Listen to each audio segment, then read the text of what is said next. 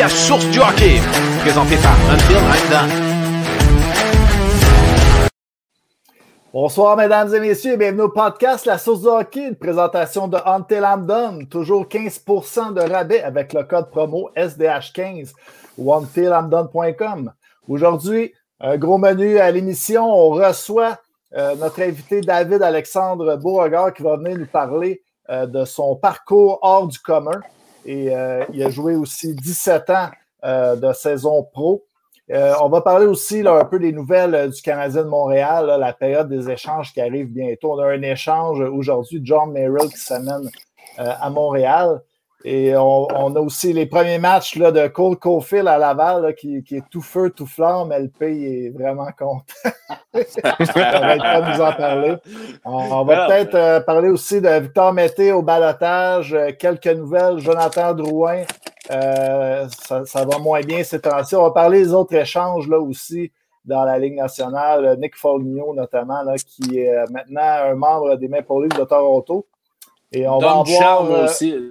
Dom Charme avec son beau tuxedo beige. Là. On va parler de ça un peu. On va faire aussi un petit euh, euh, Claude Julien versus euh, Dominique Ducharme, donc un peu des statistiques des deux entraîneurs du CH jusqu'ici cette année. Et on va aller dans les prochaines minutes avec notre invité David Alexandre Beauregard. Et puis, pour parler de ces nouvelles-là, on va avoir aussi un, invité, Frédéric Simard, qui va être avec nous. Donc, euh, les boys, euh, ça va bien? Yes, yes, vous Yes. Hey, les ah boys, top shape, top shape. je vous reviens dans, dans, dans cinq minutes, OK? J'ai une urgence. Ouais, non, j'ai une urgence, il faut que j'y aille, euh, je vous en reviens. Bon, ben. ah, ben écoute, on va saluer JP qui est, dans le, qui est dans le chat. Salut JP, salut Emmerich, Guillaume, Beauchemin, salut les boys. Salut Guillaume. J'espère que vous avez une petite frette. Yes, sir. Yes. Nous autres, euh, on, parle de ce que vous buvez, les boys? Euh, on a eu un petit cadeau euh, aujourd'hui. Ouais, c'est ça. Il y, a juste, y a juste Pat là, aujourd'hui que j'ai pas eu la chance d'aller voir. Là. On a respecté les, les, règles en passant pour le monde qui écoute. J'étais allé voir Seb et LP aujourd'hui. On est resté dehors. Mais notre invité, je vais le laisser expliquer ce qu'il fait. Mais on, a eu, on a eu des cadeaux de sa part. on a eu des, des, des petits verres euh, Carlsberg. Je sais que ma lumière n'est pas. Euh, on a eu des petits verres, on a eu de la bière. Je vais boire une euh, Megadep et une Sleeman. Une Sleeman Speed River Pilsner pour ce soir. On a eu plein d'autres cadeaux. je vais le laisser l'expliquer. ça, on a eu plein de cadeaux aujourd'hui. Mais ça, ça, ça va être ça mon menu ce soir. Puis je vais attendre qu'il rentre en show pour le remercier encore une huitième fois. Mais c'était vraiment cool. On a eu plein de petits cadeaux comme ça aujourd'hui. Yes, sir, yes, sir. Puis euh, Pat est avec nous aussi de retour après sa ben semaine euh, au chalet. Euh, j'ai mis mes belles chemises de vacances en plus, juste pour vous autres. Écoute, il a fait gros soleil toute la semaine. Alors que ça vaut au mérite, ça. J'ai ces vacances-là, ça a l'air. Yes. Donc, sans plus attendre, on pourrait peut-être y aller avec notre invité. Messieurs, êtes-vous prêts? Et les gens qui Salut David. Salut les boys. Salut, ça va bien? bien? Bien content d'être avec vous autres ce soir. Yes. Ah, Merci ben, à toi. C'est ça qu'on disait. On voulait, je te remercie encore pour une, une, millième fois pour de vrai pour les beaux cadeaux aujourd'hui. Tu as complètement été vraiment fait. On tu es venu me voir hier. Euh, euh, on a gardé les distances pour que le monde ne pense pas qu'on s'est rencontrés. Puis euh, ça a été super plaisant. On a, on a jasé un petit 10 minutes vite, vite, mais très, des, très beaux cadeaux pour de vrai. Comme je dis, il y a juste Pat qui les a pas eus parce que il, vit, il vient en joue, fait que là, aujourd'hui, il n'était pas là, mais il va les avoir prochainement. Ah, ben, ça me fait plaisir. Euh, j'essaie juste de partager euh, mon quotidien avec les autres. Puis euh, quand c'est de la bière, ben, c'est toujours plus facile à partager que d'autres choses. ben, plus ben, d'amis facilement, c'est bon. Mais pour, pour, commencer, vu qu'on est dans ça, là, je vais y aller. Je vais y aller avec la première question. Dans le fond, on, a parlé des cadeaux et tout, puis j'ai pas voulu l'expliquer, mais peux-tu juste nous expliquer exactement, David Alexandre, il fait quoi aujourd'hui? Puis après, on va tomber dans le hockey, mais pour expliquer les cadeaux pour tout le monde. Oui, après euh, une, longue, euh, une longue carrière professionnelle en jouant au hockey, puis ça a été ma passion, puis ça va rester ma passion, même si aujourd'hui j'adore, c'est mon travail. Ça fait deux ans maintenant qu'on m'a approché pour vendre de la bière avec la compagnie Sleeman. moi, au fond, ce que j'aime là-dedans, c'est que c'est l'entre-gens, c'est voir mes clients, parler avec eux autres, puis en plus, c'est de la bière. Puis on peut leur parler, la plupart des clients de bière, euh, c'est des sportifs. Donc, c'est toujours plus facile d'avoir une connexion avec eux. Puis après ça, c'est entretenir une relation, puis rentrer de la bière, c'est beaucoup plus facile. Donc, on est super bien traité. Euh, j'adore ça. Puis euh, c'est ça que j'essaie de faire partager avec le monde alentour de moi. C'est vrai qu'il y a un lien avec la bière, puis le sportif de salon là, qui boit sa petite bière et sa bédaine. Je m'en viens, un sportif de salon, moi. Il est temps que la pandémie finisse, que je me remette un peu en shape. C'est sûr que c'est pas la bonne chose pour se mettre en shape. Je l'ai appris assez vite. C'est pour ça qu'il faut que je fasse un peu plus attention. Donc, on pourrait peut-être, euh, pour les gens là, qui ne connaissent pas David Alexandre, tu as joué pendant 17 ans pour euh, tu as été repêché, euh, si on y va, là, en ordre chronologique. Tu as, joué dans, le junior, notamment avec le Lazare de Saint-Hyacinthe. Tu as été repêché après une bonne saison par les Sharks de San Jose en 11e ronde en 1994. Et puis, étais-tu là au repêchage? Non, ça c'est une, petite histoire, ça. Moi, au fond, je ne m'attendais pas du tout, du tout à être repêché. J'étais vraiment petit. Euh, j'ai toujours été un joueur offensif, mais dans ces années-là, euh, la grosseur pesait pour beaucoup. Je pense que je suis arrivé à mon année recrue à Saint-Hyacinthe à 17 ans. Euh, je pesais 152 livres, je crois, 153 livres. Puis, anyway, moi, j'étais un gros, gros fan des expos. Puis dans ce temps-là, je suivais les expos toujours, toujours, toujours. Puis euh, encore une fois, la journée du repêchage, je me rappelle encore, j'étais au stade olympique quand les expos étaient dans une course avec les Braves d'Atlanta en 94. puis euh, Cliff Floyd avait frappé un circuit de trois points dans la droite contre Greg Maddox. Puis ça a été, ah, il y avait 46 000 spectateurs euh, au stade olympique. Puis j'étais revenu en autobus. puis j'avais un, un, coup de téléphone, c'est de mes frères qui étaient au lac Saint-Jean en vacances, puis il m'avait dit Hey Dave, les sharks sont pêchés. Arrête, de niaiser, passe-moi pas. Là. puis, euh, puis, euh, euh, non, ça a été, au fond, je ne m'attendais pas du tout, du tout à ça. Ça a été une très belle journée. En plus que les expos avaient gagné, c'était encore mieux. Est-ce qu'il y a quelqu'un de l'organisation qui t'a appelé après ou t'as appris ben, Au fond, c'est mon agent qui m'a appelé. puis moi, c'est dans ce temps-là, c'est que, tu sais, une onzième ronde, ça, ça part de, très loin. C'est comme, euh, c'est un pic. Euh, au fond, pourquoi, je vais vous dire pourquoi je m'étais fait repêcher, c'est très, très simple. Euh, une journée contre les Lynx de Saint-Jean, le recruteur en chef des Sharks était là pour aller voir José Théodore des Lynx de Saint-Jean. Puis j'avais marqué quatre buts contre lui à Saint-Hyacinthe. Puis c'est là qu'il me dit que mon nom avait comme sorti de là. Puis, euh, au fond, euh, puis euh, dans ce temps-là, c'était l'année du lockout dans NHL. Il y a eu le mm. repêchage dans NHL, il y a eu le lockout après. les Sharks, chaque été, ce qu'ils faisaient, c'était un camp des recrues. Ils invitaient tous les recrues puis les prospects dans un chalet à Brainerd au Minnesota. On a été, j'étais là pendant deux mois. Euh, je parlais pas anglais. Hey, ça a été long. Je comprenais rien, rien, rien, rien, rien. C'était surtout du, tu sais, quand on allait manger, le same thing, là, puis tu savais jamais c'est qu'est-ce que l'autre avait commandé, mais tu disais same thing, same thing. Puis une chance que c'était difficile parce que. puis. Oups, Oh boy, non. Ça, ça, des petits problèmes techniques. Euh, je ne sais pas si David, tu nous entends, mais tu as gelé en ce moment. Bon, c'est parti. Tu as gelé, David.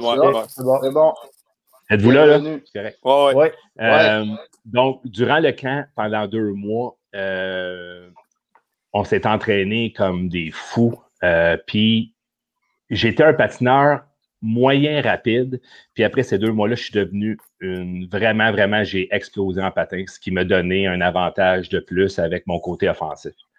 Euh, j'avais tellement impressionné au camp des recrues que au, vrai camp, en raison de, du lockout, ils ont, ils ont, coupé à moitié les invités, puis ils m'ont invité, moi, ils, ont, ils, avaient invité Jeff Friesen, qui était le premier choix, ils avaient invité le deuxième, c'est un Européen, puis ils ont tout skippé les autres rondes, puis ils m'ont invité, moi, ma, la onzième ronde. Ah ouais. Puis, euh, ouais, puis euh, ça, ça a été en, en fin de compte, j'ai été au vrai camp des Sharks. Puis cette année-là, j'ai été le dernier coupé. Il m'avait dit retourne un an junior. Ah, puis euh, l'année prochaine. Euh, puis comme le monde sait, euh, après ça, j'avais connu une grosse deuxième année junior majeur. J'étais rendu à 15 buts dans les 12 premiers matchs. puis le 16 octobre 94, un match contre Granby, j'étais en échappé. vous avez délai, là, juste essayé de me lever le bâton. Il a passé tout droit, c'est un accident. Euh, sa palette a passé en dessous de ma visière, m'a atteint à l'œil. J'ai continué à patiner, j'ai compté le but. C'est après, c'est tout de suite après, euh, quand j'étais dans le coin de la patinoire, que je savais à ce moment-là que ma carrière était possiblement finie. Ben, puis, puis moi, j'ai une question par rapport à ça. Tu as amené le sujet, puis je veux savoir, tu sais, David Alexandre Beauregard, comment il s'est comporté après la blessure? C'est pas facile pour un jeune, euh, c'est pas facile pour personne, mais imagine à un jeune âge comme ça, il se passe de quoi? Ta vie défile devant toi, c'est terminé ta carrière, plus jamais tu vas revenir. Puis, puis tu reviens l'année d'après, puis tu connais une grosse saison, puis on va y aller après parce que tu as quand même joué 16 ans en pro après. Tu as continué, mais comment ça s'est passé dans ta tête, tout, tout, si on peut rentrer, là, si tu veux, euh, tu n'es pas obligé de répondre, tu ne veux pas répondre. Mais, euh, comment, comment que tu t'es senti comme personne? Toi, la, carrière dans ton tu pensais qu'elle était terminée, comme tu as dit. Je vais vous le dire, le plus, ce qui m'a aidé le plus, puis je ne sais pas pourquoi que j'ai réagi comme ça, c'est que j'ai accepté mon accident du jour au lendemain. Euh, je me rappelle qu'après avoir eu à l'hôpital, j'avais eu une, une petite opération durant la nuit. Ma mère, euh, je m'étais réveillé le matin, ma mère était là, euh, elle pleurait, puis je me rappelle juste d'y avoir dit, j'aurais pas continuer à pleurer, crier, frapper des murs. Il n'y a, pas de bouton de recul. Puis je pense que j'ai accepté ça. Je ne sais pas pourquoi que j'ai réagi ainsi, mais je pense que c'est ça qui, qui m'a aidé énormément à, à, passer au travers puis à voir le côté pas positif, mais à, vouloir continuer. Parce que euh, je pense, encore aujourd'hui, ma plus grosse réussite que je vous dirais, puis euh, on peut en parler plus loin, mais c'est pas d'avoir joué, mettons, 17 ans ou avoir, c'est d'avoir plutôt réessayé, ça aurait pu vraiment pas marcher. Mm-hmm. J'aurais pu euh, m'écraser, ou mais je m'étais toujours dit que je voulais pas être, mettons, plus tard à 35, 40 ans, puis m'a dit j'aurais donc dû essayer juste mm-hmm. pour voir. ça aurait pu que je réessaie puis que je m'écrase parce que euh, en revenant au jeu, en réessayant, je vais vous dire, j'étais le pire joueur de sa patinoire. Je fonçais dans les ah bandes. Je voyais plus la profondeur. Mettons, mm. je, tournais dans un coin de bande, je fonçais dans la bande. Je, pensais recevoir une passe sur ma palette à passer à des à six pieds en avant ou en arrière, la vitesse. Euh, euh, j'étais sur un trottoir de rue, puis je voyais la rue qui était à même égalité que le trottoir. Dans un escalier, je voyais les marches, mais je voyais pas les. Donc, quand c'est un sport excessivement rapide et physique, mm-hmm. euh, puis en plus, c'est comme j'ai repratiqué rapidement avec mes coéquipiers, c'est là que je me suis aperçu que, tu sais, offensivement, tu l'as tu continues à avoir les mains, tu continues à avoir le patin, mais tout ce qui, entoure, que tu étais mm-hmm. confortable sur la glace, aller partout, mais tu ne l'as pas, je ne vois pas à gauche. Mm-hmm. Donc, euh, c'est un début. Puis, de plus en plus que je me rapprochais d'un retour au jeu, je demandais à mes pied, frappez-moi. Je veux savoir comment c'est, frappez-moi. Mais, tu sais, je me, je me mets dans la peau d'eux autres. Il n'y en a aucun qui sont venus me frapper ou mm-hmm. vouloir, puis je les comprends. Mais moi, pour m'aider, c'est comprenable. Puis ça n'a pas été facile. C'est mon retour au jeu, j'avais 15 buts dans les 12 premiers matchs. Je pense que j'ai fini avec 24 en 42 parties, je crois. 37, je l'ai devant euh, moi. 37 games, 24 buts, 16 passes, 40. Bon, donc euh, ça l'avait été, mais ça m'avait pris au. Puis moi, j'étais vraiment un, un, gars qui avait toujours dit je vais revenir au jeu. Ben, ben, je vais essayer de revenir au jeu, mais je dois essayer de redevenir un compteur de buts. Moi, j'ai commencé à tout jeune âge de adorer compter des buts. Puis jusqu'à l'âge de 37 ans où j'ai j'ai continu, continué à avoir cette passion-là de marquer des buts puis d'être en équipe. Euh, Hey, parenthèse, parenthèse, vite, vite, parce qu'il est là, j'espère qu'il n'est pas parti. Ton frère est là, Thomas Bouranga, il est là. Parenthèse, qui est meilleur scoreur entre les deux? Qui est meilleur scoreur? Je veux savoir tout de suite parce qu'il est là, là. Je le veux sur le spot. Bon, je vais dire mon frère, c'est correct. c'est ton Je vais dire que c'est mon frère, c'est correct. D'après moi, vous êtes deux scoreurs nés, on va se le dire. Là, pour le monde qui ne connaît pas son frère. Juste parce qu'il est là. S'il n'était pas là, j'aurais dit c'était moi. Là. Mais là, il est là. pour le monde qui ne connaisse pas, Thomas Brogard fait partie de l'organisation du Canadien de Montréal. Il a quand même scoré 60 et. 70 buts, ça donnerait un junior son frère qui répond lui. Ton frère il répond lui, vous êtes, vous êtes parfait, ah. c'est parfait. Deux gars mais... en plus. mais Thomas, il a fait partie du Canadien, ça, il a scoré une grosse, il a eu une grosse année, sa dernière année, il scoré des goals. C'est une machine à goal. On va se le dire, les Beauregard, c'est des machines à goal, tout court. Ça score des goals, puis ça fait plus que ça, mais c'est des machines à goal pareil. C'est incroyable, les deux en ont scoré des goals. C'était ma parenthèse de savoir parce qu'il était là, il écoute en ce moment. on dit salut en passant, je salue euh, Thomas en passant, euh, qui écoute. Euh, il, vient de se faire opérer là, pour une autre opération au genou. Là, ça, va être une longue période de réadaptation. C'est un 5-6 mois euh, sans sport facile. C'est déjà sa troisième, euh, deuxième au même genou. On va lui souhaiter bonne chance. bon rétablissement. moi, je voulais savoir, David Alexandre, ta réhabilitation, le temps que tu t'habitues à tout ça, ça a pris combien de temps environ? Là? Tu, parlais que tu es revenu au jeu plus tard en saison? Euh, il y a deux types de. Il y a hors glace aussi. Euh, puis j'en riais aussi. Si je n'ai pas renversé 100 bouteilles ouvertes, mettons que je, que je prenais une bouteille, puis là, je te demande, puis je passais à côté, mettons, il fait tout le temps que je tape. Sur la glace, ça m'a pris un bon mois et demi avant de penser à peut-être faire un retour. J'ai fait un retour trois mois après. Euh, puis j'étais loin d'être 100% prêt. Ça m'a pris une grosse période d'adaptation parce que tu peux bien pratiquer chaque jour, mais tant que tu connais pas la situation d'une partie mm-hmm. après une longue période, puis là, je voyais pas à gauche. Ben, non, c'est pas vrai, je voyais à gauche, mais à, diminuer. Euh, donc, euh, je dirais que ben, trois mois, j'ai fait mon premier match de retour à Val d'Or. Et euh, j'étais loin d'être prêt, mais ça m'a pris un bon été à pratiquer. Ben, j'allais au cadre je payais pour aller jouer au cadre à du hockey libre, juste pour toucher à la glace le plus souvent possible. Puis euh, c'est comme ça. Puis l'année d'après, euh, au, camp d'après, j'étais vraiment, vraiment, vraiment prêt.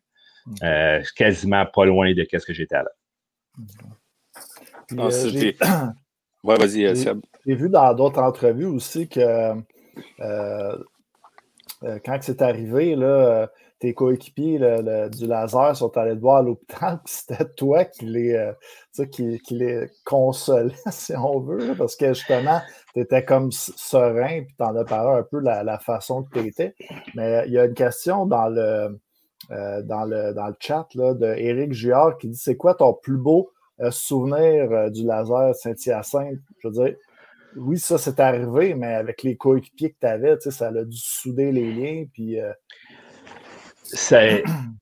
Tu sais, quand tu arrives euh, à 17 ans dans une nouvelle équipe, quand tu quittes ta famille, ta maison au fond pour aller vivre dans une famille de pension, ben les mm. personnes les plus proches que tu as, c'est tes coéquipiers. Euh, veux, veux pas, tu es avec eux à l'école, tu es avec eux l'après-midi aux pratiques, euh, tu es avec eux quasiment tout le temps avec les longues heures d'autobus qu'on faisait, c'était toujours avec eux, puis euh, on, entretenait des, liens solides. Puis quand cet accident-là est arrivé, ben, je vais t'avouer que je ne m'attendais pas à, ce que mes coéquipiers soient si euh, attristés. C'est l'un des plus gros accidents qui peut arriver, à part, mettons, euh, se faire casser le cou pour le mm-hmm. hockey. Aujourd'hui, je peux dire que mon accident à moi, pour une personne normale, c'est absolument rien. Tu sais, j'ai mes deux bras, mes deux jambes, toute ma tête. Il n'y a absolument rien. Je fais encore tous les sports que je veux. Tu sais, il y a rien. C'est absolument rien là. Pour le hockey, c'est un très gros accident. Puis euh, je pense que je pense qu'il voyait comment euh, j'avais cette passion-là.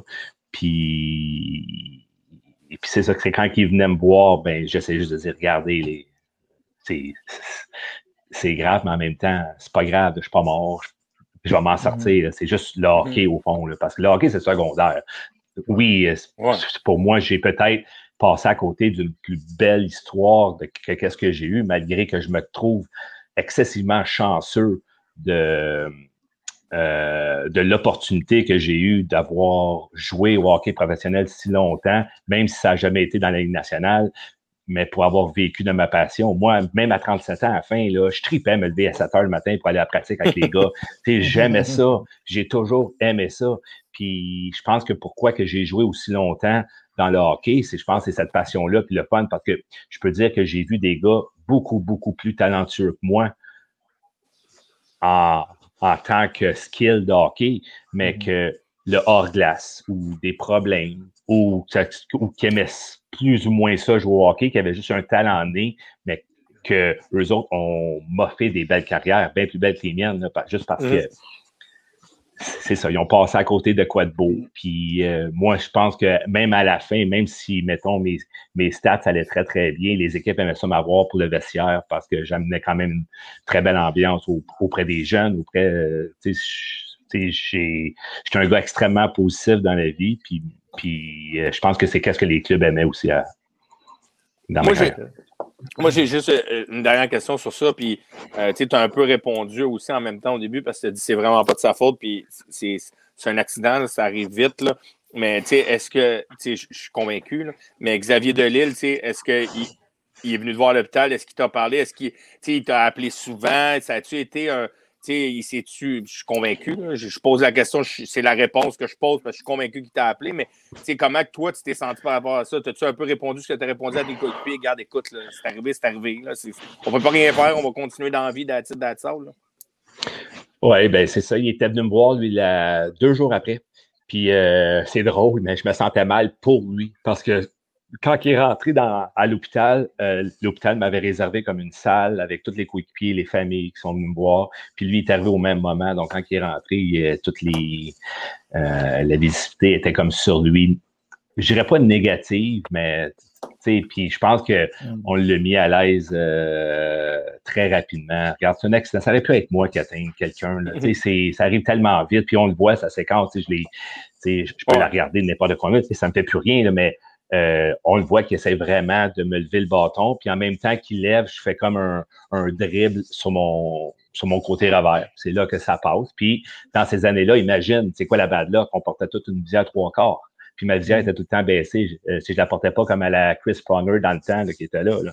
Elle était là. Elle a, elle a passé à une certaine angle, mais le coup était tellement fort que ça m'a pris en dessous. Puis c'est ça. Ça a fait en sorte que sur le coup de bâton, j'ai perdu ma vision, puis euh, je ne l'ai jamais, jamais, jamais, jamais retrouvé. Même les, les Sharks étaient prêts à m'envoyer à Boston avec les meilleurs spécialistes, puis euh, les docteurs avaient dit euh, que même encore aujourd'hui, il n'y a aucune médecine qui aurait été capable de réparer mon. Ah. Moi, je vais moi, continuer. Je vraiment, tu as, montré une belle. C'est fou, moi, à, l'âge que tu avais, la, maturité que tu as eue, immédiatement, là, dans tout ce que tu nous dis, là, moi, je te je lève mon chapeau. Tu étais vraiment solide, jeune dans ta vie parce que moi, je me rappelle, euh, dans ces âges-là, je n'étais pas toute là. Comme, euh, je suis pas sûr que j'aurais réagi comme toi. Ouais, merci, mais. Ben, un gros merci, mais comme je dis, je ne suis pas différent des autres. Puis même moi, aujourd'hui, je me compte chanceux d'avoir réagi de la sorte. je ne sais pas pourquoi. J'ai. Mm-hmm sais, j'avais pas connu vraiment d'épreuves difficiles avant dans ma vie. Pourquoi j'ai réussi de la sorte? Puis je l'ai dit aujourd'hui, je, me compte très, très chanceux d'avoir accepté ça. Je pense que c'est. Je pense que dans chaque grosse épreuve, c'est la meilleure chose. Quand tu acceptes quelque chose. Oh, ça a coupé. Oh, on t'a perdu encore, es un peu gelé. On va espérer que ça passe comme tantôt, que ça revienne vite. Vous autres, les gars, ça va bien? Oui, Ouais, ouais, mais tu sais, moi, je trouve ça intéressant pendant qu'il revient. Comme, comme, comme Pat a dit, gérer ah. ça. hey, je vivais un, ah, ben petit chambardement à l'âge de 18 ans. Ça a coupé encore, hein? de la misère. Ouais, ça a coupé. là, tu viens de revenir, David, c'est bon. C'est de retour. Pourtant, j'ai payé mon compte Vidéotron, esprit. Je sais pas C'est? Mais. Euh, mais, tu sais, je vois, on, va changer de, de, de, sujet puis aller, tu sais, mm. je, vais, je vais y revenir tout à l'heure, le- les Alpines de Moncton, parce que j'ai des questions sur les Alpines de Moncton. Mais, mais tu sais, tu as été tradé. j'ai été tradé. J'ai t'as été tradé euh, aux Olympiques de Hull en- dans les années euh, de 95-96. Puis en 96-97, c'était l'année, euh, si je ne me trompe pas, ils sont allés, euh, ils ont remporté le championnat. Tu étais là. Euh, tu sais- tu sais, comment tout s'est passé? Ça a-tu été un peu frustrant de. Finalement, tu arrives là l'année d'avant, là, c'est la grosse année, puis bang, tu t'en vas de là, tu t'en vas à Shawinigan. Je pense que Shawinigan n'était pas un. Je vais te compter euh, rapidement. Après mon année de mon accident à Saint-Hyacinthe, toute l'organisation de Saint-Hyacinthe a changé. Le- les propriétaires, l'entraîneur, tout. Euh, ils m'ont mis au repêchage d'expansion de Moncton parce que le propriétaire a dit que j'étais une très grosse distraction euh, par rapport à l'équipe. Il disait que à place de parler du laser de Saint-Hyacinthe, les médias parlaient de moi. Puis c'était vrai, mais c'était mais c'était vraiment malgré moi. Tu sais, j'ai jamais demandé ça. Ben oui. C'était juste que c'était juste que mon histoire s'est passée durant le lockout du hockey et qu'il n'y avait pas d'autre chose à parler. Donc, oui, j'étais souvent là, mon retour au jeu. Et les nouveaux propriétaires, c'était vraiment ça. Ils m'ont vraiment dit que je prenais trop de place par rapport à ça. Donc, ça, ça je pense que j'ai été autant affecté que je me fasse tasser pour ces raisons-là que, que mon accident, parce que quand même, j'avais connu. Mais en même temps, c'était plus les mêmes propriétaires, c'était plus le même entraîneur. En arrivant à Moncton, euh, donc l'année d'après, comme je dis, j'ai pratiqué à chaque, chaque jour pas mal au Cadlas. J'étais le premier buteur de la Ligue à Noël euh, avec, avec la pire équipe de tous les temps dans le junior majeur. Euh, si, si, tu t'en- si tu retournes et tu me dis que tu étais euh, Ah non, ça a encore coupé. Non. Mais ouais, c'est ça. euh, t'avais les... ben, moi, j'en reviens pas. Ça se peut pas faire ça. Mais, mais c'est vrai que ça avait marqué l'imaginaire parce que je, les, les médias en avaient vraiment, vraiment beaucoup parlé. là. Je me rappelais pas, justement, c'est c'est probablement à cause du lockout, là, effectivement, là, à Montréal, Mhm. quand les, les médias n'ont plus rien à, à- à- à jaser autour du Canadien. Il faut que ça Ouais. creve à coche à un os. Là. Hey, Voulez-vous que je me reconnecte sur, euh, sur mon sel ou quelque chose? Ben, si, si, Ben, écoute, on, on peut continuer au pire si ça peu. arrive. Là. on voit Ça que ça l'arrive, ça gèle, l'arrive. peut-être. J'ai aucune idée comment ça. J'ai aucune idée. Euh, je t'ai rendu où? Je t'ai rendu que. Moncton, euh, les Les- Moncton, les ouais, nouveaux Moncton. propriétaires, Bon, ben c'est ça. Donc, c'est rendu à Moncton, j'étais le premier buteur de la, de la Ligue à Noël et on venait de changer trois fois de propriétaire. On a fait des énormément trop d'argent. Même Lucien Deblois, qui était mon entraîneur, a loadé sa carte de crédit pour les hôtels, les bâtons et tout ça. On n'avait plus d'argent. Donc, ce qu'ils ont fait, puis là, je vais vous dire, j'ai un record qui sera jamais battu dans la Ligue junior majeure du Québec parce qu'après ça, ils ont arrêté. C'est que j'étais à l'Arena. La date limite de transaction était à minuit le soir, à une certaine date. Moi, j'étais à l'Arena avec l'entraîneur, le nouveau propriétaire, et il y a eu une vente, euh, il y a eu une action. Ouais, ça va. Ouais, ben là, il va Ben. falloir peut-être essayer autre chose parce que sinon, ça va couper. en- Ouais.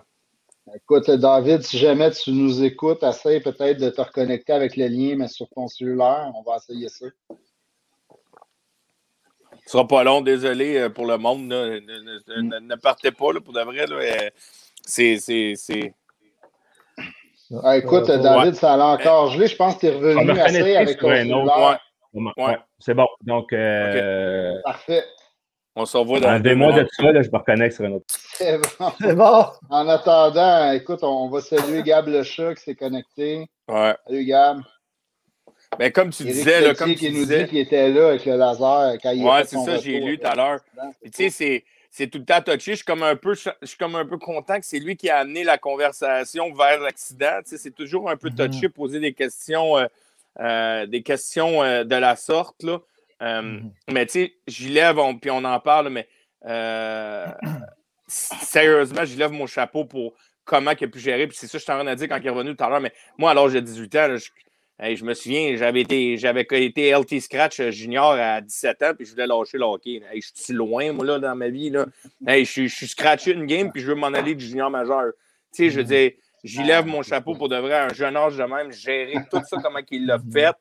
C'est, c'est incroyable. C'est- Il a parlé aussi, euh, il a parlé aussi un peu là, de se quitter euh, pour s'en aller en pension. Tu sais, je pense que c'était Montréal à Saint-Hyacinthe. Mais tu sais, quand même, pour euh, c'est tout le temps, un jeune de 16-17 ans, c'est quand même tout le temps euh, la première épreuve là, pour ceux Ben qui oui. sont loin. Là, en plus, euh, d'a- d'avoir la maturité là, de, de tout ça euh, avec l'événement qui est arrivé. Là, honnêtement, moi aussi, ça m'impressionne. Pat en a parlé, mais Ouais. en plus d'être vraiment montrer du courage, là, ça montre une grosse maturité. C'est incroyable. Puis, tu sais, on- on va y aller plus dans le sujet tout à l'heure, mais le gars, là, euh, il a joué 16 ans, là, il a quasiment 600 goals pro, il a 1000 points. Là. Euh, Mhm. Attachez votre truc, là, il a joué du hockey. là. Moi, j'ai joué contre. Euh, j'ai joué contre dans la UHL, dans la Uni- United Hockey League. Puis, sérieusement, c'était un poison autour du net. C'est- Je veux dire, puis pas juste autour du net, il était, cap- il était bon passeur aussi. C'était pas juste un, un scoreur qui scorait des goals, il était pas capable de faire des jeux. Il, était, il était capable de faire des jeux aussi. Fait moi, sérieusement, c'est fou, pareil, parce que, tu sais, il l'a dit, là, quand il a recommencé à patiner, là, il rentrait, il, il avait de la misère, il rentrait dans les bandes, euh, il essayait de pogner une passe, il passait à côté parce que sa vision avait changé. Mais pour un compteur, là, ta vision, là, ton, tu sais, l'œil du lynx, là, tu sais, comme à- avoir un compas dans l'œil, puis tout ça, on, on pourrait sortir toutes sortes d'affaires. Mais c'est important, là, vraiment. Il Mhm. faut, faut que tu pognes le petit Ouais, trou ouais. qu'il y a en- entre les pads du goaler à gauche, l'intérieur du poteau. là. il a tout réappris ça, puis il est redevenu Ouais. une machine. Puis moi, là, personnellement, là, ce qui me fascine, c'est qu'à 94-95, là, quand il a fait 37 games, 24 buts, 16 points, 14 40 points, là, ben moi, je pensais qu'il s'avait blessé à la 37e game, qu'il était revenu l'année d'après. Hey, il est quand même revenu un mois et demi plus tard. C'est quand Ça, même ça c'est- Mais incroyable. Trois je mois, je pense. En trois mois, il parle de Trois trois mois. mois, par exemple. Mais tu sais, comme. Ouais. Hey, mais c'est quand même. Moi, je, moi, je pensais qu'il était parti pendant un an. Là. Tu sais, comme Ah ouais, logiquement, puis il revenait je l'année d'après, puis on, on repart à zéro. Non, non, Colin. Puis l'année d'après, là, j'ai pas ses stats devant moi, mais c'est du point par game pareil. Là. C'est- écœurant pour de vrai. Là, moi.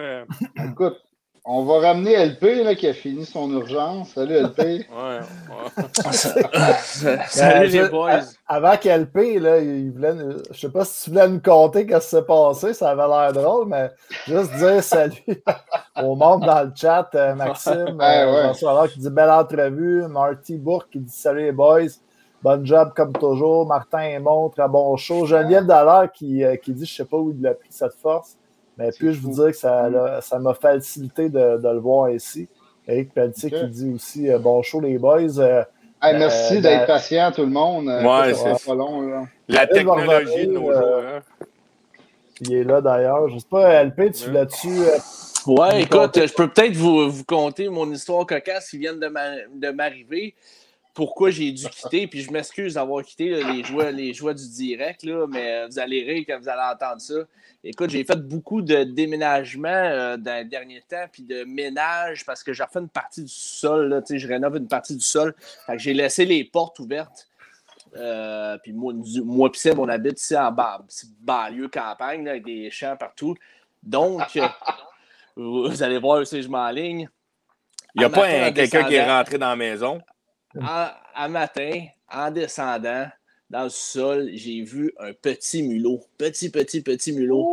J'ai essayé de le pogner. J'ai essayé de le pogner, j'ai pas été capable parce qu'il y a tellement de fouillis ici parce que j'ai refait un peu le sous-sol, là, comme j'ai dit tantôt. Mais là, en commençant le show, Esti est venu se pointer direct en avant de moi ici. Fait que euh, j'ai. Tu l'as-tu pogné, là? Tu l'as-tu pogné? Non, je l'ai. T'es monté debout sur ta chaise? J'étais allé chercher, j'étais allé chercher, allé chercher un, un plat pour l'attraper, esti, mais elle s'est sauvée quelque part encore. Fait que, écoute, euh, qu'est-ce que tu Bon. t'installes des trappes. Là, David Alexandre était dans la salle d'attente, mais il est reparti. Ouais, écoute, que- il a l'air d'avoir des petits problèmes techniques parce qu'il avait l'air gelé quand, on le quand je regardais son image en bas. Écoute, on va voir s'il se reconnecte. Sinon, on, on a des sujets en masse, mais ça serait le fun de finir l'entrevue. Ouais, ça serait le fun on se de. reprendra, là, mais... Ouais. Ouais, Non, ça- effectivement. Est-ce que le mulot, tu l'as pogné ou tu l'as pas pogné? Non, je ne l'ai pas pogné. Écoute, euh, c'est reparti. Là, mais là j'ai, j'ai- je vais acheter des pièges demain, puis on va, on va le pogner. Ah, hey, où c'est que ça s'en va, ce show-là, les Moi, boys? je pensais qu'on parlerait du mullet à, Mer- à- à Mer- à John Merrill, le nouveau joueur, pas du mulot à, à LP. Ouais, ouais. Euh, Sergio qui parlait que aussi j'ai j'ai troqué euh, mon, mon, euh, mon lèvement de sourcil euh, de- pour euh, le style Intello aujourd'hui. euh, donc, Ouais. euh, Effectivement, on a, laissé, on a laissé de côté nos petits chapeaux là, de. Ah ouais, moi je, je l'ai trouvé bonne, celle du, du Gab le chat qui nous disait que euh, Tiff, il Hey, disait qu'il faisait hey, son chapeau. Il Je La l'ai avait acheté, est son revenue, hey, ouais, je en l'ai- acheté un nouveau, je vais vous le montrer tout à l'heure. Je l'ai acheté un nouveau, le chapeau est encore mieux. Fait qu'on retourne avec, mais je vous le montre tout à l'heure. Bon, Écoute, on va réessayer David. dans, dans le vide en espérant. En espérant que ça marche bien. Salut Dave. Ouais, salut. Excusez-moi, même avec mon sel, euh, c'était pire. Ouais, Non. Donc, excusez-moi, parce que j'ai, j'ai entendu LP parler quand il est revenu, puis euh, c'était. Euh.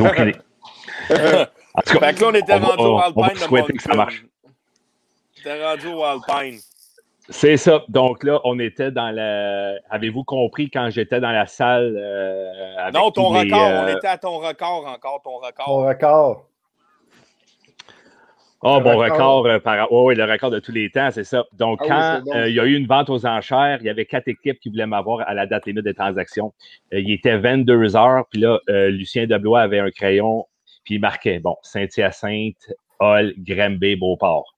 Donc, ça, c'était les quatre équipes en liste présentement. Mais là, c'était une question d'argent et non pas de joueurs. Donc là, ça avait commencé. Attends, mettons, attends, ju- 15. juste pour que je comprenne bien, là, ils mettaient Ouais. les joueurs à leur camp pour les autres équipes? Non, non, non, non. C'est, euh, il y avait seulement moi. Que là, euh, mettons, j'étais comme le gros, le, le joueur que les, les clubs aspirants à la Coupe voulaient. OK. Euh, puis il y avait, c'est ça, Saint-Hyacinthe, Beauport, Hull puis Granby qui étaient dans la lutte. Puis là, à chaque heure, il y avait des appels par rapport à, à combien qui montait, à combien qui montait. Euh, un moment donné, euh, Beauport était rendu à 50 000. Ça, il restait comme euh, 30 minutes. Euh, Granby avait monté, je pense, à 55. Puis un moment donné, à minuit moins 5, Charlie Henry a appelé. Il dit on, on vous donne 100 000 un premier choix et Christian Daigle. Euh, ben, et, Christian, et Christian ouais. Puis après ça, ils ont fait un règlement qu'il n'y avait plus de vente de joueurs parce que Georges Larac, la même année, avait été vendu 50 000 à Granby. Puis euh, après ça, ils ont arrêté ce type d'échange-là euh, dans le junior majeur. Puis Lucien Deblois, dans Le- le fond, Lucien Deblois, ben, dans le fond, avec le 100 000, il a repayé sa carte de crédit, Lucien, moi. Sûrement. Sûrement. Sûrement. Puis en plus de ces quatre équipes-là, hey, imagine, Saint-Hyacinthe ont réessayé de me réavoir, mais j'avais dit à Lucien, je m'en vais pas là, je voulais, je voulais pas. Mhm. Allez. Ah, non. Ah, oh non, il est là. Puis, bon. euh, puis-. Puis Hall, c'était peut-être la dernière équipe qui avait besoin de moi. Donc, Ah, donc Ah, ouais. je suis arrivé à Hall en premier buteur, puis j'ai joué sa troisième ligne euh, le restant de la saison. Ben, C'était juste pour Ah, bloquer. C'était pour bloquer Beauport, sûrement, ou Granby de venir euh, me chercher. Moi, Donc, ça, coûté Donc, 100 après- 000, ça a coûté 100 000 pour les, pour les bloquer. Ça, ben, 100 000 pour mettre fin au, au débat. Là. Donc, ils ont mis 100 000. Christian Deck, euh, malheureusement, il est décédé il y a, pas longtemps. Mhm. Puis, euh, ouais. Puis après ça, euh, j'avais fini cette année-là. On s'était fait éliminer contre Beauport en demi-finale. L'année d'après, j'avais commencé dans la Ligue américaine à- au Kentucky. Ouais. Ça, c'était drôle. C'était la première, première fois que le Kentucky avait une partie de hockey. Donc, la première partie, on avait eu le, la veille du match, il y avait eu une pratique des Wildcats du Kentucky au basketball à minuit le soir. Il y avait 60 000 spectateurs dans les estrades pour la première pratique des Wildcats. La journée d'après, on a eu notre première partie dans la Ligue américaine contre les Monarques de la Caroline. Puis, euh, il y avait 30 000 spectateurs pour la première partie. Puis, c'est du jamais vu encore. Ah, Chaque fois que l'arbitre sifflait, le commentateur disait pourquoi? Offside. A player can't cross the blue line before the puck. Puis, Puis- notre goaler, il n'était pas connu, mais c'était un gros prospect. C'était Jamie Ram, lui, c'était un gros prospect. Puis, euh, lui, chaque fois qu'il faisait une arrêt de la mythe, la foule se levait. Ben, il pouvait faire un 2 contre, il pouvait arrêter un 2 contre 1, là, un glissade des deux balles, une esprit de save. Non, ça, c'était rien. Donc, chaque fois qu'il y avait une chance de l'arrêter, des fois, une shot inoffensive du blocker, ah, il allait chercher avec sa mythe, il faisait ça. Malade. Des fois, hey, hey, la foule était debout. Chaque arrêt de la mythe. Donc, lui, pendant tout le temps qu'on jouait à domicile, chaque arrêt de la mythe faisait exprès pour tout faire de la mythe. Il recevait une ovation. C'était de la regarde. Puis ça, cette année-là, c'est ça. J'ai resté, euh, j'ai resté dans la Ligue américaine. J'ai joué les cinq premières parties de la saison.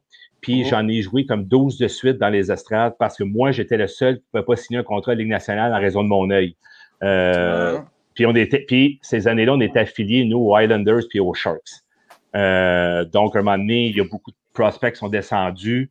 Euh, puis, puis c'était correct, c'est la business du hockey. Puis j'acceptais ça, Mais- mais en même temps, j'étais jeune pour rester dans les estrades aussi longtemps.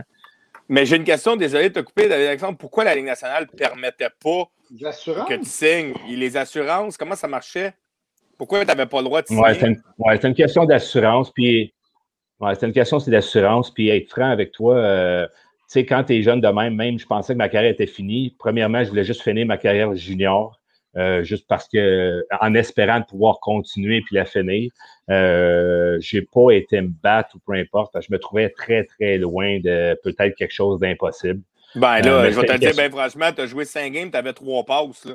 Euh, c'est pas mauvais non plus. Tu avais quand même 3 points à 5 games dans la Ligue américaine. là. Moi, je trouve que c'est pas mauvais non plus au bout de la ligne. Oui, mais tu sais, non, non, je comprends, mais tu sais, c'est la business pareil, c'est trois points, mais je jouais ça à trois, j'avais pas de power play, j'avais pas de piqué. Tous les joueurs de power play, c'était ceux qui avaient des contrats qui pouvaient Mhm. monter. Eux autres, au fond, comment que ça marchait, c'est qu'ils recevaient des calls des joueurs. Mhm. Euh, euh, euh, j'ai joué avec euh, des joueurs qui ont quand même monté, mais qui n'ont pas eu des grosses, grosses carrières. Mais euh, c'est ça. C'est ça a été ça. C'est la business du hockey. Là. Moi, j'avais pas de contrat, puis c'était correct au fond. Donc, quand je suis revenu à Hull, je suis revenu à euh, Charlie Henry était venu me voir à Hamilton, puis m'avait dit Dave, il faut que tu reviennes junior, on s'en va à la Coupe Memorial, on s'en va à la Coupe Memorial. Puis ben, je m'étais dit, OK, c'est une des chances pour moi d'aller gagner de quoi dans le junior majeur. Je suis revenu. Moi, moi en étant le dernier rentré à Hull, euh, ça s'est passé que Christian Dubé était redescendu des, euh, des Rangers et de New York. Ouais. Euh, puis Hull était, ce qui leur manquait, c'était un défenseur. Puis ils ont décidé de m'envoyer à Shawinigan pour Mathieu Descoteaux, qui était le premier choix des Oilers. euh, Ouais. ça, ça a comme un peu. Tu étais content, tu sais, je, pose la question, mais d'après moi, tu étais content de finir, tu dis depuis tout à l'heure, je voulais juste finir ma carrière junior. C'est sûr que ça a dû être décevant, mais en même temps, tu continuais à jouer ou tu disais, Colin, j'ai un autre assis d'affaires dans ma vie, j'étais encore, j'avais une chance peut-être de gagner ou non, tu l'as pris, tu as dit, regarde, voilà, oui, mon objectif c'était de finir mon junior, je vais finir mon junior it, that's. Ah, c'est sûr que ça a été une énorme déception, surtout que ça allait quand même vraiment bien à Hull, même quand je me suis échangé. Je pense que j'avais 17 buts en 18 parties euh, quand j'étais redescendu. Donc, je ne m'attendais pas vraiment à ça. Mais, tu sais, là, OK, maintenant, tu, te poses. T'sais, Ça va revenir. Robotique. Robotique, David. Il va revenir, il va revenir. Ah, ça arrive souvent avec euh, certains invités, ça. euh, Ouais. malheureusement. désolé. Ouais, il n'y a Ah, pas de trouble, a pas de trouble, David. Retour. Donc, le- c'est ça. Le, tu sais, c'est- c'est maintenant son. On comprend pas tout des fois. Si j'étais pas le style de joueur ou peu importe les décisions, euh, il n'y avait plus de Mhm. place pour un.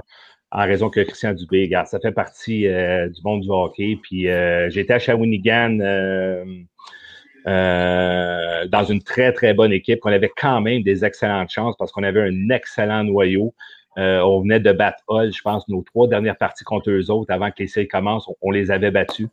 Euh, puis ce qui s'est passé, c'est qu'en première ronde, à Shawinigan, on était supposé de sortir Halifax quand même facilement. On s'est dressé à un, Séba- un- un- un Jean-Sébastien Giguère en pleine forme. Puis nous, lors de la deuxième partie, on a perdu notre euh, 20 ans euh, charpentier dans les filets. Puis on s'est retrouvé. on- Oh, qui était excellent. Mais, euh, mais c'est ça, c'était un jeune recrue qu'à un moment donné, ça fait de la différence. Puis après ça, euh, tu je vais y aller. Tu as, passé 16 ans là, à jouer professionnel. C'était premier Ligue américaine, euh, Ligue internationale, UHL, Ligue nord-américaine, euh, CHL, Angleterre, Italie. Tu t'es promené, tu t'es amusé, tu as joué beaucoup la plupart de ta carrière pour ne jouer un contre l'autre. Je pense que c'était à Roanoke dans le temps, puis à Danbury, je pense, si je ne me trompe pas, quand tu étais changé, mais tu as passé beaucoup de temps dans UHL. Tu sais, pour toi, c'était-tu un accomplissement?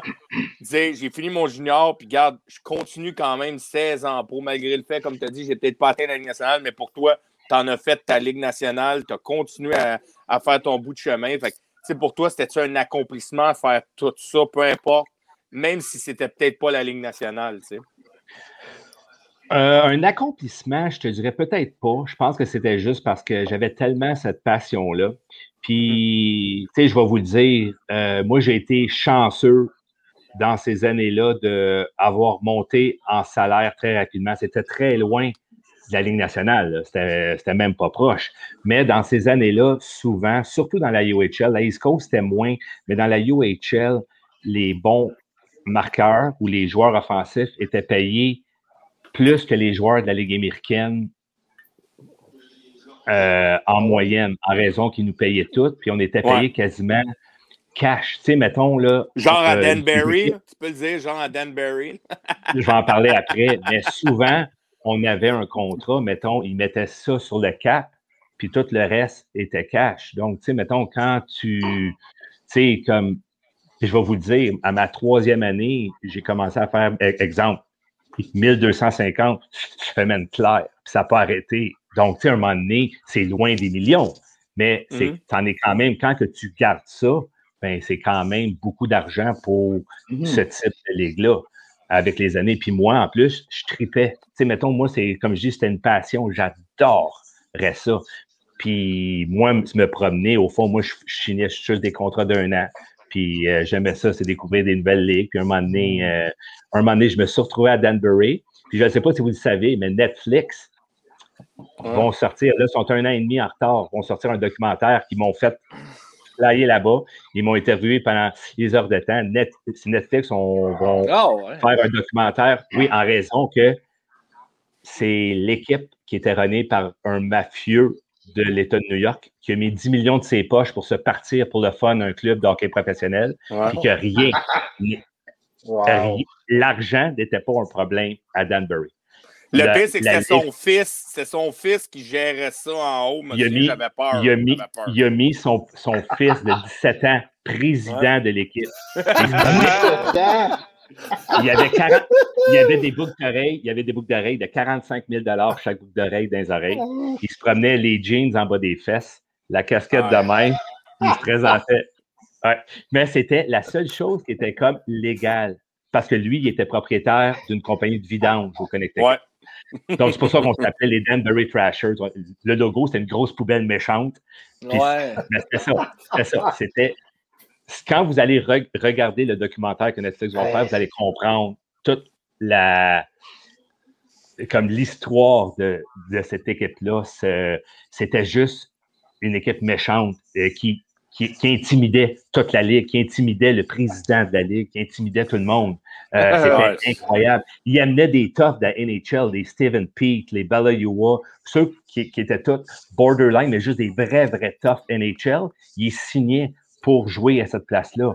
Donc, ce qui se passait, c'est que tu allais jouer partout. Le monde avait peur. Puis c'était juste de l'intimidation. Puis, puis lui, au fond, qu'est-ce qui s'est passé? C'est que le FBI, quand on est rentré en série, le FBI prenait des photos qui sortaient, puis qui rentraient puis sortaient de sa loge. Puis lui, il se promenait avec les premières pages du Journal de Montréal. Il dit Regardez, je fais la manchette parce qu'il était tellement. Puis quand la saison finit, moi, j'ai re-signé un contrat avec eux autres. Mais tu sais, les contrats là-bas, là, si vous pensez que la Ligue américaine fait beaucoup d'argent, nous autres, c'est ridicule. C'était juste.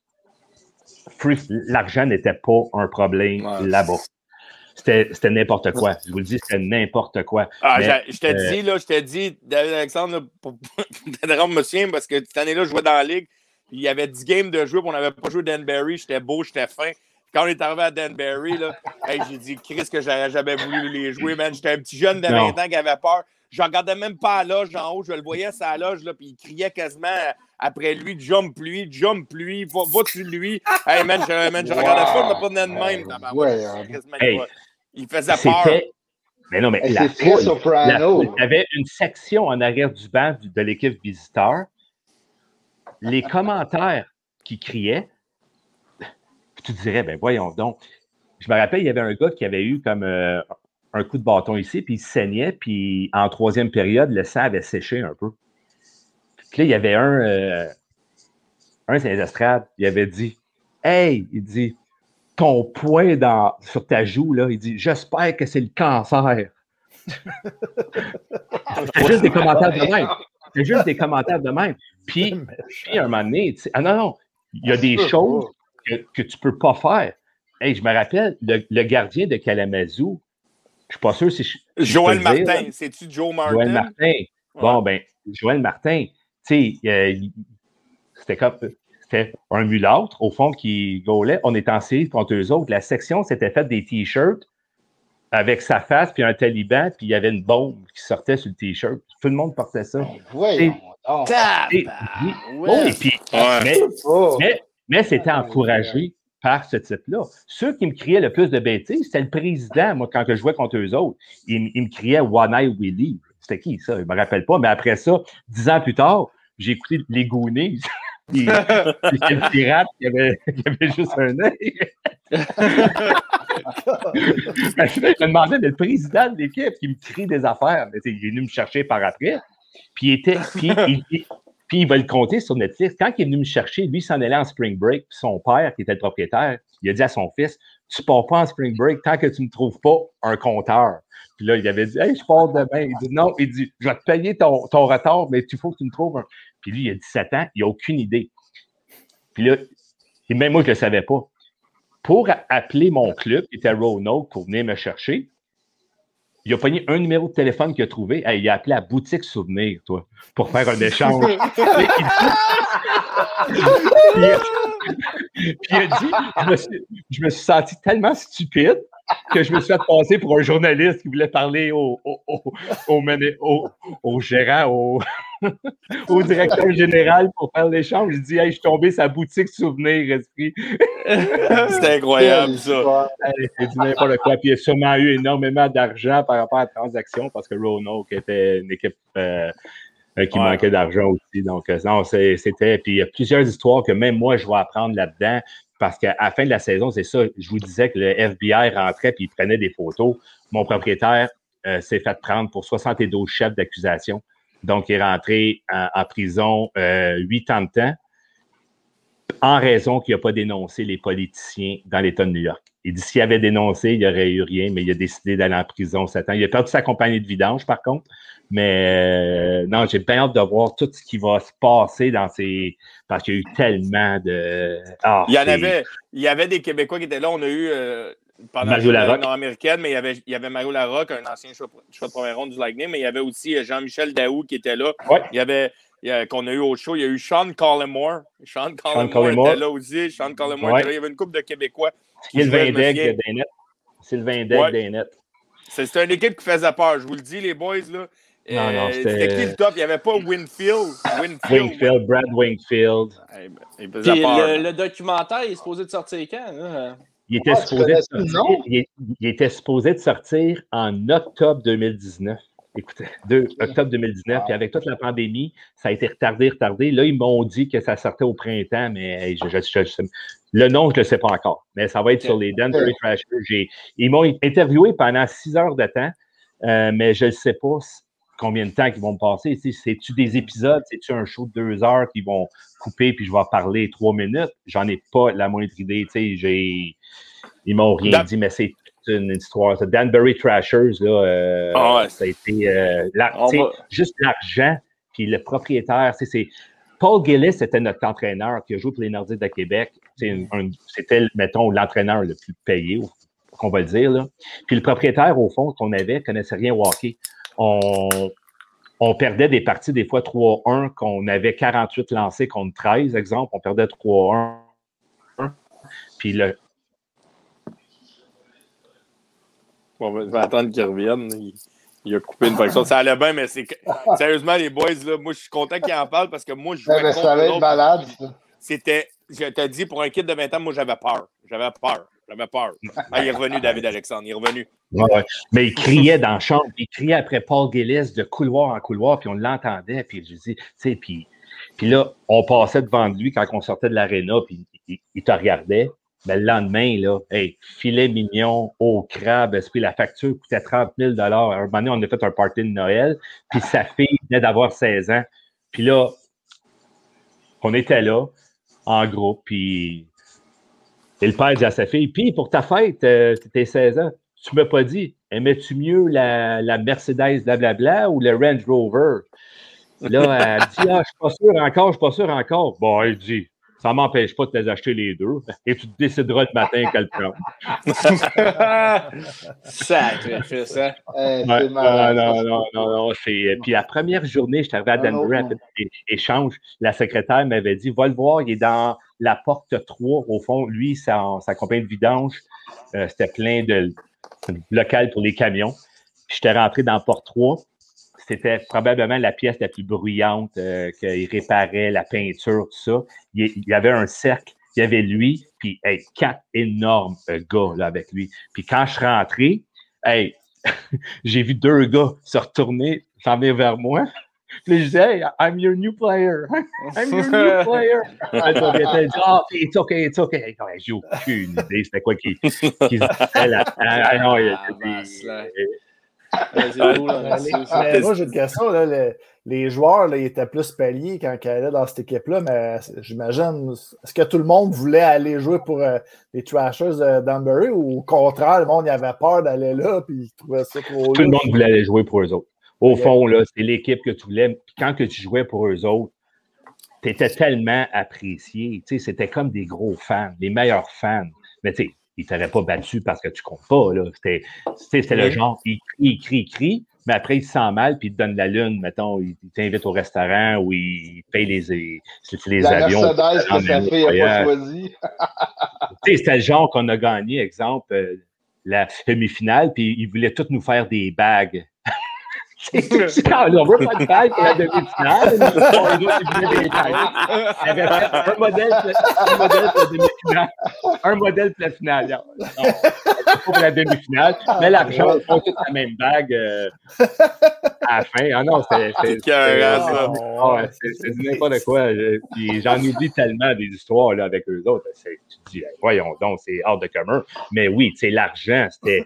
Tu avais une paye pour être joueur de hockey des Trashers. Tu avais une paye qui était payée pour promouvoir son équipe, qui était payée par sa compagnie de vidange. Au fond, tu étais comme une paye pour ton marketing, ton propre marketing.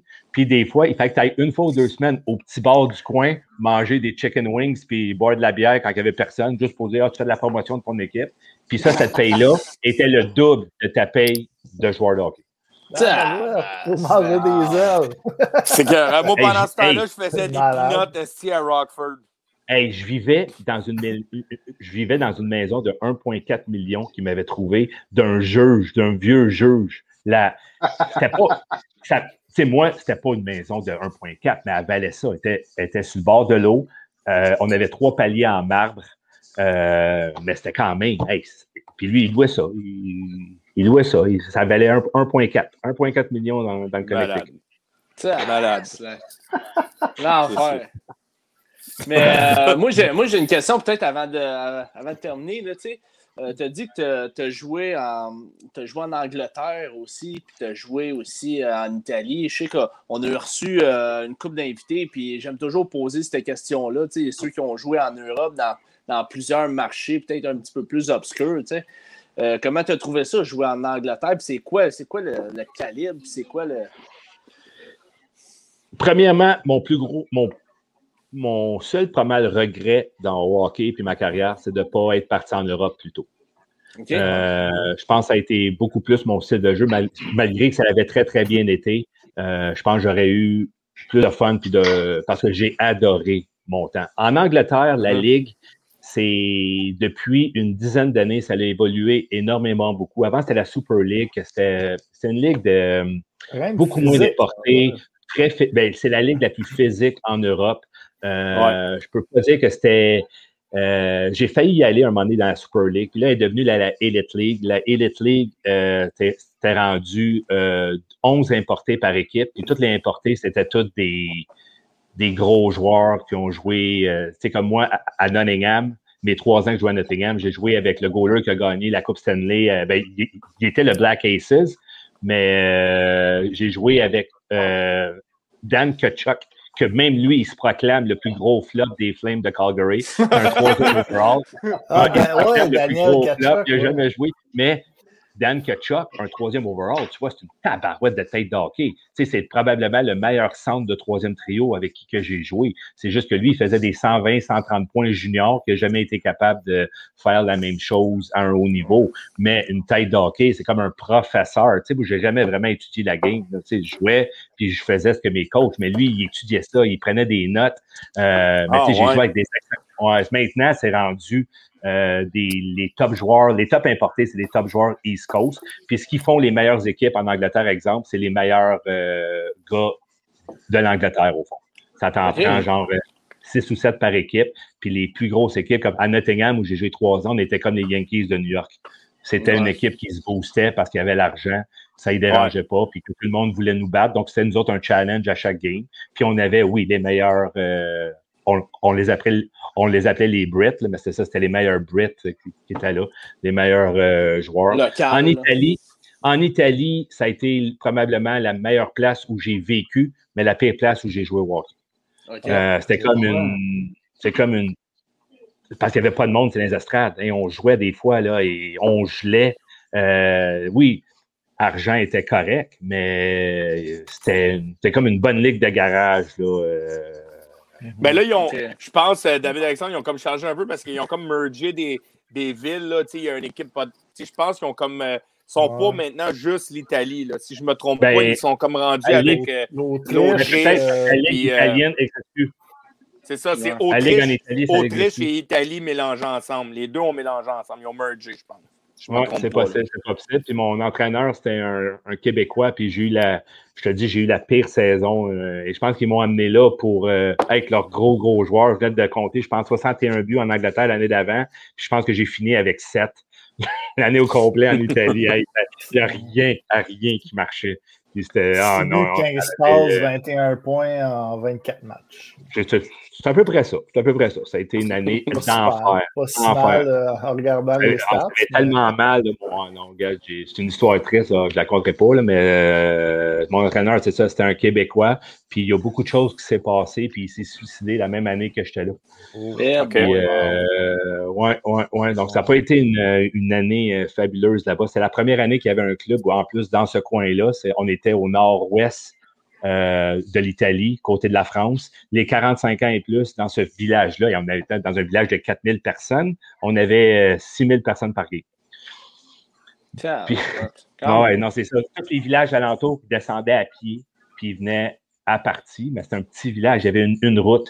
Des fois, on revenait aux petites heures du matin, puis l'autobus était installé parce que le berger descendait ses, euh, ses moutons. l'autobus était installé en arrière. T'attendais juste les cachettes.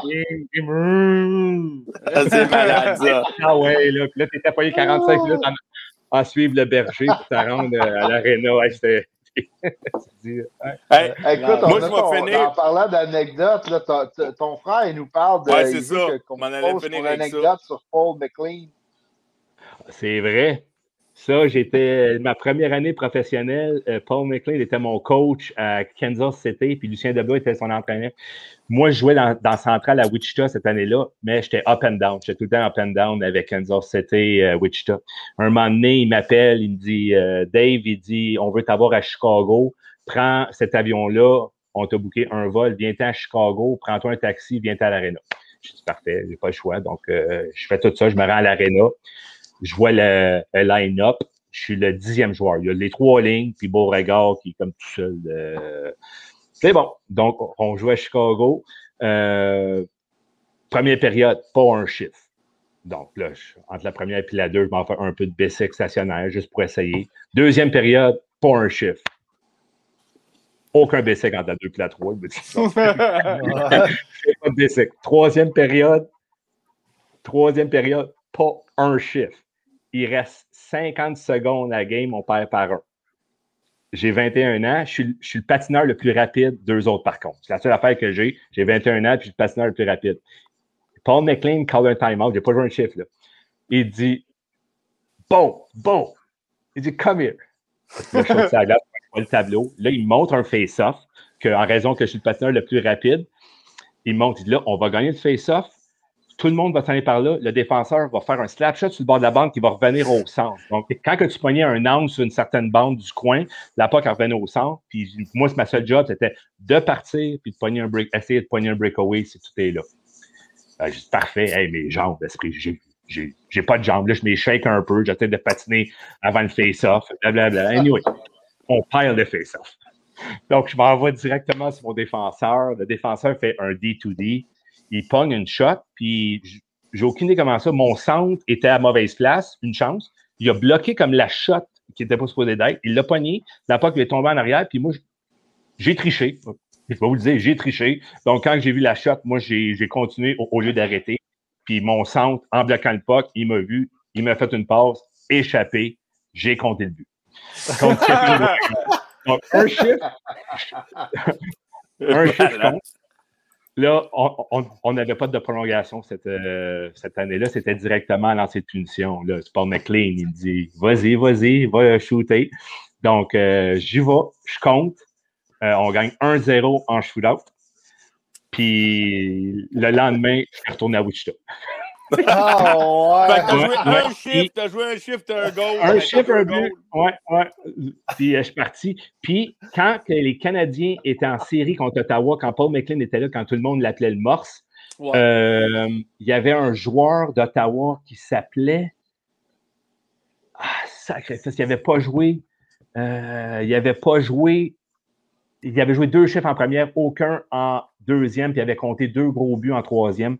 Puis il avait compté cette histoire-là à Hockey Night in Canada. Il m'avait pas dit à moi, mais il avait dit I remember a young kid that he didn't play one shift. Il n'avait pas joué un chiffre que j'avais mis en troisième pour un chiffre. Il avait compté. malade, ça. Puis, euh, ouais, c'est malade. Euh, assez drôle avec Paul McLean. Euh, malade. malade. En, en, terminant, peut-être euh, un regard sur ta carrière après ces 16 années-là. Euh, tu as, joué 16 euh, ans avec le regard, le recul. C'est quoi que tu penses que tu as accompli dans ta carrière? Moi, moi aujourd'hui, je peux dire que j'ai eu le privilège d'avoir connu ça aussi longtemps malgré ma blessure. Euh, j'ai eu la chance que ça fonctionne. Puis comme je leur dis, je me, compte, vraiment choyer que ça allait fonctionner et j'ai pu retrouver mes atouts offensifs comme j'ai toujours adoré de faire. Puis euh, aujourd'hui, tu sais, je vais le dire encore, ça va rester les plus beaux les plus belles années de ma vie. Là. Euh, ça me manque énormément. Même aujourd'hui, ça me manque. La vie d'hockey, la vie euh, de mm-hmm. bûcher toute l'année avec un groupe que es, tu euh, as des liens assez forts parce que tu es côtoies à chaque jour. Puis, euh, puis aussi, ce que j'ai appris un peu trop tard, c'est d'avoir gagné une coupe trop tard. J'aurais aimé ça, connaître ça. J'aurais tellement remis plusieurs saisons, mettons, de, de 40 buts ou 50 buts, puis en compter beaucoup moins pour gagner des coupes à chaque année. Il n'y a rien qui bat ça. L'une de mes plus belles années, c'était à Fort Wayne. Ça a été l'une de mes moins bonnes années offensivement, même la plus belle collectivement. Euh, puis il n'y a rien qui va battre ça. Puis je souhaite à ceux qui jouent de connaître ça au moins une fois. De, mm-hmm. C'est de gagner en équipe n'y a, a, rien de mieux. Même encore jouer à balle à chaque fin de semaine durant l'été avec ouais, la gang. Ça, le plus. Mathieu Ricard. Mathieu, Mathieu, Ricard qui vient de dire un Christy joueur de balle aussi en passant. Mais le cousin, c'est le cousin à Martin Larivière. C'est le cousin à Martin Larivière. OK, ouais, ouais, Il dit un Christy joueur de, de, de, balle en passant. Ça, c'est une autre passion que j'ai, mais c'est ça. Être en gang euh, avec, avec toujours une bonne attitude et avoir du fun avec un beau groupe, il n'y a rien de mieux que ça. Ben, je pense, euh, David, euh, merci d'avoir été avec nous. on va te réinviter. Euh, je pense quand le documentaire des Trashers de on, on va avoir écouté ça. Je pense que ça serait peut-être le fun là, de te réinviter puis que, que, tu nous en parles. Puis, sérieusement, là, merci pour l'entrevue. Des super bonnes anecdotes en plus. Yes. merci de ton temps. Puis, je vais vous apporter d'autres Autre bière aussi. Là. Ouais, Mais merci. merci, sérieux, nous donner- Comme, comme Seb, Tu comme nous donnes Seb, la bière à chaque show, on va t'inviter souvent. Il n'y a pas de problème. comme Seb a dit, là, merci beaucoup pour ton temps, David Alexandre. Pour de vrai, tu as été vraiment, vraiment Mhm. sharp. Là, puis, euh, tu sais, les cadeaux que tu nous as donnés. Puis, Ouais. merci beaucoup. Puis, c'est sûr et certain que, comme Seb a dit, dès, que- dès que le documentaire sort, tu reviens avec nous autres. Je veux t'entendre encore sur le documentaire. Mais merci beaucoup. Puis, le monde aussi dans le chat, là, ils ont adoré. Quand tu es parti pendant deux minutes, on avait un problème. Le monde, on dit, on s'en va pas nulle part. C'est vraiment intéressant. Ouais. Merci beaucoup pour vrai pour ton temps. Ouais. C'est vraiment apprécié. Hey, ça m'a fait plaisir. hein. J'ai super adoré ça. Vous êtes une super gang. Donc, euh, lâchez pas. Puis, euh, et bonne chance à tous. En, en finissant, il y a, en finissant, il y a Serge Côté qui dit que le joueur à Ottawa, c'est Chris Kelly, peut-être. Ça se peut-tu? Non, non, Non, non. non? Je pense que ça. Non, non, c'est. euh, non, non. Il y a un long nom. Il y a un long nom. Je me rappelle plus. Ça commençait par. Demandez à mon frère, il va le savoir. Lui. Ouais. Serge, il, il se pensait déjà au. Quiz. Non, c'était Conacle. Conacle? Conacle. Conacle. Ah oui. Ah oui, il a joué à sens. Pittsburgh aussi. Hein? Ça se peut-tu Ouais, qu'il a joué à Conacle, je Pittsburgh? me rappelle cette Ouais. année-là, il n'avait pas joué une année, puis il avait, puis il avait compté genre deux gros buts importants sans avoir joué de la partie, puis c'est là que ça avait, cette histoire-là avait ressorti. Ah. Merci, euh, David Alexandre. Ah, merci beaucoup encore. Merci beaucoup. Hey, Merci. merci. merci à vous tous. À la Salut. prochaine. Hey, prenez deux minutes, Ouais, je m'en vais vraiment. pisser, les boys, j'ai envie, ça n'a pas de sens. OK, Faut let's go. chercher de la bière. Eh ben, J'allais chercher de la ben, bière aussi. Moi, moi, je- j'adore ce genre d'entrevue-là. Là. Tu sais, des anecdotes après anecdotes. Là. C'était vraiment. Ouais, hein? Moi, j'ai, j'ai bien aimé euh, les histoires qu'il nous a contées. Euh, c'était Mais, bien euh, va intéressant. falloir- J'ai hâte va- de voir le, le Netflix. Là, le, le- le- Ouais, Ça va c'est être ça. Va fou, falloir trouver le. Va falloir trouver le, le nom du, euh, du, euh, du film, ben, du documentaire, là, Netflix. là. Ah, c'est clair. Il y a quelqu'un dans, il il dans le chat qui veut le savoir, là, mais on ne sait pas c'est quoi le nom. Ouais. là. Fait que Non, c'est ça. Même, même David Alexandre ne savait pas. Là. Euh, Mais mais qu'est-ce on, qui est, on va faire des est- recherches on va trouver. qu'est-ce qui est drôle en plus, c'est que tu sais, on s'est préparé un petit peu pour l'entrevue. On regarde euh, euh, tu sais, les entrevues que David il a données un petit peu sur les autres sites- eh, Internet. On regarde les statistiques tout ça. Puis euh, tu sais, le, le TIF, c'est un petit millimètre. Hein? Il nous a, il nous a pas dit une coupe d'affaires. Mais Colin, ça, nous a- ça, ça m'a quand même surpris, là, toutes euh, ces histoires-là que David nous a contées. Ah oui, non, un bon compteur. Ouais. Ben, c'est un gars qui travaille, tu sais, il, il travaille PR aussi, hein, euh, dans le monde de la bière. Fait il, il travaille avec le public, puis tout ça, euh, ça paraît, là, il était super à l'aise, c'était vraiment intéressant. là. Très bonne entrevue. Ouais. Yes. Euh, Dis-moi, Pat, c'est quoi tu bois euh, ce soir, toi? Parce que. Moi, euh, je- ben, j'ai commencé avec une petite Jericho, mais là, je suis avec la brasserie Alpha de Québec, euh, de la ville de Québec, la pa Papa Gaillot. C'est une double New England IPA, double dry up. C'est vraiment bon. euh, check ça, ça ressemble à du jus. Ouais, c'est ça, c'est ça. Non, mais ça ressemble à, du jus Elle me fait penser à la. À la euh, ni- ni- euh, à IPA. euh, IPA. Sais, elle que tu m'avais fait goûter là, à la maison. Ah oui, ah ouais, ça, c'est du Bas-Canada, c'est du gros jus, ça. Ouais, c'est ça. Fait que le tif, le tif est revenu de. Yes. Hey, non, mais pour de vrai, je me suis trompé. Tu sais, je pensais, euh, le cousin qui a dit c'est Corey Conna, euh, Corey Conacher, mais, Conacher. mais moi aussi, moi aussi Tom. Conacle. Moi, je pensais Ça? que c'était Tom Conacher. Conacher ou Corey Conacher. Je ne sais pas c'est lequel Corey des deux. Conacher. OK, parce que Conacher, il avait eu un- une année de fou, euh, sa première année À euh, à. Tampa Bay, puis À il, s'était fait échanger à Ottawa. Ah, C'est ça. Fait que je ne sais pas si c'est Corey Conacher ou Tom Conacher, l'Allemand. Celui qui je est Ah. ouais, ah, je l'ai décrit Conaco moi, dans le chat. Ouais, ben c'est Je suis c'est en lui. train- je suis en train d'induire le monde en erreur. Ben Seb, moi je pensais que c'était lui, je pensais comme toi, mais je pense que le cousin Ah. l'a dit, c'est Corey Conacher. Je pense que c'est ouais. c'est celui qui a mis le casse. C'est lui qui a mis le casse à Buffalo de. C'est-tu lui qui a mis le casse? Non, ça c'était-tu. euh, Tu sais, quand il a mis le casse à l'autre là, qui est qui est venu au Canadien de Montréal, là, qui, qui était le top. Souben? là, euh, non, Non, le tough là, qui est allé au match des étoiles. John Scott. John John Scott. Scott, tu viens Ah, pas, il y a un oui. gars qui a mis le casse de John Scott au banc des punitions, puis le casse est trop grand. Je pense que c'est Corey Conacher en plus. Je suis pas sûr, là, mais pas mal c'est lui. Ouais, c'est ça. Serge, Côté qui dit Corey Conacher. Euh, Bon. Conacle jouait pour Pittsburgh, c'est Ouais, ça. c'est- ça. C'est Corey Conacher. C'est ça que je pensais aussi. Ben, pas Ouais. ça, je pensais. Je pensais que c'était l'autre, mais en tout cas. Peu importe. Ouais, Pendant que je en tout pissais, cas. là. En tout cas. La- C'est fini, on n'en parle plus. Bon. Ok, Bon, restez, hey, les euh, gars, ça brasse, ça, brasse. On a plein de sujets. Là. Ouais, Ouais. effectivement. Il est là, notre rentrer? invité? Oui, oui, mais Ouais, euh, on peut, ouais, euh, ouais. il peut venir nous va? parler un peu du Canadien, un petit 15 minutes, là, le Fred. Là, je suis content de le voir, mon petit Fred. Bon, Fred, il est ben, patient, là, il est là depuis quasiment, euh, je sais pas, ça doit faire une heure. Ouais, Ouais, mais il avait show. Ouais, mais il avait Bon. peur de plus être capable de rentrer. C'est bon. bon, ben, on le rentre. Hey, salut Salut, Fred. Fred. hey! Salut, Fred. Les gars, comment ça va? Ça va bien, toi? ça va bien, toi? Yes. Yes, super bien. Es-tu sur ton sel, Fred? Ouais, je suis mon sel. Tu peux juste le tourner de bord? On va te voir plus. euh, Ah, Yes. that's it. On voit plein écran. C'est bon, ça. Correct comme ça? Yes. Tabarouette, t'es bien habillé, Fred? Faut que tu sortes Ben le oui, veston, moi aussi. Là, moi, Les j'ai ma chemise de. Je suis underdress avec toi, là, Fred. Là. Hey, les gars, une super bonne entrevue avec, avec David Alexandre. C'est incroyable quand même. Là. C'est quand on parle là, de l'acceptation d'une blessure, l'acceptation d'une maladie ou quelque chose, c'est une preuve vivante. Là. Il y a eu du succès soir après soir, année après année, même après avoir perdu un œil. C'est un événement, ça, qui avait marqué, qui avait marqué ma jeunesse quand c'est arrivé. Là. Incroyable. Ouais, David ouais. est encore là.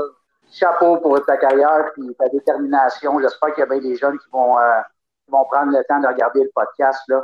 Puis en finissant, en plus, tu finis en disant Il me semble que j'aurais scoré moins de saisons de 30-40 goals puis gagné la coupe plus souvent. Ça, c'est incroyable. là. Chapeau à Ouais. David Alexandre. L'amour Ouais, du sport, l'amour du hockey. Hein? Mhm. Ça peut. Exactement. Un bel exemple aussi. Fait que tu as raison, Fred. C'est un bel exemple. Hey, mais Fred, c'est drôle que tu me parles de ça, Fred, drette là, parce que je m'en allais exactement. J'ai dit, on va le laisser partir, parce que pour moi aussi, j'avais envie. Mais j'ai dit, s'il y a une affaire, il y a une affaire qui m'a marqué dans ce qu'il a dit, là, puis j'ai dit, je m'en allais dire, oh, retenez ça tout à l'heure, on va en parler, là. mais exactement ce que je viens de dire. J'aurais sacrifié de l'offensive pour gagner des championnats. Puis là, je m'en allais dire, hey, le monde Ah. qui écoute, là, quand on parle de Jonathan Drouin, là, c'est exactement de ça qu'on parle. Non, mais c'est Il veut ça. dans le non, il. Non, non, je sais, mais tu sais, on parle d'Ovechkin à, à- à Washington. Washington, il l'a dit, Ovechkin, quand il a gagné une coupe. Il a dit, j'avais pas compris. Puis il a, il a enlevé de l'offensive un peu pour être un peu meilleur sur 200 pieds. Il faut pas que tu y enlèves toutes non plus, mais il en a enlevé quand même Ovechkin de l'offensive.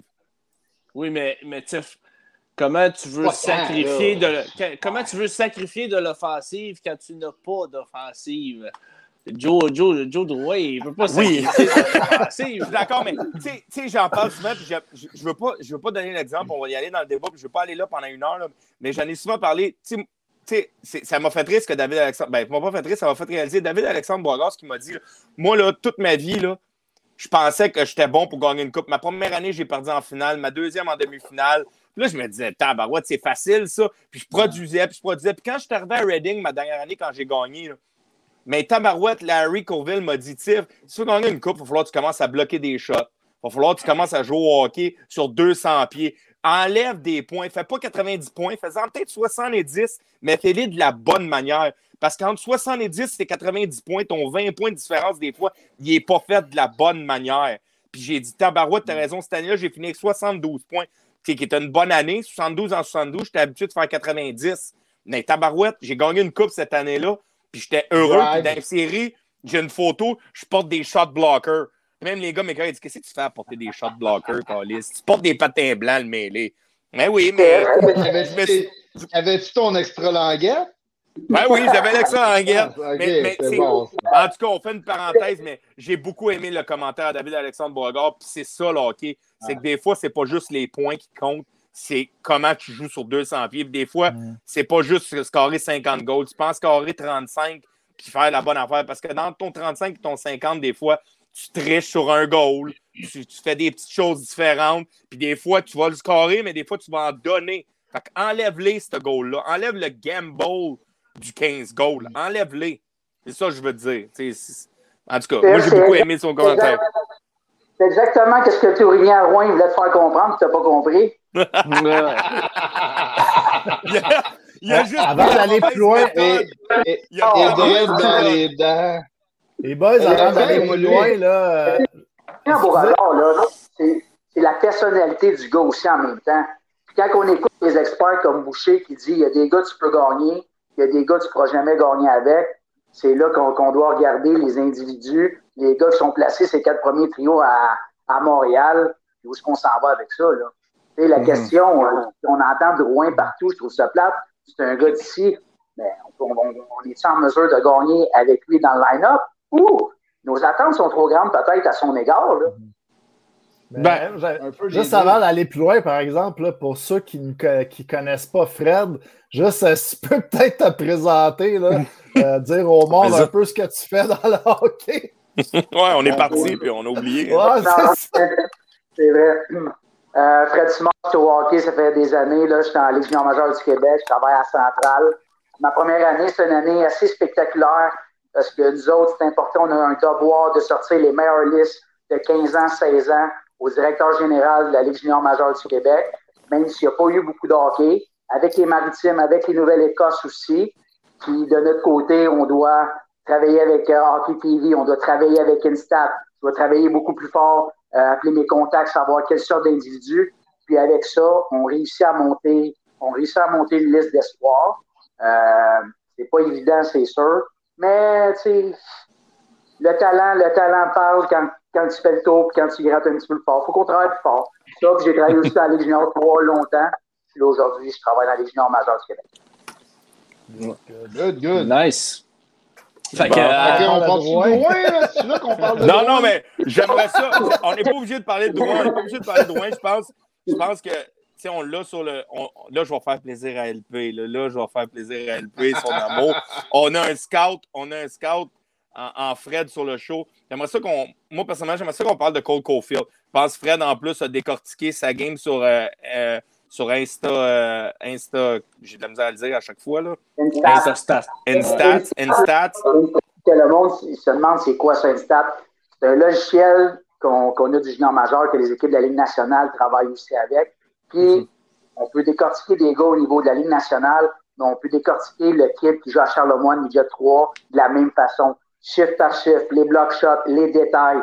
C'est incroyable. On voit quasiment l'identité d'un jeune. On est capable d'aller chercher énormément d'informations Mm. à- avec ce logiciel-là. là. Martin euh, Aymon, dans le chat, demande euh, combien de matchs euh, il a vu sur son application? Ouf. Dois- Mettons dans un an, là, je sais pas. euh, Cette année, cette année, je dois avoir fait 180 games sur Hockey TV, sur Instat pour aller décortiquer, par exemple, euh, des talents. J'ai peut-être fait des heures et des heures d'Instat, je peux pas, je peux pas compter ça. Mais la semaine passée, j'avais, il y avait un choix qu'on pense un choix de première ronde à Amos. J'ai pas, j'étais pas sûr, mais avec Instat euh, puis euh, Hockey TV, j'ai décidé d'embarquer mon char, faire un aller-retour à Amos Longueuil, juste pour valider ce que j'avais vu. Et ça, c'est important, là.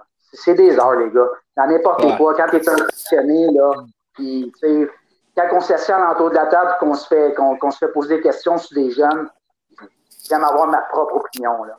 Ben Mais oui, j'ai vu énormément de games. c'est- juste du hockey, c'est du hockey qu'on en plein. Fait que Cole Caulfield, Fred. C'est sûr, pas aller trop vite. À. Montréal, ça va, ça va vite, là, c'est sûr. Mais moi, quand je l'avais joué universitaire, je mettais en doute sa rapidité. Quand j'ai vu les deux derniers matchs avec Laval, sa rapidité, elle a sauté aux yeux. Tu sais, il y a un bon patin. Il y a un patin de la Ligue nationale, puis il shoot le pas comme un pro, là. Tu sais, ah, j'ai aucun doute qu'il va y avoir du dans la Ligue nationale. Il est trop tôt? On l'appelle tout de suite. Qu'est-ce qu'on fait avec? Ça, c'est une autre affaire. Mais au niveau de son patin, au niveau de sa vision de jeu, puis la façon qu'il explose des espaces libres. Moi, je pense que là, dans ses trois qualités dominantes, moi, je pense après trois qualités dominantes pour jouer dans la Ligue nationale, puis cette qualité-là, pour lui, c'est la plus importante. Son explosion des espaces libres pour aller chercher la rondelle, quand il prend le lancer, moi, je pense que ça va être sa force.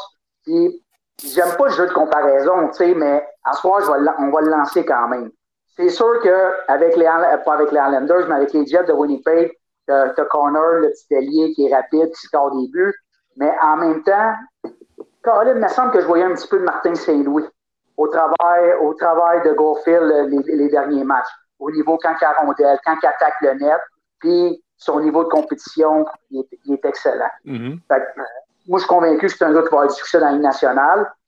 Si je suis Marc Bergevin, je prends le téléphone, j'appelle, je dis Let's go, s'en vient à Montréal, on va l'évaluer pendant un game parce que avec les stars, avec, avec nos vieux, je ne sais pas si c'est cette année qu'on va gagner la Coupe Stanley, Moi, je pense pas. Je pense que c'est le temps de mettre euh, les gars qui ont du talent, les mettre dans la vitrine de suite.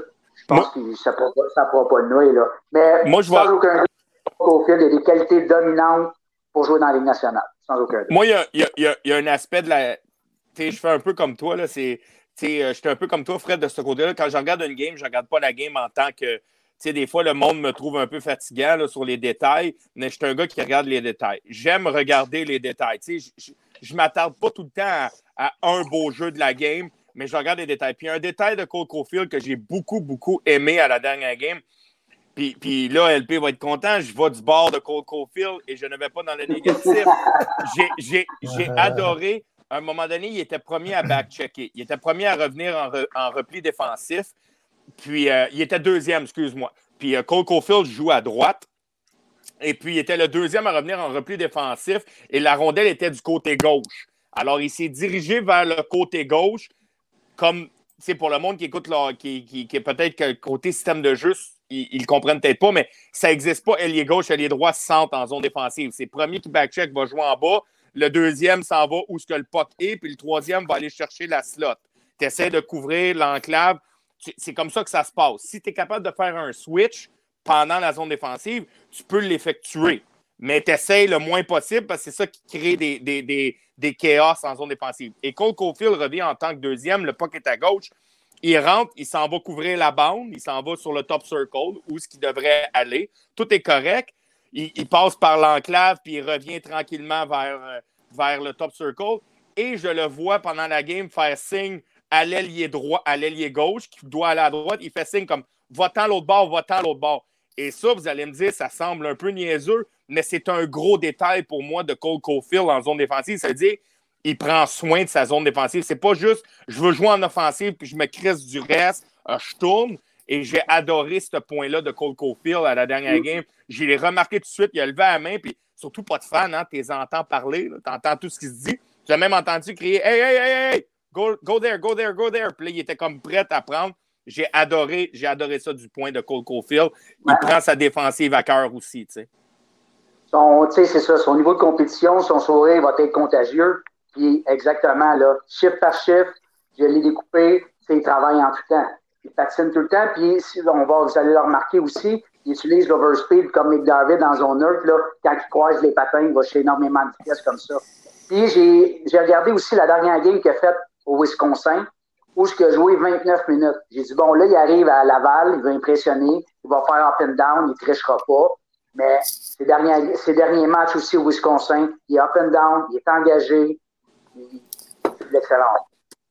Bon, non, il- Merci, euh, merci Fred, euh, quand même. LP, LP, Merci, Tiff. LP, zoomes merci, Tiff. Merci. Tiff. Est sûr. Merci, Mais- non, mais merci Tiff d'avoir euh, demandé à Fred d'être venu, euh, de, de- Mais- de venir sur notre show. Mais Je sais que Tiff, passer dans Montréal. Ça, il me le répète matin après matin, après matin. Mais là, il me semble, dans les derniers jours, il me semble plus il flexible. travaille. Oh oui, il est plus flexible un petit peu. Il est Non, plus mais, flexible. non, mais, non, mais, non, non, mais- mais, oh, laisse, oh. laisse-moi finir. Tiff. oui, vas-y, LP, là, avant qu'on parte en tu, débat. tu- tu- tu- tu tu parleras après. Mais tu sais, j'ai- emporté des points toute l'année parce que j'ai j'ai regardé, j'ai pris le temps de, regard- de regarder tous les matchs au Wisconsin de Coco Field. Puis on a vu une- vraiment une grosse progression au fil de l'année, surtout après le championnat du monde junior, beaucoup plus dynamique. Euh, il jouait à high pace. euh, puis, euh, tu sais, j'en parlais ici dans le podcast, puis euh, on me traitait un petit peu de, peut-être, d'amoureux, de- d'aveugle ou de, tu sais, de, ton personnage, d'être, LP, d'être, fafane, un- petit peu, mais c'est pas d'être fafane, d'aimer un espoir, puis de. Tu sais, on a un joyau quand même. Merci de mettre la, la photo de Coco Field, euh, Seb. Mais quand même, quand, quand tu as un bon toi. prospect, quand tu un bon prospect dans ton organisation, c'est correct d'être content, puis c'est correct de. Peu importe le résultat que ça va donner au bout de la ligne, il faut. C'est correct d'être content euh, envers un jeune. Je pense que ça fait longtemps que le Canadien n'a pas eu un très bon prospect avec un bon. euh, avec comment dire. Euh, tu sais, mettons, euh, offensivement, là, je pense que ça fait très, très, très longtemps qu'on n'a pas eu un bon prospect euh, dynamique. On l'a vu là, euh, en fin de semaine avec le Rocket de Laval. Les mains sont là, le patin est là, la vision est là, son engagement aussi, son jeu défensif, comme Tiff parlait. Donc, tu sais, moi, je moi, je suis à l'aise aussi à le laisser en bas à Laval. Je trouve que Joël Bouchard va faire du travail exceptionnel. Puis Joël Bouchard, il a fait, euh, il a monté cette équipe-là depuis trois ans d'une façon extraordinaire, moi, je trouve. Il a tassé, il est allé chercher des vétérans qui avaient de la. euh, qui, qui- qui voulaient embarquer dans son projet, qui, qui acceptaient leur rôle, des Xavier Ouellet, des Yannick Veilleux. euh, puis on peut remercier aussi Jordan Will, qui Jordan Will est descendu en bas, mais qui, qui est engagé Ah, dans son, respect. Respect, Ouais. respect à Jordan Will. On l'a Mhm. quand même critiqué Ouais. Dans, dans le show. On l'a critiqué, mais en bas, il fait du gros boulot. Puis il embarque dans le plan de, de Joël Bouchard. Puis, tu sais, quand que tu t'envoies un Cole Caulfield, puis tu vois des, des, des Hervé Pinard manger bound, tu vois des, euh, des Yannick Veilleux, des euh, Jordan Will, des Xavier Ouellet, Joel Teasdale, des, des vétérans comme Laurent Dauphin aussi, jouer de la bonne façon sur 200 pieds, ça peut juste aider ton prospect. Fait que, tu sais, Hey. est-ce que est-ce que c'est bon de le laisser là? Je pense que pour l'instant, ça, ça va l'aider, c'est sûr certain. Hey, pour, pour, pour LP, là, à chaque fois, là, j'ai l'impression, on va mettre ça au clair, j'ai jamais haï Cole Caulfield. J'ai jamais haï Cole Caulfield. Mais non, tu Premièrement, l'aimes pas, Cole Caulfield. Cole Caulfield, premièrement, tu as un point que tu as amené, là, Fred a amené, là, il a changé depuis qu'il était World Junior NCA à aujourd'hui. Il a complètement changé. C'est pas le même joueur. Il, il s'est amélioré. Mais est-ce que je suis d'accord pour une fois qu'on a un beau prospect à Montréal, mais on peut-tu pas le brûler? C'est tout ce que j'ai voulu dire depuis le début. J'ai jamais dit que Cole Caulfield. Je suis le premier à dire que Cole Caulfield va faire Vous avez pas 30-40 qu'il était goals dans le show. J'ai jamais dit que c'était pas ou- bon, là. Ouais, Hein? tu, toi, tu dois admettre un petit peu quand même, le Tiff, que tu as dit qu'il était unidimensionnel, que tu n'avais pas aimé son, euh, son championnat du monde junior, qu'il t'impressionnait pas. Puis c'est Ben, vrai. je viens de mais le t'avais dire, il pas regardé- pas Non, mais T'avais pas franc, regardé LP, énormément de, de, de, de LP, matchs. LP, sois franc. Là, c'est mentir. C'est mentir si tu me dis qu'il y a eu un bon championnat junior. C'est Mais il n'y a, mentir. pas eu un- il y a pas eu un mauvais championnat du monde euh, junior. Il a pas été bon. eu- euh, ben non, je suis pas d'accord avec ça. Il a, pas- il a- il a quand même Bon, été ben bon. Il a Il a pas été dominant, mais il a pas été mauvais. domi- il a pas été dominant, mais il a quand même bien joué sur 200 pieds au championnat du monde. Il a amélioré sa vitesse, tu l'as même dit, LP. Il a changé depuis. C'est qu'à Ok. un moment donné, il était pas. Il était pas. Il était pas. Il était quand même un choix de première ronde, mais il était pas ce qu'on voulait de lui. Il manquait Ouais. des choses. Il est arrivé. Là, il arrive tranquillement. Ce que je dis, c'est brûlerait pas. J'ai jamais dit, puis je l'ai dit. Allez voir les shows, puis remets-moi ça en boucle. J'ai dit si t'aurais 30-40 goals dans le show, lâchez-moi avec le Cole Caulfield, je l'aime pas. J- Joe Drouin, je l'aime pas. On va te le dire, là, vous pouvez me le mettre en gros, je l'aime pas. Joe Drouin, je l'aime pas. Hein? J'ai jamais dit que j'aimais pas Cole Caulfield. c'est vrai, t'es pas menteur. T'as dit que les games que t'avais vus, t'avais pas impressionné, mais c'était pas des. des- des, autres games que t'as pas vus qui ont peut-être été meilleurs. Ben, Moi, la- la- il- Mon seul doute que j'ai là, avec, avec Caulfield, c'est au niveau de sa force physique. Mais il Ouais. arrive dans la Ligue nationale, il joue contre des Mm. défenseurs qui sont tous bons, qui sont tous mobiles, qui sont tous gros. C'est là que j'ai hâte de voir la façon, comment il va être en mesure de s'ajuster. Ben, tu sais, j'en ai parlé tout à l'heure, j'en ai parlé tout à l'heure un peu avec LP quand je savais porter les bières, puis j'en ai parlé un peu. C'est moi sur le côté, j'aime j'aime sa façon de jouer à Cole Caulfield. Il est engagé, il veut aller à 100% il veut, il aime le. Tu vois qu'il aime le.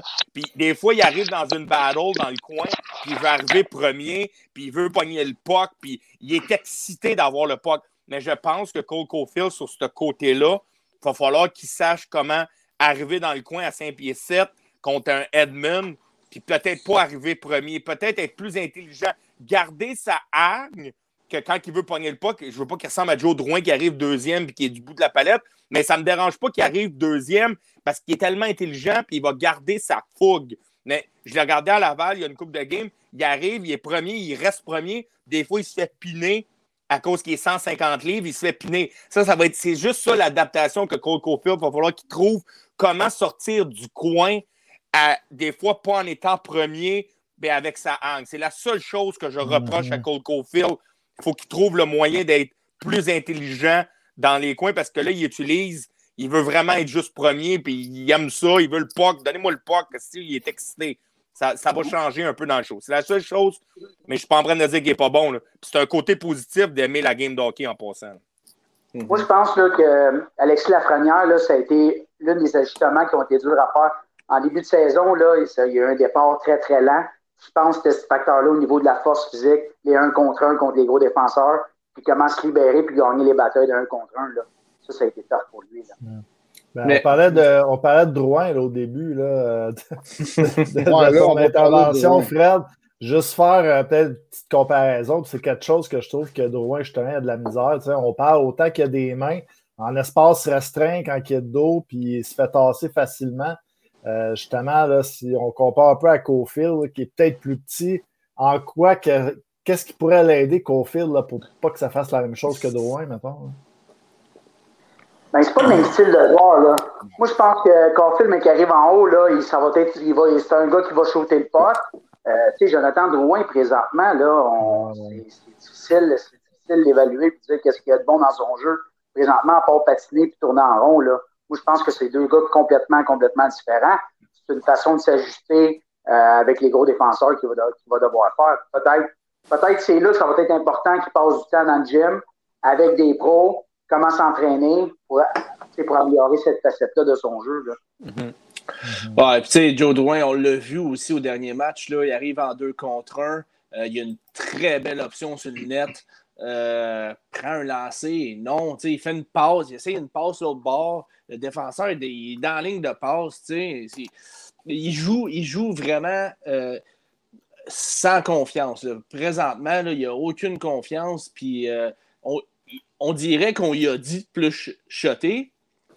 Puis des fois, il shot, puis il est dans le coin de la patinoire. On dit, je ne sais pas. On dirait que dans sa tête présentement, Joe Drouin, il est mélangé un petit peu, peut-être sur son identité ou. Oh, mais Drouin, là, Drouin, pour moi, c'est comme un tatar. C'est un peu le même profil. C'est un gars de 45-50 points qui va faire. C'est vraiment pas un gars qui, qui est super impliqué. C'est un gars créatif, mais tu sais, il n'ira jamais d'un coin puis fêter trop. Euh, là, on a donné Sergachev contre, fait qu'on dirait que les attentes sont, sont comme dans le tapis. Là, on s'est vraiment fait fourrer dans ce trade-là. C'est, quand même un troisième overall aussi. Ben oui, les attentes sont à cause de quand Il, il, était bien entouré à, à Tampa Bay, puis ça allait bien en début de carrière. Mais à Montréal, on dit, je ne sais pas s'il essaie de trop en faire. Ou, tu sais, quand même, on commence à avoir des attaquants un peu plus euh, solides que ce qu'on avait dans les dernières années dans mon livre. On peut-tu dire une parenthèse?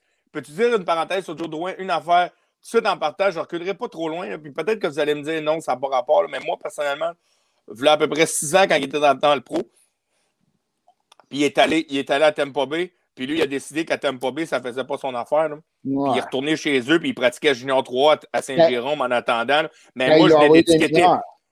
Il l'a envoyé dans les mineurs, il ne voulait pas aller dans les mineurs, il est allé à Saint-Jérôme. Finalement, il est revenu à Tampa Bay à, Syracuse. Ils ont probablement dit euh, on va te trader, on vient jouer. Mais moi, on venait d'étiqueter le jeune. Hey man, tu rentres dans la Ligue nationale, t'es qui, toi, pour décider que moi, à Tampa Bay, ça ne fait pas mon affaire, m'en va chez nous? Moi, j'ai plus le goût de jouer dans la Ligue nationale. Là. Vous échangez-moi. Hey, reste là, continue à jouer, monte ta valeur. Puis là, il va te le dire, il n'a pas monté sa valeur, c'est que Tampa Bay a fait un coup de maître, là, on va te le dire. Euh, aller chercher Sergachev. Mais moi, tout de suite en partant, j'ai étiqueté Joe Drouin. T'es es qui, toi, à un jeune âge, pour décider ça? Sérieusement. Ben, peut-être que c'est rien, peut-être que c'est moi qui se trompe aussi, là, mais. Non, mais tu sais, tantôt, on parlait de David Alexandre, là, qui était super mature, jeune, après ce qui est arrivé. Ben, Drouin, il était plus, un peu plus innocent, moins mature. Euh, il l'a pris personnel un peu, puis il, a fait euh, le, le, kid de 19-20 ans, hein, comme n'importe qui. Comme quand moi j'étais à 20 ans, j'étais zéro mature. tu vas me dire que je ne suis pas tant mature à 43, mais bon. on n'allait pas le dire. Mais tu sais, quand tu dis que quand tu dis Drouin veut peut-être trop en faire, mais tu sais, moi je pense, je pense que Dom Cham a une grosse responsabilité aussi. Là. Plus ça va, plus que Drouin de responsabilité. En power play, là, le quand ils remettent la rondelle en arrière, le puck s'en va à qui? Il s'en va à Drouin. Drouin a responsabilité de passer le puck d'un bout à l'autre. Après ça, quand ils sont installés, qui c'est qui joue en haut du power play pour distribuer la puck aux deux wingers? C'est encore Joe Drouin. Là, tu sais, oui, on dit que Drouin, là, il va en faire peut-être plus, mais sur le board, le coach a une responsabilité. Parce que là, présentement, c'est le tabac, c'est Dom Champ qui le place là, puis offensivement, c'est Dom Champ qui le place là. Là, le jeune, il commence à être mêlé parce qu'il est critiqué bords, tous les côtés. Ouais, bon point. Tu sais, c'est- on, on dit, Non, moi, là, des fois, ça me dit, Dom tu t'en vas avec Drouin, là, il y a de la pression, puis tu n'arrêtes pas de le mettre dans des situations où ce que il peut juste mal paraître. Le tabac, quand tu as le puck en arrière, tu t'enlises ton overspeed, il faudrait quoi qu'il batte tout le monde qui a le scoré? S'il n'y a pas d'option, qu'est-ce qu'il fait? Quand on voit le puck Non, dans mais le fond? Fred, Fred, sur ça, sur le tabac, ils sont deux. La nouvelle option, maintenant, il n'y a plus de seul. Là, il monte à, comme à deux, puis il y a, il y a- il y a comme une option un peu pareille, mais je suis d'accord avec toi qu'il y a beaucoup de, il y a beaucoup de, il y a beaucoup de responsabilités en ce moment pour la. Ouais. Mais, La confiance, là. mais le, le- le tabac, comme tu dis, là, Joe Drouin, dans, au début, quand il est arrivé, c'est lui qui était là. Toujours. Puis moi, je l'ai dit, là, ça fait, ça fait longtemps que je le dis. Faut pas mettre Joe Drouin dans cette position-là. À chaque fois qu'on mettait Joe Drouin dans cette position-là, ça menait à absolument rien. Là, ça fait combien de temps? là? On ne veut pas s'acharner sur le kid, on veut pas faire ça, mais ça fait combien de temps qu'il est là? Puis ça fait combien de temps que le powerplay va pas trop bien? Tu sais, là, il y a eu une bonne séquence de powerplay, là. Mhm. mais ça, ça retombe dans les, euh, dans les, euh, dans les, euh, dans, dans le standard qu'on a eu là, euh, dans les derniers temps, là, dans les dernières années. Puis écoute, c'est peut-être pas lui qui doit driver le powerplay. C'est ça qui arrive, tu sais. Ouais. Tu sais, J'ai- Je pense que. Hey, on- je vais vous poser une question aux cinq. Répondez chacun votre tour aux quatre. Là, pour moi, je, je compte pas. Quatre. On est cinq. ça, J'ai vu cinq, mais on est quatre. Les maths, Je vais vous poser- euh, un, Je vais vous poser une question. Je vais vous poser une question. Si Joe Drouin n'est pas à Montréal, là, puis c'est parce que c'est un Québécois qu'il faut le protéger, là, est-ce que n'importe quel autre GM dans la Ligue est aussi patient? Puis coach? Je pense Ben que ça a rapport avec ben- qu'il soit québécois. euh. Ben oui, ça a le rapport, Seb. Ouais. Parce qu'il joue à Montréal. Là, on est tous. Je, je te parle, je te parle pas juste. Ouais. Là, est-ce que je vais Ouais. reformuler ma question? Je parle pas juste non plus euh, des GM, tout. Je te parle des fans. là. Tu sais, les fans qui le protègent tout le temps, puis ils disent Joe Drouin, Joe Drouin, Joe Drouin, c'est un Québécois, on n'en a pas 12 à Québec, euh, à Montréal, on en a juste deux. Mais imagine Joe Drouin en ce moment avec euh, les Islanders de New York. Là. Euh, je veux dire, on n'est pas patient avec, les fans ne sont pas patients avec, personne n'est patient avec. Soyons réalistes. Là. Moi, je pense que la différence qui, qui arriverait, là, autre, en- enlève droit à Montréal puis mêlé à je sais pas qui, là, à- à- ton, ton exemple des Highlanders est, est bonne. là. Je pense que Drouin aurait, aurait passé sa 3, une coupe de game, le temps que ses affaires se replacent. Il y aurait peut-être moins de power play. À Montréal, le fait qu'on a donné un gros joueur, Sergachev, qu'on- que, que c'est un Québécois, qu'on n'a pas tant de. Que Dom Duchamp, de- c'était son coach junior. Oui, mais tu vois, moi, c'est ça la grosse problématique. Tu sais, je je, je m'attendais Ouais. tellement à ce que Duchamp soit capable de replacer. Moi, jusqu'au début de l'année, je croyais encore à Drouin. là. À tous les années, il y avait une blessure, il y avait toute une petite affaire. Je me dis, si ce gars-là, puis l'année passée, ça s'est mis à chier quand Drouin s'est blessé. là. Je ne sais pas si vous vous en rappelez. Là. Ça allait bien. Drouin s'est blessé, le Canadien a fait ça. Euh, moi, moi, j'y croyais à Drouin, puis cette année, je le trouve dégueulasse. Puis là, le TIF, il, m'en- il- il nous envoie des, des, des, des captures de, de vidéos qu'il a prises. là, il, me tue avec Drouin, là, tu sais. Non, mais le pire, le pire dans l'histoire, c'est que Joe Drouin, là, pour que le monde comprenne, là, puis il n'y en a pas un de nous autres, je crois pas, on n'est on pas en train de, de- de- de mettre en question son talent. Son talent est inné, c'est un talent pur. N'y a pas grand monde qui a le talent que Joe Drouin a. Ce qu'on essaie là, de, de faire comprendre au monde, là, puis j'ai l'air de m'acharner sur lui, c'est que dans le fond, là, c'est il fait pas partie de la brand des, des gars qui, qui ont l'impression de faire les détails pour gagner une coupe. C'est ça que je veux dire. C'est que Joe Drouin, je dis pas qu'il n'y a pas d'affaires dans la Ligue nationale, qu'il ne devrait pas jouer dans la Ligue nationale. Il y a d'affaires dans la Ligue nationale, il va en jouer 800 games. Mais moi, dans mon livre à moi, ce gars-là n'est pas dans le brand. Comme exemple, je ne les mets pas dans la même catégorie, mais des, des, des Datsuk qui avaient le talent, là, ils se sont pas ils se sont pas juste fiés sur leur talent. Ils ont fait la game 200 pieds, ils ont bloqué des shots. Zetterberg, Crosby.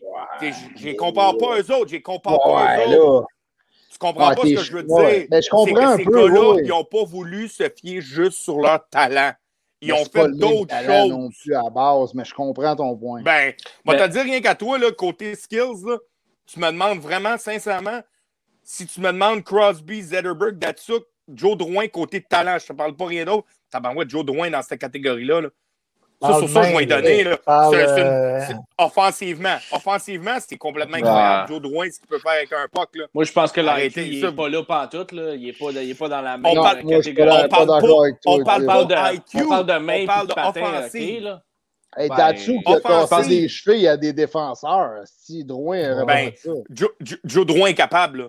Ça, il y a c'est des bonnes mains. C'est un solide mais- passeur. C'est un solide passeur. le fait pas. Mais Non, il fait pas en même temps, on est trop, en même temps, on est trop dur avec Drouin. C'est les attentes, là. Tu sais, je suis pas d'accord avec c'est un gars d'ici qu'on protège. Moi, je trouve que c'est le contraire. Moi, je trouve qu'on est sur son cas, puis on ne lâche pas. Les journalistes, il est tout le temps dans la vitrine, ça n'arrête jamais. Hey, euh, les insuccès du Canadien depuis un bout, puis l'instabilité du Canadien, on peut jaser, là. On peut parler, on peut. Crime, euh, Suzuki, on n'entend jamais parler, lui. Pourquoi? Parce qu'il est jeune. Ben oui. Il faut dire Tatar aussi, premier pointeur l'année passée. Cette année, il fait quoi, tu sais? Exactement. Les Conan, les Conan Byron, Ouais. tu sais, c'est Mais juste loin qu'on Ah non, mais les Conan Byron, c'est pas la même, c'est pas la même classe. Là. Tu sais, Ils Je pense, que, je pense que Joe C'est Drouin. la euh, troisième, quatrième ligne. Mais, mais ça reste qu'il n'y a pas au succès plus du Canadien en ce moment, là. Mhm. Ouais. Mais tu sais, Ouais. je pense que Joe Drouin, Ouais. là, c'est parce que on, ça fait une couple d'années qu'on l'attend. On attend son éclosion. Tu sais, Nick, tu as parlé de Nick Suzuki. Oui, c'est vrai que Nick Suzuki joue pas du bon hockey présentement. Mais, tu sais, est-ce qu'on peut le défendre? Oui, un petit peu quand même, parce qu'il est, sa Ben oui. deuxième année, il est à sa deuxième année pro. Tu sais, comme quand on défendait Drouin parce qu'il était à sa deuxième année Hum. ou à sa troisième année. Là, là, on est rendu à 26. Non, 20 il y a quel âge, 26 Drouin? ans. 26 ans quand même. Ben oui. Il Là, reste deux là, autres, là, deux autres sent- années de contrat. on se rend compte qu'il n'est peut-être pas euh, le joueur qu'on attend. Puis, tu sais, les attentes, est-ce qu'ils sont grosses? Est-ce qu'ils sont pas grosses? C'est sûr que les attentes, ils sont ce qu'ils sont parce que c'est un troisième overall. Le gars, il a, il a- il a- il a marqué 125 points à son année de repêchage. Quelque chose comme ça, 120 points à son année de repêchage. C'est 105, incroyable. euh, 105, 105, 41 105. buts, mais en 49 105 games seulement. Son année de repêchage, écoute, c'est énorme. Là. Puis à- au championnat du monde junior aussi, il a connu un super de bon championnat du monde junior. Écoute, c'était un sale prospect. Là. Tu sais, Puis là, il arrive dans la Ligue nationale. Est-ce qu'on le défend?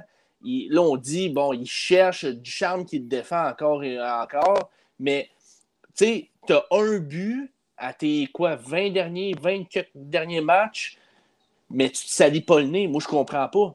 Va-t'en, va en avant du net, tu vas pogner un garbage, tu vas pogner. tu- tu- crime, Ouais, tu vas repogner ta confiance de même, mais il va pas. Fait que, Ouais, tu c'est sais, ça, à un moment c'est donné. zéro son style de jeu. là. Ouais, mais ça périphérie, un peu, c'est Moi, j'ai pour dire, j'ai pour dire Joe Drouin, là, si tu veux le garder à Montréal, j'ai pas de trouble. Utilise son talent, exemple, pour le power play, des affaires de même. Mais sincèrement, désolé. Si tu veux l'utiliser de même, puis tu veux en avoir un dans ton club qui est comme pas buy-in dans, dans, dans, dans le fait de payer le prix sur certains détails, ben fais-les jouer 8-10 minutes par game. Il ne te coûtera pas des games. Tu vas l'utiliser sur le power play à 5 contre 5. Tu y coupes un peu de temps de glace, puis that's it, that's out. Si- Ouais, mais tu Si, peux exemple, tu veux l'avoir de même, il- club, il peut, il- non, mais je le sais, mais Mais au pire, si t'en as un dans ton club qui, qui, qui te ramasse un 50-60 points, là, je, te, je te donne ça de même, là, mais tu le fais pas, tu le fais pas jouer 17 minutes, tu y enlèves du temps de glace, tu lui dis, toi, là, tu veux, toi, je suis sincèrement désolé, là, 5 contre 5, t'es une nuisance en défensive, t'es pas très bon défensivement, mais sur le power play, ça se peut que ça marche. Enlève-y de la, de la- de la pression sur la défensive. Fais-les jouer 8-10 minutes, fais-les Ouais. donner du power play, puis ça va peut-être marcher. Moi, c'est le même. Au pire, si Ben tu veux non, le garder. je suis pas d'accord. Ben oui. Non, non, mais le TIF, en plus, là, écoute, j'ai jamais joué à ton niveau en plus, là, mais moi, quand j'étais dans une équipe, que ce soit du hockey ou du football, puis c'était du bas niveau, là, mais Chris, si moi, là, je me, je me mets à bloquer des shots, puis à manger des shots à gueule dans le coin, puis que l'autre, lui, il joue son 10 minutes, qu'il se mouille pas, eh, tabarnak, ça passera pas là, dans la chambre. Ben, puis- ça Euh, passe je suis un peu pas. il, il blende pas zéro, là. Ça, je suis d'accord avec toi. out. Je, je suis d'accord avec toi, ça, ça, ça va peut-être pas buy-in, mais premièrement, ça, a deux, ça a deux effets à ça. C'est que probablement que tu vas lancer un, un- un- en tant que joueur, là, si je suis Joe Drouin puis je joue 10 minutes par game, puis j'ai passé de 17 à 10 parce que je joue pas, peut-être qu'il va faire comme tabarouette. OK, je vais aller faire les détails parce que je veux jouer 7 minutes de plus. J'aime pas ça jouer 10 minutes. Avec, avec son niveau de la, la façon qu'il se présente soir après soir, pourquoi il. Si un gars à mettre d'instant, il peut, il peut être anti scratch un soir, là? Ah, je, suis d'accord avec toi, Fred. Je, Demain matin, là, on rentre un autre attaquant, là, on dit qu'il faut qu'on scratch quelqu'un, on regarde le line-up, c'est facile, on sort Evans. Mais c'est être malhonnête avec lui. Parce que dernièrement, il, est engagé, il patine, chiffre après chiffre. Son niveau d'engagement, il est excellent. Comparativement à loin, son niveau d'engagement, il s'est battu. Moi, Evans, c'est une de mes, plus belles surprises cette année. Là. Match après match, il, y a eu un petit creux de vague à un moment donné, mais dernièrement, là, depuis qu'on a acquis Star, là, on dirait qu'on y a allumé un feu en dessous du cul. C'est une machine, il joue vraiment du bon hockey. D'accord avec toi? C'est là la différence. C'est là la différence. Quand un coach arrive et est là par intérim, il ne peut pas prendre les mêmes décisions. C'est pas vrai, ça. C'est pas vrai, ça. avant, de mettre un vétéran dans les estrades, il hmm, faut que tu y penses parce qu'il n'y a pas un contrat de trois ans. Là. Ouais. Bon, J'avais une question, par exemple, euh, pour euh, peut-être Fred. Je pense que je l'avais déjà posé, les gars, à un autre podcast, mais euh, tu sais, le fait là, que le Canadien soit allé chercher des gars comme Anderson, Toffoli, Perry, puis il y a d'autres options offensives maintenant. On parle de Drouin l'année passée, c'était lui qui avait le tap-back. Puis quand il était blessé, le Canadien, a droppé. Mais à ce moment-là, c'était quand même Drouin, c'était ton gros joueur. Là, tu as d'autres options cette année. Est-ce que lui, tu penses, d'après toi, qu'un gars comme lui a pu se cacher un petit peu en arrière en disant, ah, il y en a d'autres qui vont faire la job ou. Euh? Ben, c'est là qu'on vient. Il est-tu prêt à accepter un rôle? Il est-tu prêt de gagner avec qu'est-ce qu'on a? Présentement, la réponse, c'est non.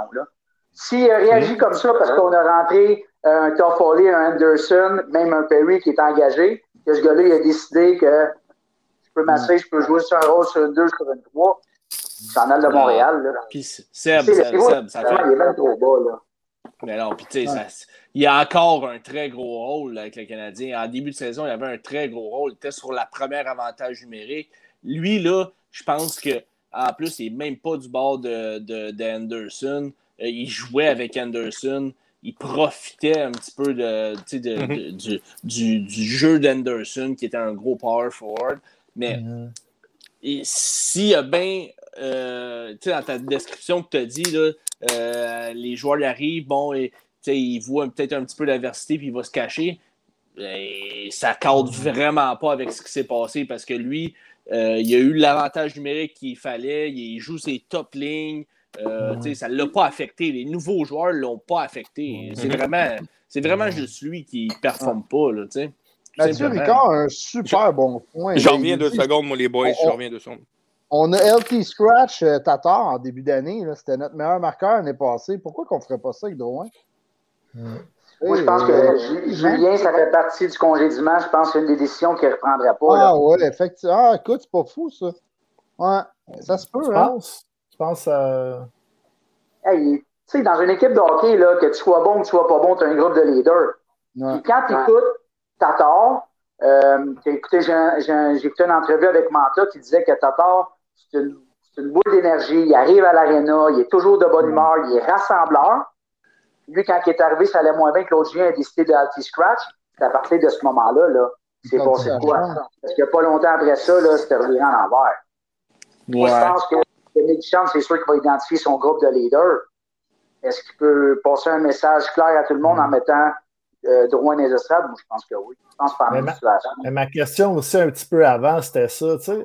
Parce que, tu sais, dans une équipe, il y en a qui prennent le lead, justement. Tu sais, Drouin, il est-tu dans ton groupe de leaders? C'est ça, je, un peu, c'était un peu ça aussi ah, ma question. il n'y a pas l'air d'avoir le profil leader, mais on n'est pas dans la chambre. Là. Non, mais tu sais, pas un leader que. Tu je pense que l'année dernière, justement, c'en était plus un leader avant. Avant qu'il se blesse, là, le monde, il passait la POC. Puis c'est pas juste de, que le coach, il donne de la glace ou qu'il c'est aussi de la façon que les joueurs jouent avec lui, ça, ça glace. Là. Moi, qu'est-ce que je vois cette année, c'est pas vraiment que les joueurs ils donnent tout le temps à Drouin comme ça arrivait avant, puis que tu sais, là, quand il y a un gros joueur cette année, tu essaies d'y passer plus à lui. Moi, je trouve que cette année, c'est pas bien ça, Drouin. Après, après trois défaites consécutives, là, ils, ont, ils ont un bon test. Là. On va voir les leaders, qui c'est qui va se lever, qui c'est qui Ouais. vont disparaître. là. Les Canadiens se mettent à gagner. Les playoffs, euh, faut que tu Ouais. te prépares pour les playoffs. Là. Ben, tu sais, pour en revenir à ta question euh, du début, euh, est-ce que, est-ce que Drouin, est-ce qu'on va gagner avec euh, Jonathan Drouin? C'est une très, très bonne question. Euh, moi, je pense que s'il n'est pas utile sur un top 6, c'est pas le genre de. ou un top 9, mettons, à Montréal, parce que c'est un top 9 à Montréal, là. On s'entend, là. Euh, s'il n'est pas utile, puis s'il n'est pas utile en avantage numérique, parce qu'on on s'entend, l'avantage numérique là, avec Joe Drouin, c'est, pas terrible. Oui, c'est collectif, c'est pas terrible, mais quand même, il n'apporte rien de plus à cet Mhm. avantage numérique-là. On s'attendait tous à ce qu'il il soit le général de l'avantage numérique, puis il l'est pas le général. Fait que, au bout de la ligne, là, euh, tu veux-tu garder Joe Drouin? Moi je, moi, je pense que pour se poser la question, c'est d'y répondre. Puis, euh, est-ce que, tu mais- peux, est-ce, que tu, est-ce que tu peux monnayer Joe Drouin pour justement aller chercher peut-être tu sais, euh, un, Là, un meilleur valeur est- défenseur? C'est atroce, là. Ouais, mais il reste un autre. tu sais, Il reste, un- il reste quoi, deux ans ou un an? Un an Il reste deux ans? après. À, à la fin de la saison, il va en rester deux autres. Tu sais, il reste deux ans ça. à 5, 5, 5 millions que Joe Drouin. est- 5.5. 5,5. 5,5. tu sais, euh, Je pense que c'est pas. C'est un bon pari pour une. Pour, euh, pour, pour, de- pour une équipe. Est-ce que tu peux échanger un problème contre un autre problème? Moi, j'en ai parlé dans le chat, les boys.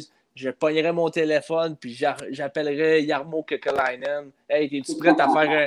T'es-tu à faire un autre move, mon, euh, mon, mon Finlandais? Euh, T'en as un. T'en as envoie-moi un.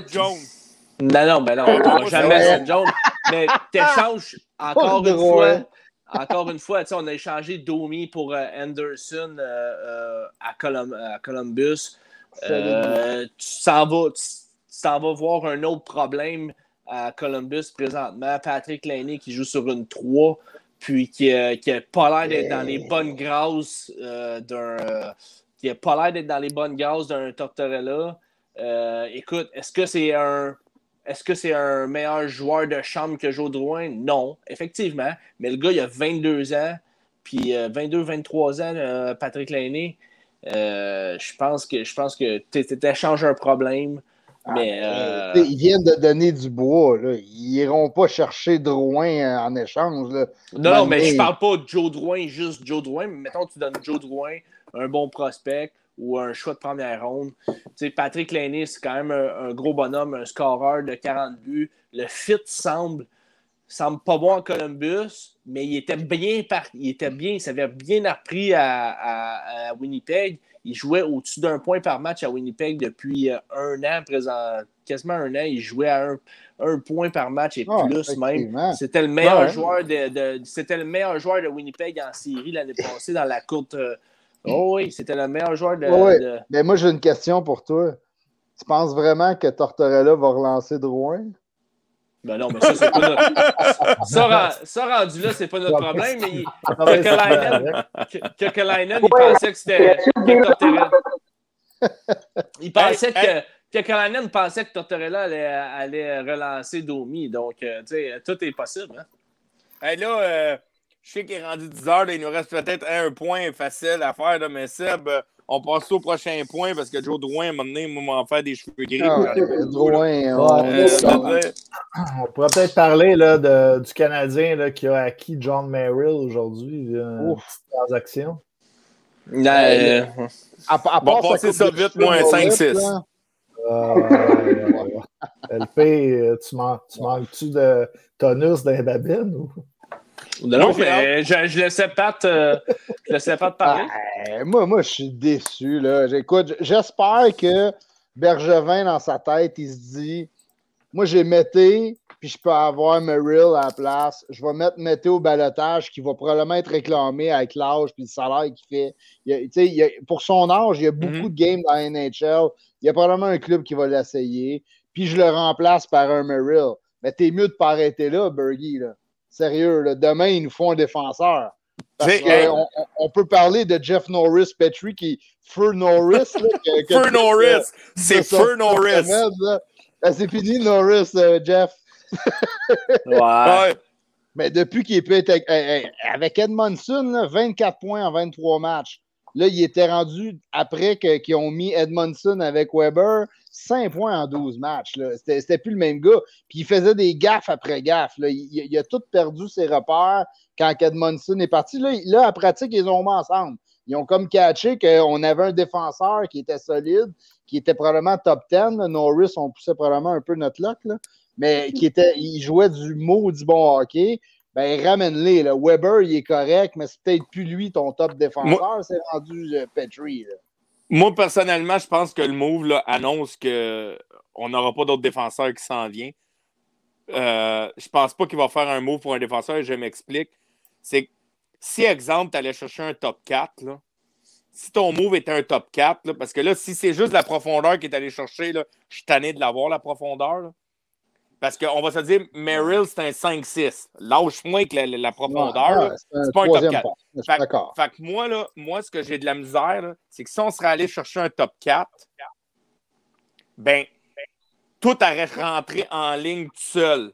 Parce que Chariot aurait tombé 5-6. Fait que là, tu l'aurais eu ton 5-6 de toute manière. Parce que, on va se le dire, dans Petrie, Weber, Edmondson puis Chariot dans ton top 4, si tu vas chercher, tu vas chercher un top 4, c'est qui qui s'en va de là, là, on va se le dire, c'est Chariot, là. Chariot qui sort du top 4. Ouais. Fait que Chariot se ramasse, exemple, avec Ben, Romanov. Le move est fait. Fait que je ne comprends pas le move de Merrill pour rajouter de la profondeur. Parce que si tu vas chercher un top 4, là, c'est là, Merrill, il faut qu'il joue, puis il met, là, il, il commence, là, Chariot va tomber 5-6, fait que là, Romanov ne joue plus. Fait que là, tu sais, à un moment donné, je sais pas si vous comprenez ma logique, là, mais il y a- Moi, je pense, Tiff, que Merrill, là, moi, je pense que le Canadien, aujourd'hui, est meilleur que hier. Parce que Mété, il n'est pas calibre pour jouer une nationale soir après soir. Si jamais le Canadien, si jamais Bergevin n'est pas capable de faire un move, ben, au moins, il s'est protégé.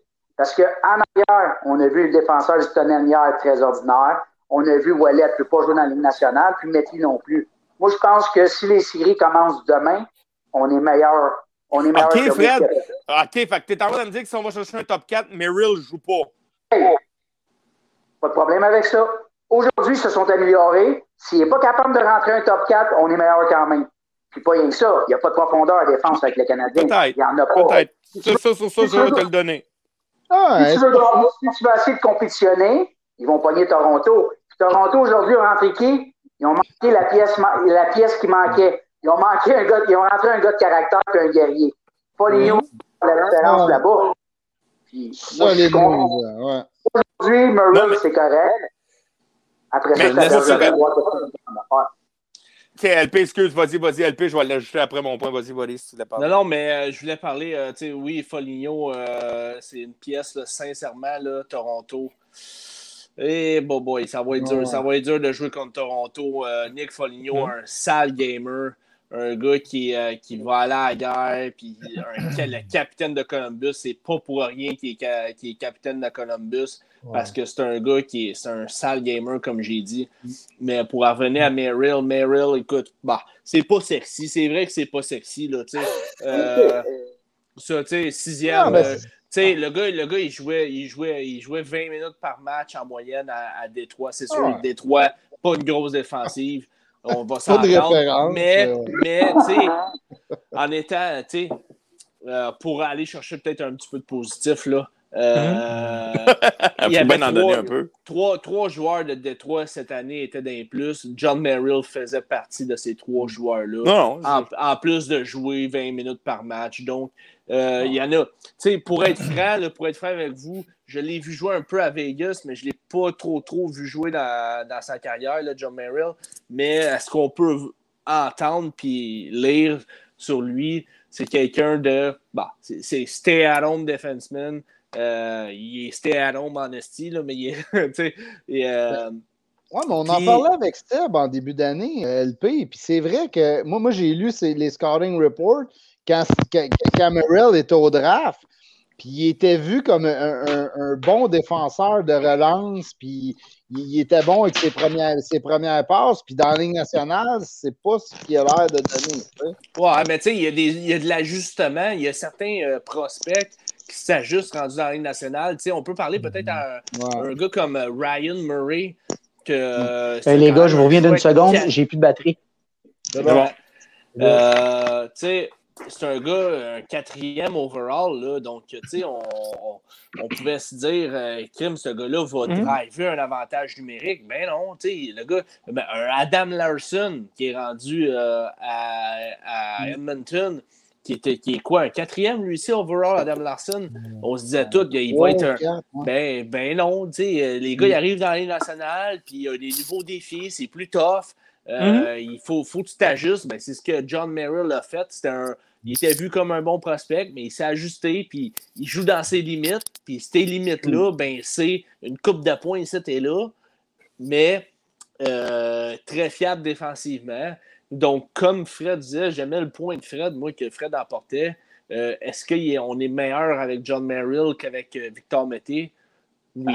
Puis, tu sais, sûr j'ai que été, un oui. grand- j'ai été un grand défendeur de Victor Mété. Puis, Ouais, j'en ai parlé, j'en ai parlé au début quand, il, quand il était avec les Knights de London. Euh, j'en, parlais, puis je disais comme quoi que j'adorais son. Non, mais j'adorais, son coup de patin, puis tu sais, Ouais. c'est quelqu'un qui avait un. Il était, il était- aussi. il était mobile, il était bon défensivement, puis. euh, mais, mais il perd ses batailles à un contre un, Mm. puis ben, son shot, ben. c'est- Ouais, on va se Ouais, le mais Victor Mété, on va se dire. il a été, il été malchanceux dans sa carrière parce qu'il a été placé dans une situation qu'on n'avait rien, puis on l'a placé avec Weber. S'il aurait passé par un cheminement de la Ligue américaine, puis tranquillement, est-ce que Mété serait un top 4? Peut-être pas, mais il serait meilleur, top, il serait meilleur que qu'il est en ce moment. Ouais. Il mais il a été jeune. garoché. Il est, il, pas mauvais non plus, mais il a été garoché dans une situation sans le Mhm. vouloir. C'est pas lui qui a Ouais. choisi sa position. On l'a placé avec Weber, puis that's it, that's all. Il a appris à la dure. Puis, tu sais, quand on parle de Cole Caulfield, c'est un peu l'exemple que je donnais, c'est qu'il faut être patient avec nos jeunes.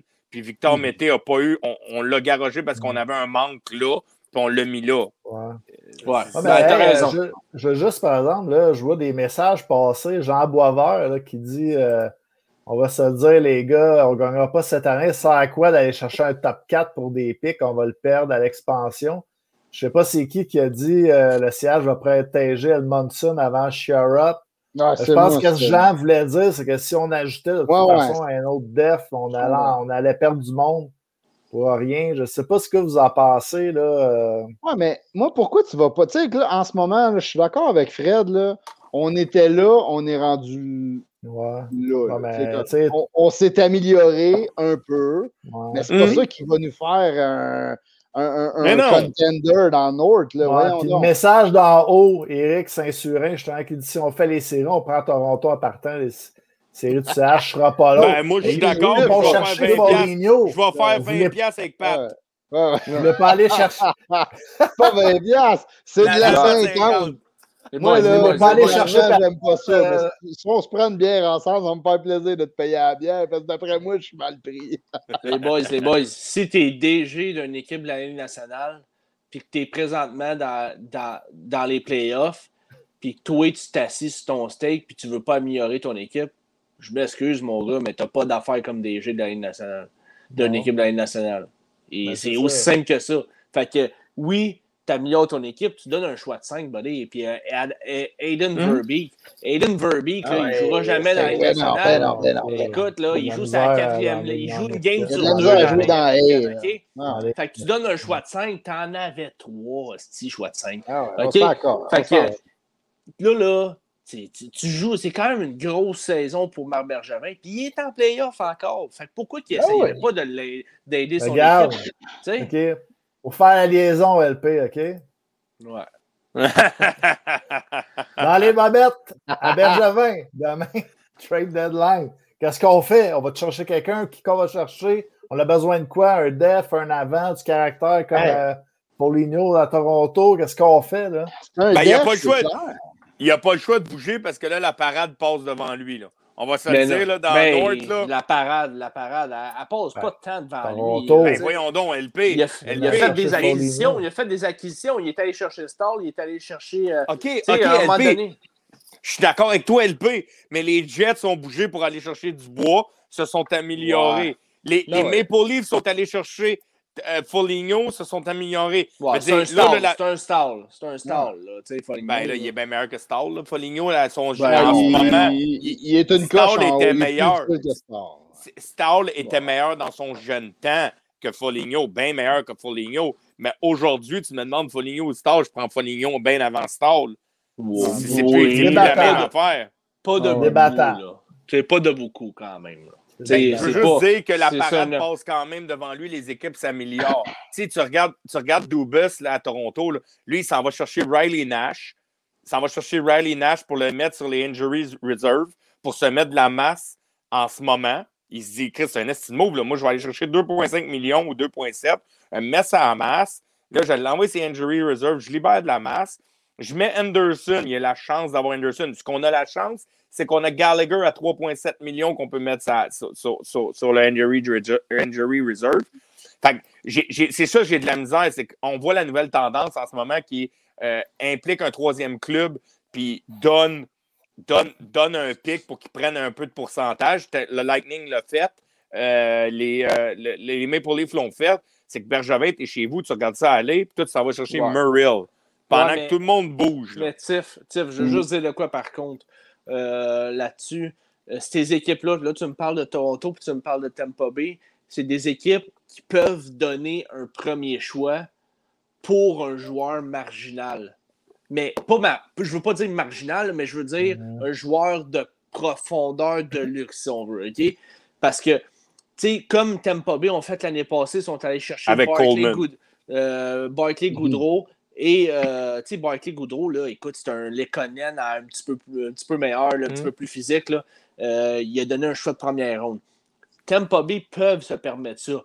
Mais si Bergevin, qui est une équipe peut-être un petit peu plus en bas, qui n'est pas vraiment un contender, donne un choix de première ronde pour euh, aller chercher un Nick Foligno ou un, un joueur marginal, ben, tu sais, présentement, je pense que Bergevin travaille énormément fort pour euh, mais un choix de première ronde pour David Savard. Tu sais, j'a- J'adore David Savard, mais à 31 ans, le gars, il n'a pas un but dans ses. euh, je sais pas. tu sais, Je veux dire, David Savard, c'est c'est bon, ça, ça va être bon en playoff. Mais un choix de première quand même.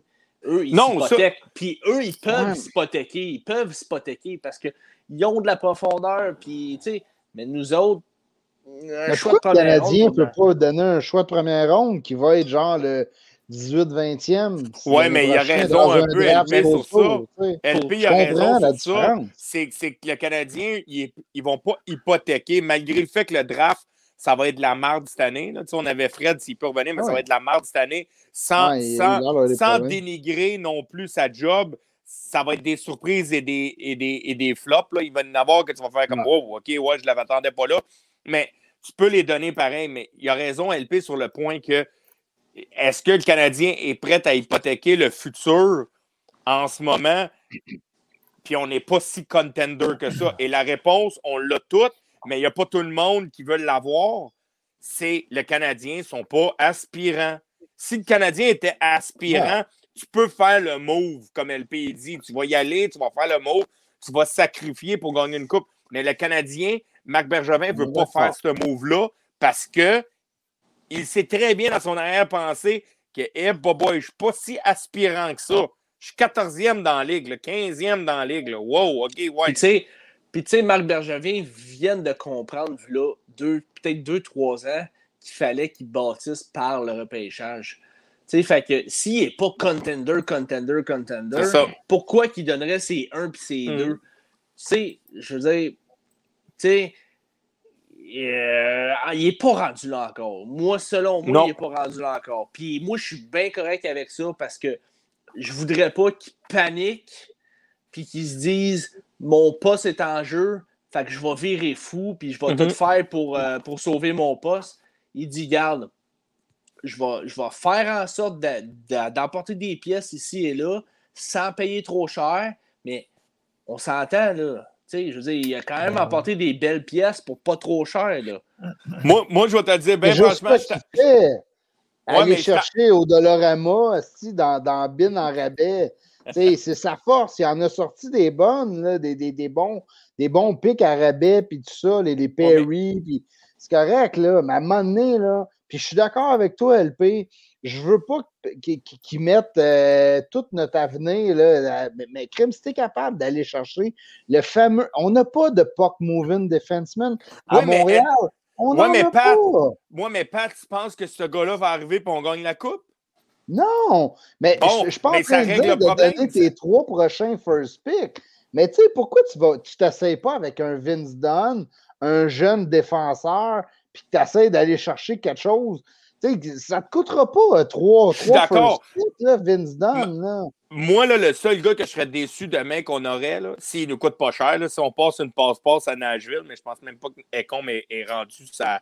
Je pense qu'Ecom Ouais, est non, plus sur le marché. vendent plus, là, Euh. Mais si, exemple, on va chercher Ecom on sacrifie un Goulet ou un Harris, je vais être en tabarnak après Marc Bergevin. Je vais être en tabarnak après Marc Bergevin parce que tu es en train de dire, c'est comme là si tu gamblais, là, tu dis, OK, je vais le prendre au cas où qu'on gagne une coupe, mais tu ne gagneras pas, puis tu vas avoir sacrifié un goulet, puis, puis, puis Ecom ne signera pas dans deux ans. Dans deux ans, quand ça va finir, là, l'année prochaine, quand son contrat va finir, l'autre année d'après, là, tu ne le signeras pas parce qu'il va aller chercher un 5 millions, 6 millions parce qu'il était déjà à rabais. Je vais être en tabarnak après Marc Bergevin, moi. S'il va chercher Ouais. Ecom puis il donne beaucoup, Ouais. Je vais être je suis un peu d'accord avec Tiff. Je suis un peu d'accord avec Tiff là-dessus, quand même. Ah, Les boys, euh, par exemple, je ne sais pas si ça vous a sorti de l'esprit, mais il y a eu une autre transaction cette semaine. Carl Pal- Palmieri, là, qui a été échangé aux Islanders de New York, qui ont quand même donné un choix de première ronde. Puis, vous allez me dire, ouais, mais Palmieri, ouais, Palmieri est UFA aussi à la fin de la saison. Ils ont quand même donné un choix de première ronde. Islanders, les voyez-vous contender, peut-être plus que le Canadien. Il y avait plus Zay Jack, il y avait Zay Jack aussi. Là. Il y avait Zajac, il y avait dans, Ouais, le, dans ben le là, deal, mais, euh, euh, ouais, ouais, c'est- c'est vrai que Zajac, euh, c'est pas mal C'est fini. là, plus mais, pour euh, non, le c'est salaire, là, se débarrasser. mais, mais Palmieri, écoute, euh, moi, je suis un grand fan de Palmieri, puis je l'aurais bon, l'aurais ben. quasiment donné euh, le, le choix de première ronde pour Palmieri parce que c'est un. UFA, là. Les un un round pour un Ok. UFA. T'es C'est prêt un peu à la même affaire que ce que vous dites, là. Mais les Islanders, Ouais, mais- fait. Ouais, mais les Islanders sont un peu là. plus Vous avez un double discours. Les Islanders Ben, sont. LP, Les Islanders, là. les Ouais, Islanders, premièrement, je ne suis pas d'accord avec leur move parce que je les vois. Je, je les vois pas. Moi, moi je l'ai dit, là, les quatre clubs où ce que je pense que la Coupe va se gagner, c'est c'est Colorado, Vegas, Tampa Bay, Washington. Je pense que la Coupe va se circuler entre ces quatre clubs-là. Mhm. Oui, dans les séries, tout peut arriver. Les Islanders sont quand même dans ce lot-là. là. Je pourrais les mettre cinquième, sixième. Ils n'ont quand même Ben pas un mauvais club, mais ils ont des points d'interrogation. Est-ce que je suis d'accord avec le, le, le- le move des Islanders? Perdu Undersea Non. quand même. là? Moi, je suis pas d'accord. Ils ont perdu Andersley, c'est ça qui leur faisait mal. Mais est-ce que tu étais prêt à sacrifier ton first pick? Moi, je ne l'aurais peut-être pas fait. C'est Lou Lamoriello. Il l'a fait. Il a fait le move. Euh, J'aurais peut-être attendu une autre année. Tes gars arrivent un peu plus à maturité. Lui, il voulait y aller cette année. Ils se sont quand même rendus loin en série l'année passée. Ils n'ont pas un mauvais club. Euh, Mm. Ils ne sont pas dans la même situation que le Canadien de Montréal. Je Non, pense de je pense, qu'ils ont un plus beau club que le Canadien de Montréal quand même. Là, les Ben boys, oui, euh. ben oui. Sais, Ils ont- Ils ont Ouais, surtout un euh, coach. Là. Ouais, mais ils n'ont pas, de- ils ont pas de gars qui. euh, ils n'ont pas de Tatar, ils n'ont pas de Jonathan Drouin, ils n'ont pas des gars qui, qui se présentent un match sur deux, ils n'en ont pas vraiment dans Mhm. leur top 6. C'est ça qui arrive avec le Canadien de Montréal. Le Canadien de Montréal, là, tu sais, oui, on, on a un poppy club, puis on a des belles pièces, Ils, mais ont quand même des, ils ont quand même des Dans ton top. Ouais, ils ont un Burley, mais un Burley, c'est un gars qui est crissement à là. On Ouais, s'entend, il est clutch en Il y a des slums. Ouais, il y a des slumps, là, mais il est Mhm. clutch quand même. Là. ouais. Mais, tu Je sais, dirais qu'ils en ont, ils en ont quand même deux sur six. euh, Ben, Wallstrom, c'est un jeune, là, il n'est pas vraiment dans le top 6. T'sais, Là, il joue, du, il joue du gros hockey présentement, mais on s'entend qu'il est rendu en playoff. C'est ça. Euh, ça va être drivé par les, par les, euh, par les Pajot, par les. Peut toutes les nommer, là, Puis- mais. Puis Jean Boisvert, je ne sais pas s'il parle des Highlanders, mais il dit tu peux pas attendre trop trop avec eux autres. Les gars, les gars ils ont tous 30 ans. Euh, ils n'ont pas un. Non, C'est à pas part bon, euh, Barzol, à part Barzol là, qui est jeune, puis puis Pajot, mais le reste, il y a Beauvillier aussi, mais Beauvillier est un peu comme dans, dans la même trempe là, que, je vais peser mes mots, là, que Suzuki. C'est un gars qui est, qui est encore en train d'atteindre sa maturité. Il n'est pas encore rendu à maturité. Sais, Beauvillier, c'est comme dans 3-4 ans, il va devenir, dans 3 ans, il va devenir complètement incroyable, moi, je pense. Mais oui, eux autres, ils n'étaient pas dans la même situation que les Canadiens. Le move était à faire. Ils ont sacrifié pour essayer d'être dans ce lot-là des quatre équipes que j'ai nommées. Puis ils sont quand même quasiment premiers de leur division, pareil. Là. Ils, sont- ils se battent avec Washington. Ils se battent avec Washington. Ils ont été premiers pendant une semaine. Ils, Ils ont, ils ben, sont ils ont le venus. même, euh, ils ont le même dossier que Washington, en fait, en ce moment. Ben, c'est ça. Fait que, tu sais, eux autres, ils se mais- voient quand même, euh, ils se voient plus loin. Lou, il a fait un move. Euh, tu sais, je pense que Marc Bergevin, là, au- pour, pour ma conclusion à moi, c'est que Marc Bergevin, il, il veut aller, il veut faire un bout dans une série, mais il sait qu'il gagnera peut-être pas, mais il n'est pas prêt à sacrifier. Il veut comme un peu de. Il veut, il veut, il veut l'argent, le beurre, il veut tout. Puis, il essaie de manigancer, il met des pièces dans le puzzle pour essayer de, d'avancer Ouais. dans mais pas sacrifier. C'est ça qu'il veut faire, parce qu'en deux ans, quand ça va lever, ça va être beau. là. Ouais. Mhm. Ouais. On est allé chercher Eric Stahl quand même, là, tu sais. Je veux dire, euh, Ouais, bon, c'était pas un gros qui risque. qui on- voulaient Star. Là. Le monde pense que, que, que le Canadien a fait un move so-so. C'est un bon move, le Star. Ouais, mais écoute, Mhm. on le voit quand même. Il est drôlement Tu sais, même dans- utilisé, je trouve. Là, mais... Ouais, mais tu sais, dans. dans tu sais, moi, j'ai. Tu sais, euh, Guy Boucher est vraiment solide, solide, solide. Là. Sérieusement, à RDS, là, je l'adore. là. Mhm. Tu sais, quand il- quand- Moi, quand il a dit que ce gars-là devait jouer ses deux premières lignes, euh, j'avais vraiment, vraiment, vraiment des gros doutes là-dessus. Euh, On l'a Ouais, vu, Guy là. Boucher, c'est- c'est qu'on dirait, il sait tout, lui. Moi, euh, j'ai envoyé un courriel. J'ai demandé euh, un peu des questions sur le Canadien. J'ai demandé aussi comment faire un changement d'huile, comment changer une couche de bébé, quand ça va s'en venir bientôt. Tu sais. C'est ça. Non, mais écoute, C'est vrai qu'il est bon. il est bon, mais tu sais, je veux dire, sur, sur, Eric ouais, Stahl, là, on l'a vu, là, tu sais, je veux dire, il n'y a pas, il n'y a plus coup de patin, pantoute, pantoute pour suivre euh, un high pace de la Ligue nationale de nos jours, là, en tout cas. Ouais, ouais. Tu sais, euh, mais quand même, il va être utile. Mm. C'est quand même une belle, c'est c'est une belle échange quand même quand tu es contender. On ne l'est pas, mais c'est quand même une belle, euh, c'est quand même une belle. Hey. On est encore, en- on est encore en playoff, puis moi, je déteste entendre, je déteste entendre euh, quand que le monde dise euh, oui, tu es en playoff, mais tu n'es pas une équipe contender. Fait que euh, non, tu es en playoff, essaye-toi, Chris. esti. Il n'y a aucun, il y a aucun hostie. DG dans Fact. qui se dit dans les bobettes à Bergevin, qu'est-ce que tu veux qu'on euh, qu'est-ce que tu veux Fait que qu'on dise? Non, mais, hey, en passant, là, euh, puis t'as raison, LP. je- Vous n'avez je pas répondu tu à la question. Ça, je la remets. je- hein. je- je sais, je sais que tu me, tu me vises un peu, parce que quand tu arrives en série, tout peut arriver. Je suis d'accord avec toi. Je suis d'accord avec toi, mais il faut que tu sois réaliste à quelque part pareil. ça les n'existe pas. clubs- euh, tu sais, oui, à un certain meilleurs clubs point, vont finir là, par- tu les meilleurs clubs finissent pareil. Par Dallas, là, ils ont surpris tout le monde. Au bout de la ligne, c'est qui qui a gagné la Coupe? C'est Tampa Bay. Tabarouette, les meilleurs clubs ont gagné la Coupe pareil. là. À un moment donné, Ouais, t'as bien beau euh, vivre de rêve, là, mais. L'année d'avant, tu sais, l'année d'avant, euh, euh, Tampa se faisait sortir en 4 par Columbus. tu sais. Fait Oui, que, oui, mais au bout de la ligne, qui qui a gagné la Coupe? Qui a euh, gagné la Coupe? C'est le meilleur club Ouais, les Blues, les Blues qui étaient derniers.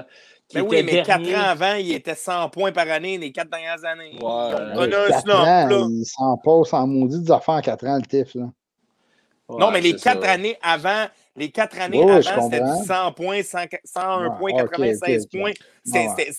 C'était stédé. Je suis d'accord, mais à un moment donné, tu vas te sacrifier Ouais. tout? Un peu ce que, que David Alexandre disait tout à l'heure, tu vas te rendre en demi-finale, tu vas te faire une bague parce que tu t'es rendu en demi-finale? Non, tabarnak, si, Ben là, non, ben non, c'est mon ben patience.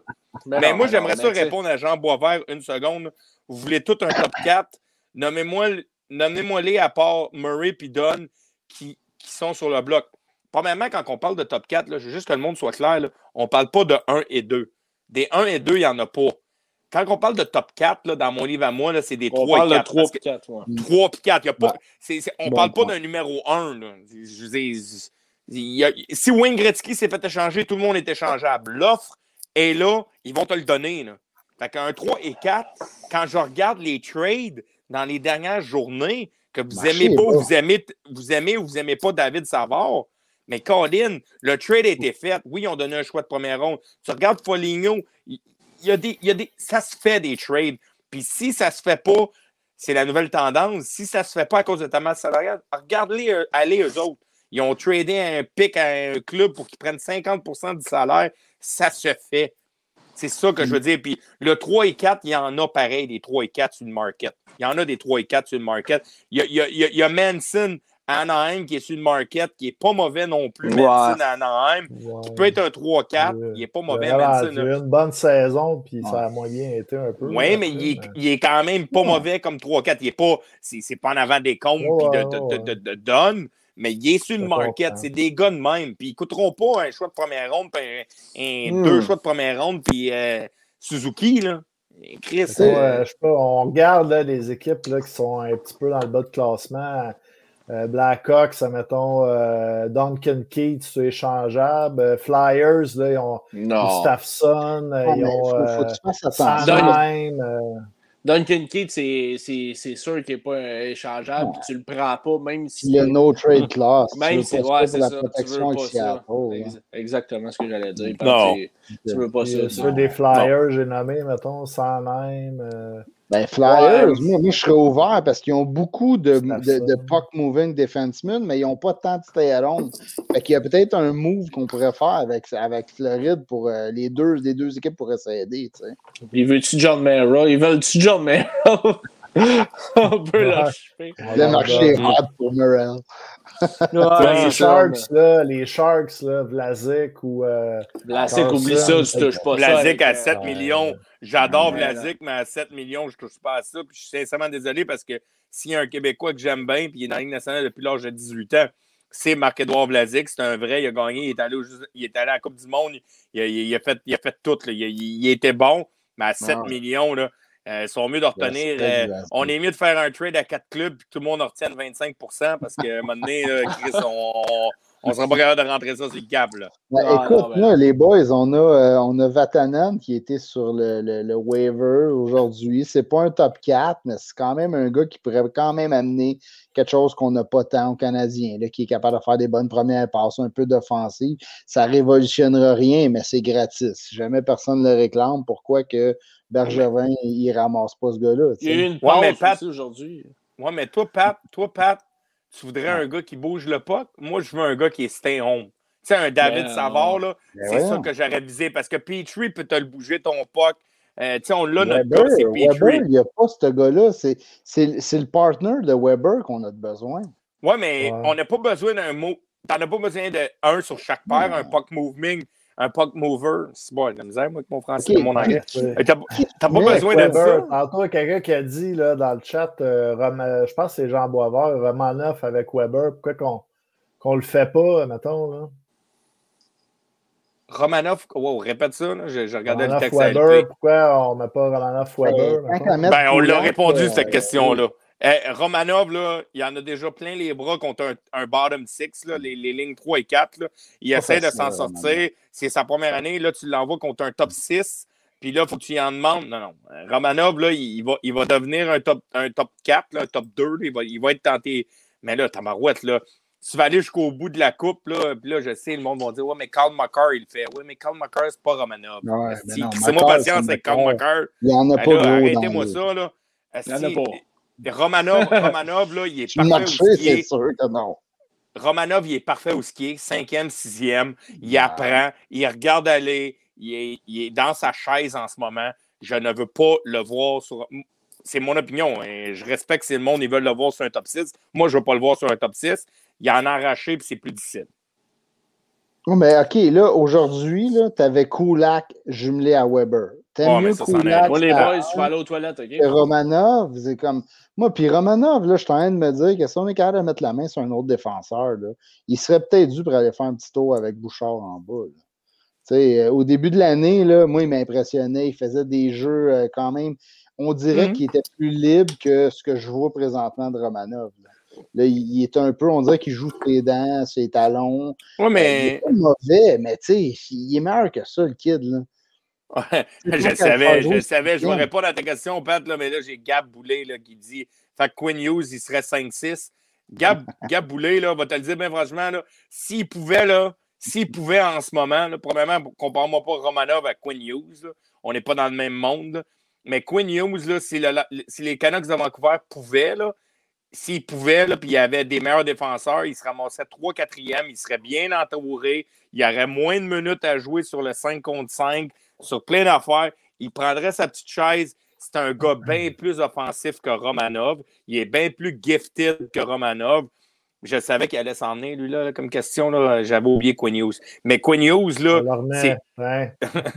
Quinn, Quinn Hughes ne serait pas 5-6 à Montréal, mais Quinn Hughes serait probablement quatrième en arrière de Petrie, Weber et compagnie.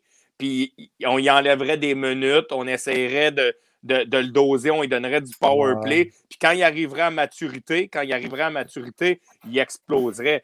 Tu sais- Quinn Hughes, là, on dira ce qu'on voudra, là, mais il, il joue premier défenseur. Il joue premier défenseur à Vancouver quasiment, quasiment. Il n'est pas loin. C'est le meilleur. Là. Tu ne me diras pas que Tyler Myers il est en avant de lui puis que. Ben ouais, là, à un moment donné, il ne faut, faut pas virer fou. Là. Non, Euh, non, il est- mais il est atroce défensivement. Il est, il est atroce défensivement. Ouais. C'est ça qui fait mal parce qu'à tous les soirs, il joue contre McDavid, Hmm. contre Leon Draisaitl, contre Matthews, contre Tavares, contre Nylander, contre euh, Marner. Il les voit toutes, lui, à tous les soirs. Fait que imagine le recul c'est que je regarde, je regarde la défense de Vancouver, je regarde la défense de Montréal, puis ça, honnêtement, je pense que Vancouver, euh, ils ont peut-être une petite coche en bas, là, mais ça, honnêtement, là, euh, En Ah, j'ai oublié? Edler. Jean, Jean Boisvert qui dit Edler. en Edler. passant. Oui, oui, il- ouais, il- Adler. OK, il y a Edler, mais il ne joue pas du gros hockey. On va se le dire. Là. C'est Ouais, c'est on- pas- il y a c'est- quand même Schmidt, Ouais, Myers, Adler, euh, La Schmidt- division Nord. là. La Schmidt, division Nord, Schmidt, là, Schmidt, il Ouais, s'ennuie de Vegas, là, on va se le dire. là. Il était le premier à dire qu'il ne voulait, pas- il voulait pas partir de Vegas. En ce moment, d'après moi, il n'a pas la tête à Vancouver. On ne sera pas de cachette. Là. Il n'a pas l'air du défenseur qui était à Vegas, Nick Schmid. Il veut rien savoir, d'après moi, de Vancouver. Il est comme tabarouette. Qu'est-ce que je fais ici, man? Euh, J'étais bien à, Vegas. aussi. À chaque fois que je scorais un goal, il y avait une machine qui partait. C'était- Il avait du fun. aussi. Tu le vois qu'il n'a pas l'air d'avoir- de vouloir être là. là. On ne sera pas de cachette. Il est surutilisé, Quinn Hughes. Mais tu sais, la, la- la North, là, euh, Vancouver, d'après moi, ils sont pas dedans. là. Puis Canadien est, est quand même une meilleure équipe que Hum. Vancouver, dans ma tête. Là. Ben T'as oui. Toronto, t'as Toronto qui sont Ouais. tout seuls. Après ça, t'as probablement Winnipeg. Puis là, après ça, t'as qui tu veux. T'as le Canadien, Ben là- peut-être ouais. Calgary. Moi, je m'attendais à voir Calgary. Pa- fort. Pat, Pat, Toronto n'est pas là tout seul. là. T'as, t'as Toronto, t'as les Jets. Les Jets, là, puis Toronto, là, on va te le dire, c'est pas loin. Après ça, t'as les Oilers, puis t'as le Canadien. Les Oilers sont, sont, sont, à part Leon Draisaitl et McDavid, c'est pas grave, mais Jets puis Maple Leaf, là, je suis sincèrement désolé, là. Euh, puis comptez pas les Jets. D'après moi, à midi, demain, les Jets, c'est pas un mot pour un défenseur. Moi, je ben, pense. ouais, ça, il faudrait, Ah, je parce que je pense que la, ouais, la ouais, différence, c'est peut-être ça. Là. Les, Ouais. les Toronto ont quand- se sont quand même améliorés, je trouve, avec euh, leur défensive, puis ont emmené des gars, justement, qui sortent un, des Justin Hall, là, pour vrai, il, est- il est vraiment fort, puis, tu sais, euh, on a- ils ont racheté des Muzzin, mais je trouve que c'est peut-être pas lui qui fait la, la grosse différence, là, mais check Winnipeg un peu la défense, là, euh, justement, je pense que si j'étais eux, j'irais chercher peut-être un défenseur avant demain. là. Imagine demain, les. Jets ramassent un def. Ils ramassent un def. Wow! Les Jets, là, s'ils ramassent un top 4 là, Ouais. de la trempe de Ecombe ou peu importe, hey, attends, je t'attends. Mais, On euh, a une finale de euh, conférence Jets Leaf. Sur YouTube, il y a Kurt Laverge qui dit Winnipeg sont à un top dev d'être très solide. Ah non, Non. mais. Ben oui, ben oui. Ben oui, c'est sûr. C'est leur, Ben, leur effectivement, lacune. effectivement. ouais. La grosse lacune de Winnipeg est là, là. On le sait depuis le début de l'année. Là. Hey, Nate the Great il est blessé pour la fin de l'année, puis c'est la fin du pour jusqu'à la fin de l'année, puis c'est la fin du monde. Imagine, là. ils sont dans la merde en. Mhm. Non, c'est clair. C'est clair. Euh, Gab le chat qui dit Big, Big Buff. Buff. va- va- Il y en aurait besoin du Big Ouais. Buff. dire. Il y en aurait besoin. Effectivement. Hey, on est dû pour les quiz, les boys? Yeah. Bon, Yes. ça, yeah. on, est, on, on est rendu au quiz. Yeah. Sir. Donc, euh, on va y aller. Le Datif Quiz. J'en ai, euh, j'en ai, euh, j'en ai peut-être deux à soir. On va voir combien il prend de temps le premier. là. Ouais, le Bon. Tiff, il avait l'air excité, là. il avait l'air fier de, son, de, de, de ses questions. Si j'ai peur. OK. On est prêts, les boys? Ouais, euh, by the way, juste avant de. Il y a Mike Riley qui vient d'être échangé aux Bruins Ouais. de Boston. Ouais. Ouais. Ils, ils ont donné quoi pour? Un choix de cinquième ronde, je pense. Mais en tout cas, la dative euh, quiz. euh, Parfait. Fait que là, j'ai une question. C'est une question euh, un peu spéciale aujourd'hui. On est dans la période des échanges. Alors, ma première question va dans les périodes des échanges. J'aimerais savoir, les gars que je vais vous nommer, euh, ont quoi en commun? OK. Tatar, Suzuki, Norlander, Le Guerrier, euh, Yann Masek, là, je le dis correct, Jan, Jan, Michak. Yann Ma- Misak, Michel. Yann Misak et Jake Allen. Tous des choix de deux? Non. C'est tous des choix qui ont été dans un échange. Ah, dans, Ouais. ouais, dans un Et, échange. et qui est l'échange? On parle d'échange. Qui est le, la- la- le, le- le- le- le tronc de l'arbre? Ben. Ma- Max Pacioretty. Non. Parce que Ma- Non. ben, ben, en tout cas, ouais. La Max base, Pacioretty. c'est Tatar. Pour un premier, Non. un deux, puis un Non, trois. je répète les noms. Tatar, Suzuki, Nylander, Le Guerrier, Yann Masek, Masek, puis Jake Allen. C'est, ah, ben, c'est euh, ah, si, le, le défenseur qui était, que le Canadien a échangé aux Sharks. Craig Rivet. Ah, Craig Rivet.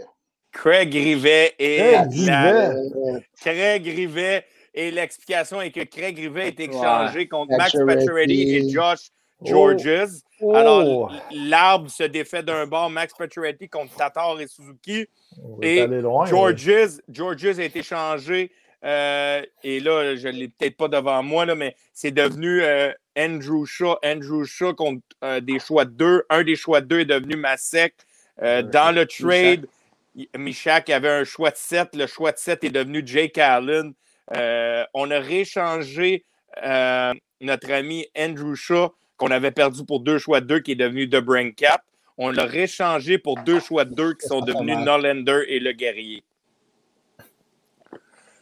Alors, euh, Ouais, non, Brincat. le, le- non, non. Le, le Norlander et, euh, Norlander et, euh, Le et, Guerrier. euh, le guerrier était dans l'échange de, de Pacioretty. Je...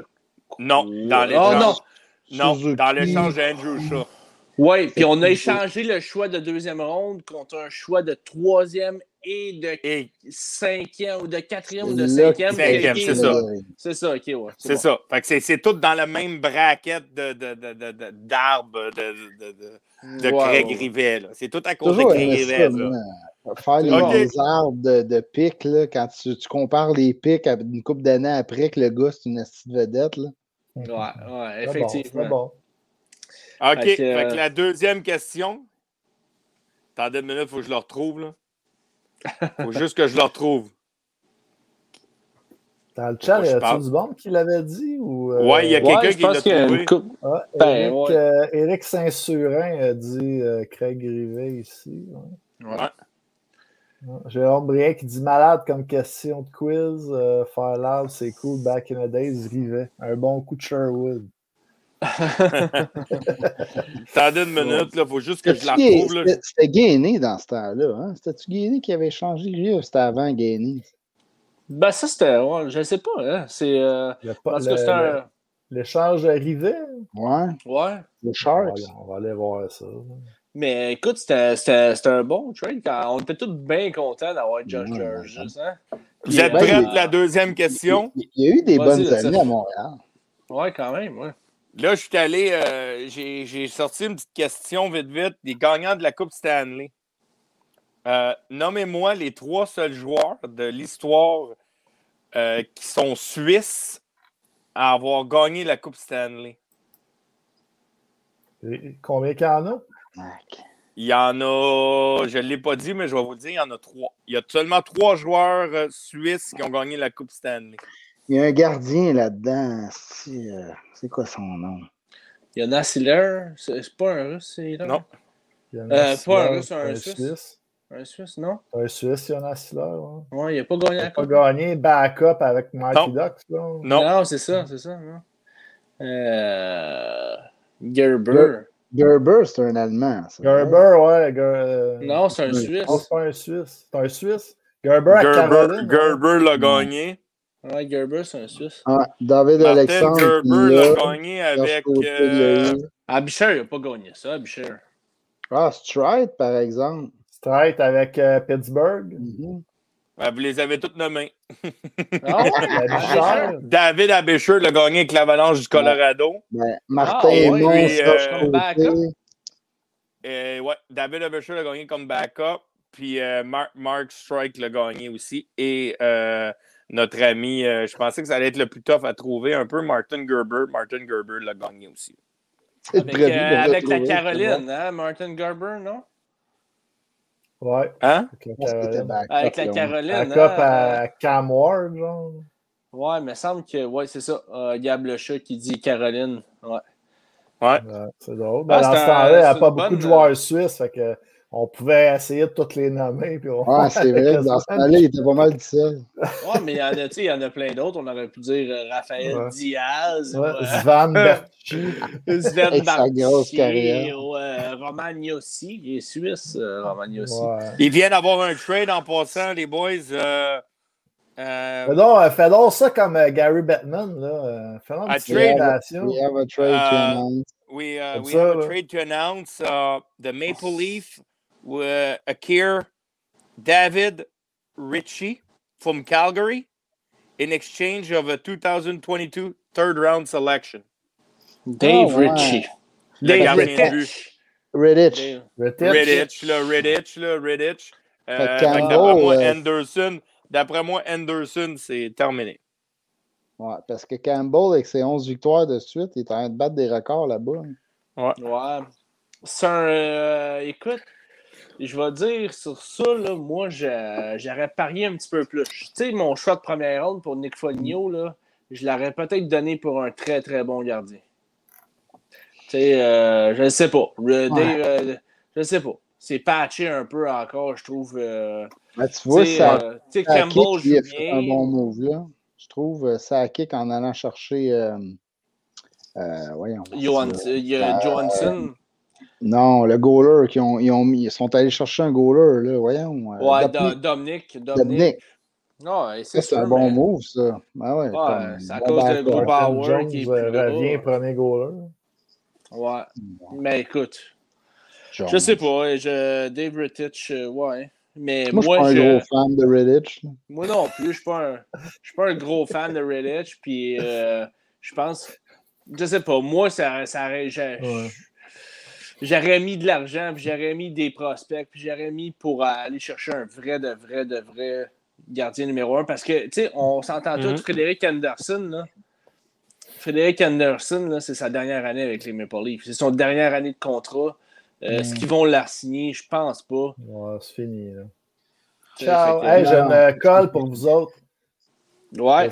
J'espère j'espère que Attends vous une minute, faut que j'aille pisser avant que tu la fasses, là, puis on finisse le jeu à ta- Ben, pose la Ah, ben, je, pense, je pense que vous la voyez de toute façon. Genre, mais- moi, moi, je l'ai vu. Ouais, ben pour le monde, Jérôme, pour le monde sur Facebook qui ne voit pas, c'est c'est Jérôme Brion qui Jérôme Brien sur YouTube qui l'a écrit.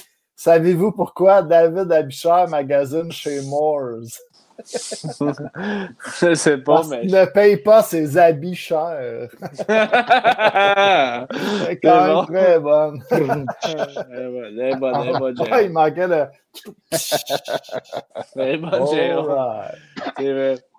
Qu'est-ce qui se passe avec le CH cette semaine? Là? On redresse ça ou euh, demain, Ouais, ben, on- trade deadline? on- Il y a juste un petit, un petit sujet, là, on pourrait peut-être faire ça vite, vite. Là. Euh, c'est sorti un peu quand même cette semaine. Là, euh, le dossier euh, de Claude Julien versus le dossier de Dominique Ducharme jusqu'ici avec, Mm. avec le Canadien de Montréal. Il y a eu des petits memes. Là.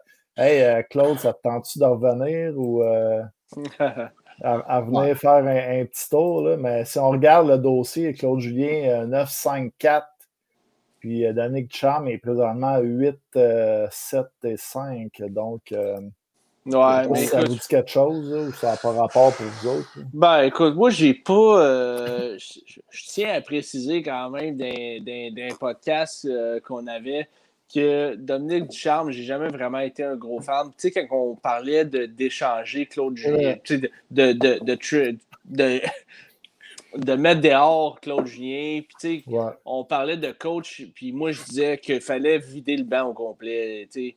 Euh, tu, tu vides le banc, puis tu t'en vas chercher, euh, tu t'en vas chercher du nouveau, euh, du nouveau staff au complet.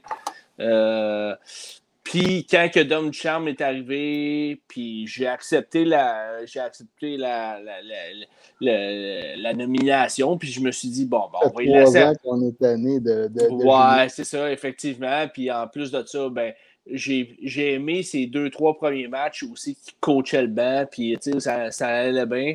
Mais, euh, sais, je sais pas. J'ai j'ai pas l'impression qu'il. J'ai l'impression vraiment là, qu'il va au pif présentement, euh, Dom Charme. Euh, euh, son call là, de, de la. de la- euh, hier, L'interférence. le- L'interférence Ouais, sur le le- gardien. Euh, écoute, le le challenge. le challenge, ouais, c'est ça, le challenge euh, sur le goal. Écoute, n'y avait pas de challenge à faire là, mais 0-0 pinball. Là, il a frôlé la mitaine du gardien, vraiment frôlé. Tu sais, euh, il a fait aucun mouvement vers la mitaine. J'ai comme l'impression qu'il veut. Il a, je sais pas, on dit que c'est plus quoi faire. Tu sais, Puis là, il essaye n'importe quoi, puis là, il est comme Ah, c'est pas un autre but, Chris? Faut que je challenge. tu sais. On dirait qu'il n'y a plus trop, trop, trop sa tête. ou Je sais pas trop, là, mais en tout cas, Non, je suis d'accord. Je je je je sais pas. Moi, moi, moi, je suis pas. euh, tu sais, les stats, c'est les stats. Là, puis oui, je suis- celui qui a, qui a- qui a sorti les stats à Seb aujourd'hui. Puis euh, personnellement, tu sais, Dom Charme, euh, en ce moment, fait peut-être pas la différence. J'aime ce qu'il a amené comme nouveau point. Euh, tu sais, il a quand même essayé de, de relancer certaines choses. Il a quand même amené une dynamique différente. Il a amené des points euh, sur le. C'est un gars qui stretch l'offensive. Euh, il y a des choses a essayé. Sur ça, je vais élever mon chapeau. Moi, ce que j'ai de la misère, puis je ne veux pas partir dans un débat qui va prendre une demi-heure, 45 minutes, euh, c'est de la manière que dernièrement, euh, depuis deux jours, moi, de- depuis à peu près une semaine, moi, Dominique Duchamp me déçoit beaucoup en entrevue sur ses, ses approches. Je, fais, je fais vite, vite un recap.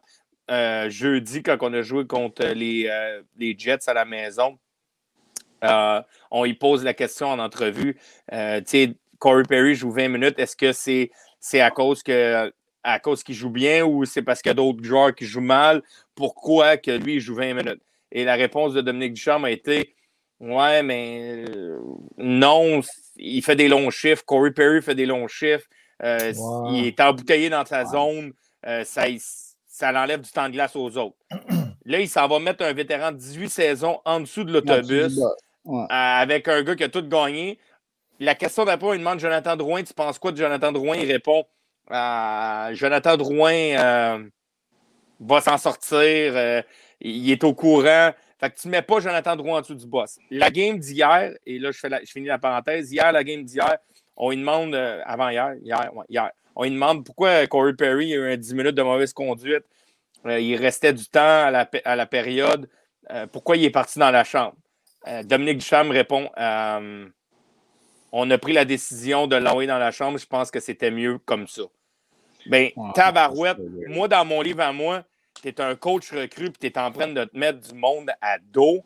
Moi, j'ai de la misère avec ça. Tu protèges ton Joe Drouin, mais tu ne protèges pas. Que, que, que Corey Perry ait fait des longs chiffres, qu'il ait pris un mauvais 10 minutes, parce que moi, j'ai l'impression qu'il est fâché de la situation puis c'est un gagnant, puis j'ai pas de trouble avec ça. Ben oui, j'ai un trouble qui pogne un 10 minutes, tu dois le contrôler, mais c'est un gagnant.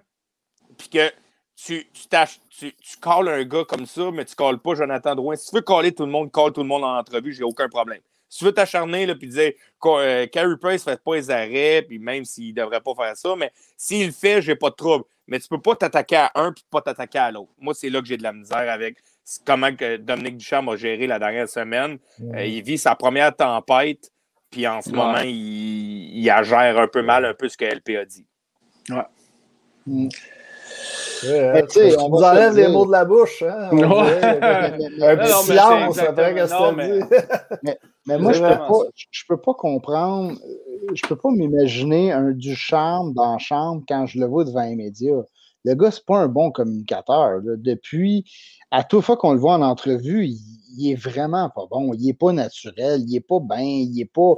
Euh, ses mmh réponses sont souvent n'importe quoi. Il n'a pas l'air en confiance, il n'a pas l'air de savoir ce qu'il dit. Mmh. il est-tu de même dans la chambre? Il est-tu sa coche avec ses joueurs? Je peux pas croire qu'il il est vraiment bon dans la chambre puis dégueulasse devant les médias. C'est ça, Pat, je l'avais parlé en plus. Je mmh. l'avais parlé, quand on faisait, euh, quand on se demandait qui qu'on mettait, puis tout le monde sortait du chambre, puis je l'avais dit, il n'a pas l'air ben, il y a une belle feuille de route. Non, mais, en entrevue, si, il me hmm. semble que c'est là que tu vois, hmm. tu vois d'un homme, tu vois le, le, le charisme, puis tu sais, comment mm-hmm. il va. Euh, écoute. Ben, moi, euh, c'est une question que j'aurais posée au TIF, là, qui, qui a quand même été dans des ligues, puis que tu te fais mm-hmm. interviewer par les, les médias. Là.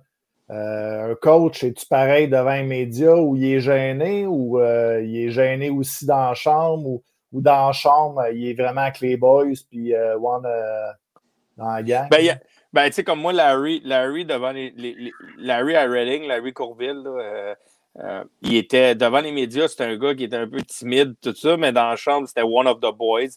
tu sais, sur ça, Pat, je sais pas.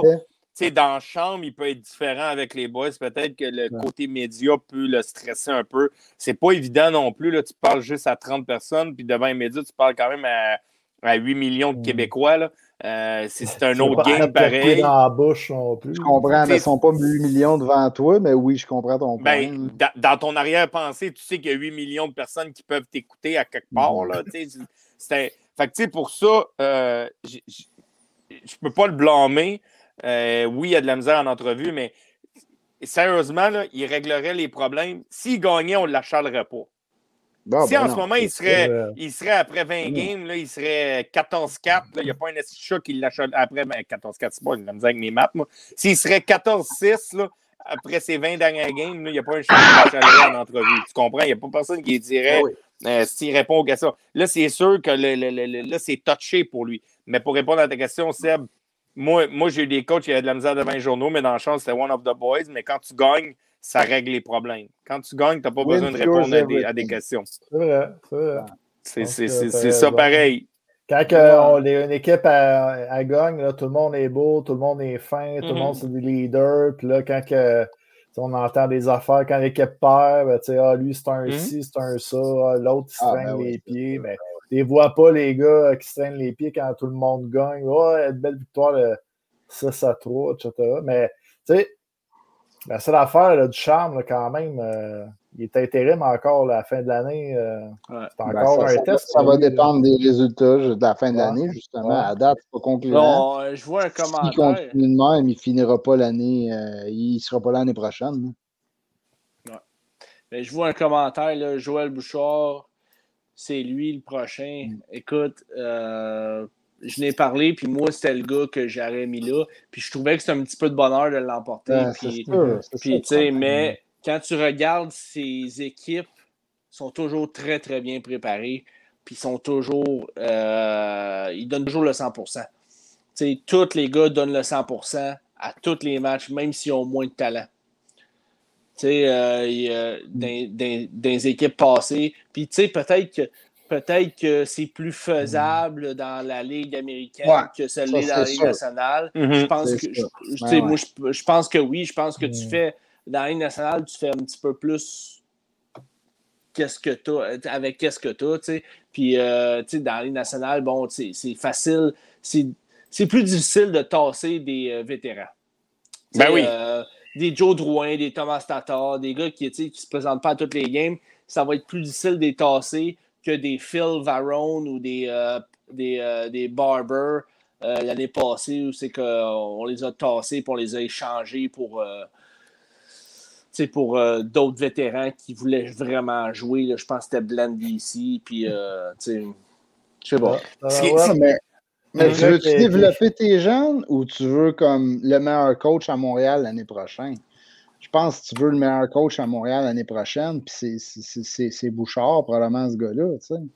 Bon, je suis pas tout à fait d'accord. Oui, je pense que c'est un bon, un bon coach, mais je suis pas sûr que c'est peut-être le meilleur coach en ce moment. Tu, sais, tu regardes qu'on a reçu sur le show euh, Ben Grou, ça fait 11 ans Ah, qu'il est dans la Ligue américaine. C'est un très bon coach. Fait que, tu sais, est-ce que Claude, est-ce que Joël Bouchard, c'est le meilleur coach? Peut-être qu'il va donner le meilleur coach. Est-ce que c'est le meilleur coach? Avec le, Mm. avec l'équipe qu'on a? Tu passes complètement un peu ce que LP a dit, tu passes complètement de la Ligue américaine que c'est des jeunes à une équipe de vétérans en haut. Est-ce que est-ce que tu as besoin d'un Mm. coach qui n'a qui a pas l'expérience, il a l'expérience de coacher junior et Ligue américaine qui est comme tous des jeunes? On va se le dire, son club de la Ligue américaine, c'est quasiment un club de la Ligue junior majeure du Québec. C'est tous ses, ses protégés, c'est tous des gars qu'il a connus. Ouais. Oui, c'est pas la même game. Il les a Mhm. aidés. Ça, je suis d'accord. Mais c'est c'est pas pareil dealer avec, avec Belzile puis dealer avec Corey Perry. là. C'est Ah c'est ouais. deux mondes complètement différents. Oups. Bon, ça y est, Biba, Biba est là à soir. Ouais, non, Pascal La Vincent, là, Gab, euh, Gab euh, je pense pas que Pascal Vincent soit des plans vraiment pas. Là. Je pense que Ben, c'est écoute, Ben de... Grou a de l'expérience dans, dans, dans le pro, euh, plus que, que Bouchard. Puis écoute, en entrevue, moi, il me jetait à terre. Là, euh, j'avais entendu dire qu'il était très bon, mais là, écoute, en Ouais. entrevue, moi, Ouais. tout ce qui est de la façon qu'il nous décrivait les affaires, j'ai fait comme Waouh, ce gars-là, il sait tellement de quoi il parle. Puis je Mhm. m'imagine dans une chambre, tout le monde va vouloir le suivre. là. C'est sûr. Ouais. Non, c'est ça. Serait, est- ça serait de bypasser un peu ton organisation. Ouais, exact. puis- Ouais. Puis là, tu vas un peu le perdre douche pour Bouchard qu'on aille chercher un, autre organisation. Il ne restera pas là trois ans pour développer tes jeunes. C'est dès faut, faut, faut que tu comprennes aussi, on a fait la même erreur dans un sens dans le temps. On avait Guy Boucher à Montréal, puis, puis on a bypassé, puis on a amené quelqu'un d'autre, puis Guy Boucher est complètement parti ailleurs. Mm. Euh, tu sais, je pense pas que les Canadiens, tu sais, t'amènes un gars dans la Ligue américaine, oui, ça se peut que ton coach de la Ligue nationale euh, devienne ton coach pendant les 8, 10, 12 prochaines années. Puis là, ben, c'est exagéré parce qu'il n'y en a pas un qui fait ça, mais disons 6 prochaines années. Puis là, tu fais comme tabarouette, OK, c'est notre coach. Fait que là, le gars de la Ligue américaine, tu le laisses un peu aller battre de ses ailes. Tu n'as pas bien ben le choix. Mais dans la circonstance qu'on est là, c'est sûr que Joël Bouchard est quand même dans les discussions en ce moment. Puis là, tu fais comme, OK, que- comment j'agis là? Tu sais, je ne sais pas trop quoi faire. Est-ce que je le garde, je le laisse partir s'il y a des offres? Tu sais, il y a beaucoup de choses qui rentrent en ligne de compte pour les Canadiens de Montréal en ce moment. là. Là, il y a Ouais. bien des articles aux States là, qui parlent de Bouchard, puis tout ça. C'est pas, c'est pas juste à Montréal. là. Non, effectivement.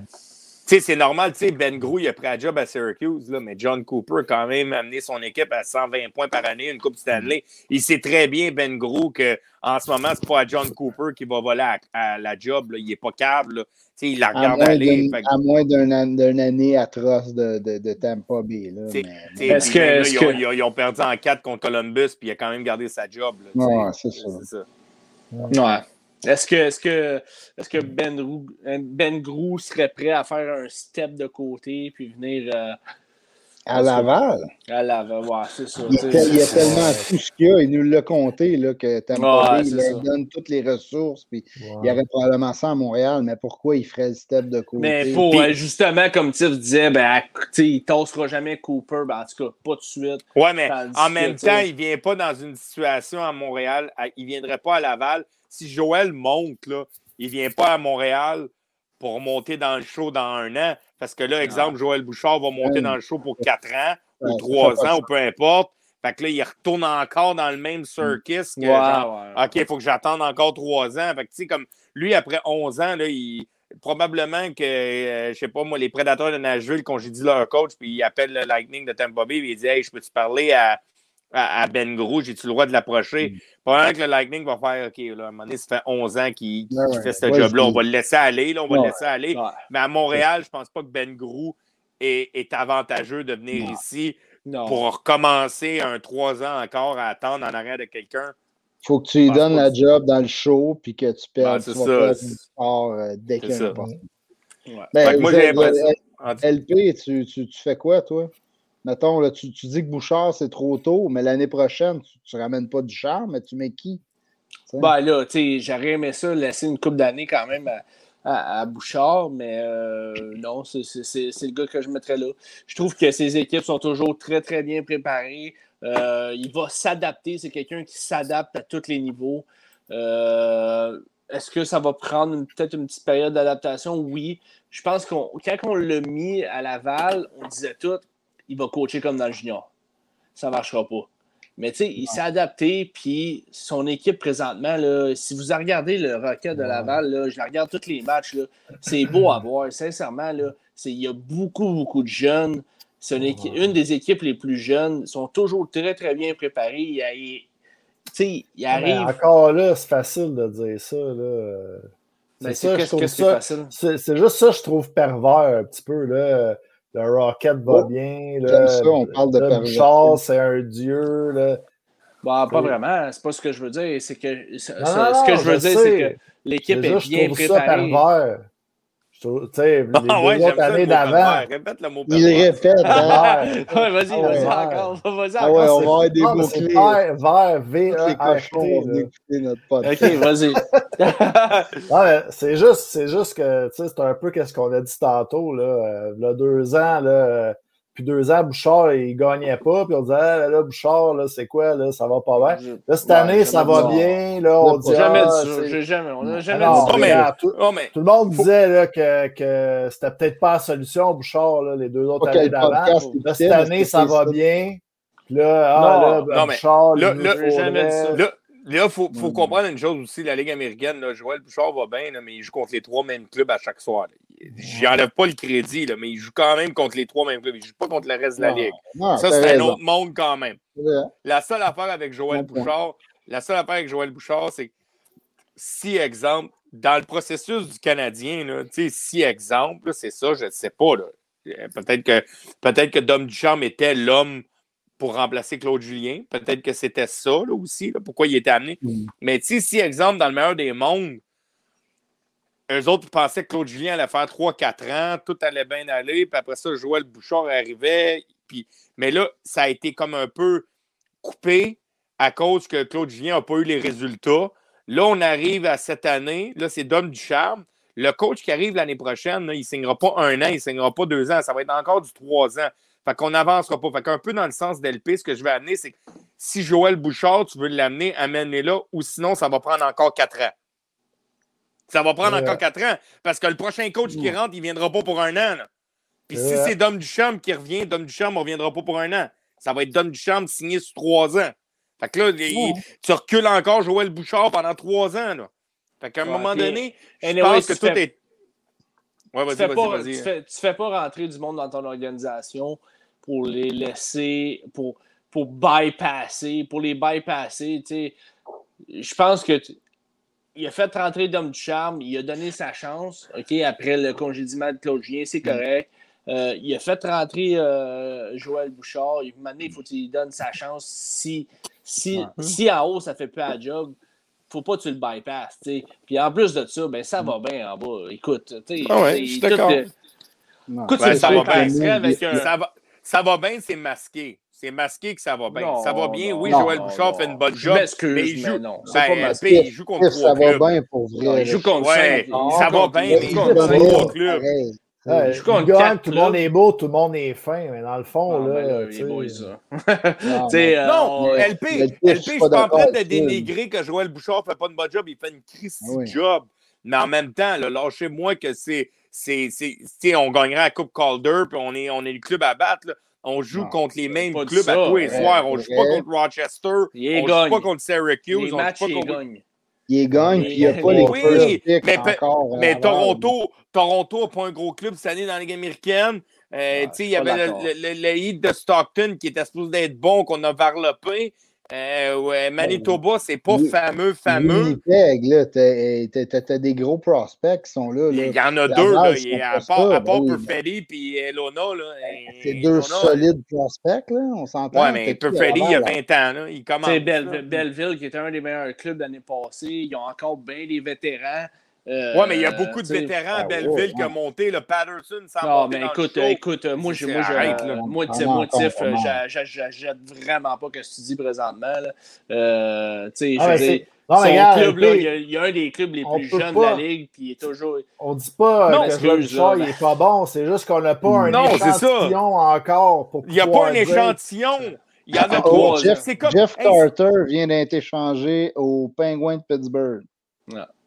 D'après Hey. Bob McKenzie. Hey, hey, Nice. le Canadien de Montréal, on dit depuis le début de l'année, LP, là, depuis le début de l'année, on dit le Canadien de Montréal, il joue contre la division canadienne, mais imagine-les jouer contre Pittsburgh, Washington, Boston à tous les soirs. Ce que je veux dire, c'est que Joël Bouchard fait une bonne job, mais Ben, il joue les- pas contre les autres clubs.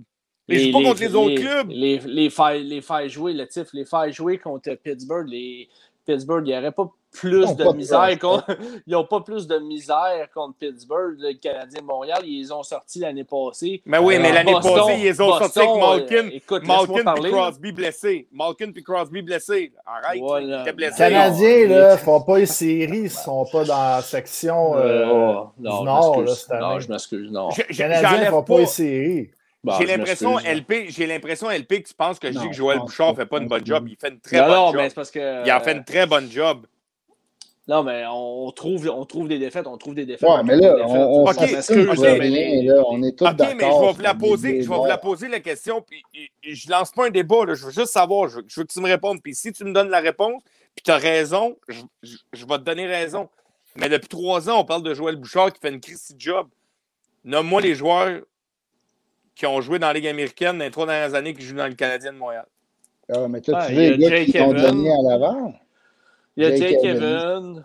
Il a. KK, il a redressé quelqu'un un peu l'année passée. Il a dressé c'est Kéké, mais Kéké fait il a pas partie de dressé, gang-là. Il a un échantillon assez grand pour dire que c'est de la faute à Bouchard. Exact, exactement ce que Seb vient de dire. C'est pas un échantillon. Tu ne me parleras pas de Mété. Oui, il a redressé Kéké, mais Kéké est allé jouer en bas. C'est pas un échantillon. Moi, je te parle d'un gars qui a joué une année dans la Ligue américaine puis qui a amené en haut.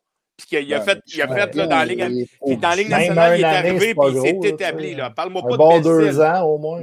Parle-moi pas de Belzile. Belzile, oui, il a joué, mais il n'a pas, il a pas été stédé. Puis j'enlève rien à Joël Bouchard. Je Non, suis d'accord mais que c'est un je trouve très bon que- coach. Non, mais je trouve que c'est c'est pas un point qu'on. Ben, a Evan, c'est un, présentement. Evan, c'est un très bon exemple, là, je trouve. euh, Ouais, c'est pas Le, le- le- le- fait que, regarde, on pense dire que Bouchard n'a pas euh, eu un échantillon assez gros pour avoir amené des gars à Montréal, qu'il a, il a fait deux ans à peine là, cette année, puis là, Ah tu sais, on le parle-tu de l'année prochaine, on l'amène à Montréal, là?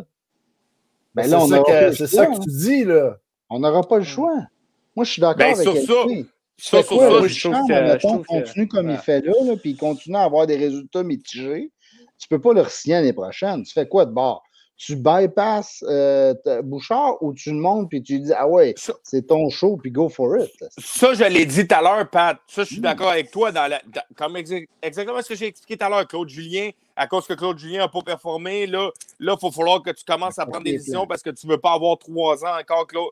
Joël Bouchard, tu veux-tu le perdre? Ça, je suis d'accord avec toi. Puis j'ai été d'accord avec vous autres que Joël Bouchard fait quand même une bonne job. Mon point est que est-ce que Joël Bouchard est prêt pour la Ligue nationale? Non. Mais je pense que tu ça. vas falloir que tu précipites les choses si tu Ah, veux pas le perdre. Mais c'est j'ai exactement ce qu'on a dit.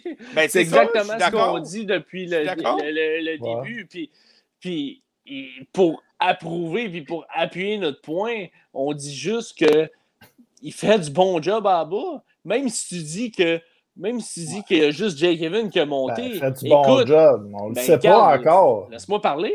Puis euh, après ça, tu parleras. Chris, Non, non, mais euh, Chris, Tantôt, Je- parlais, puis tu me coupais, t'arrêtais pas de C'est parce que. Jake, Jake, Evan, il y a, Jake, il y a Jake Evan qui est monté en haut. Ça fait trois ans que, que Joël Bouchard il est là.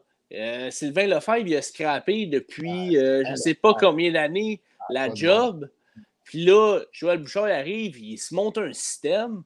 Puis, écoute, les joueurs vont commencer à rentrer l'année prochaine. Là. Tu sais, tu vas avoir un Ryan Peeling qui va monter. Euh, tu vas peut-être avoir euh, Ilonen, qui jouent bien. Ilonen, tu vas peut-être avoir un Primo aussi. Tu ne Ouais, sais pas qu'est-ce qui peut se pas passer. arrivé. Oh, mais là, C'est wow, c'est pas arrivé wow, wow. encore. Là, LP, wow. Si tu rentres tous ces gars-là, on repart une construction. Non, non, non, Ouais. mais P, si tu rentres Ouais, tous ces gars-là, on repart une construction. Ça, c'est un Non, autre mais- débat. Tiff, exact. Non, mais c'est exactement ta question.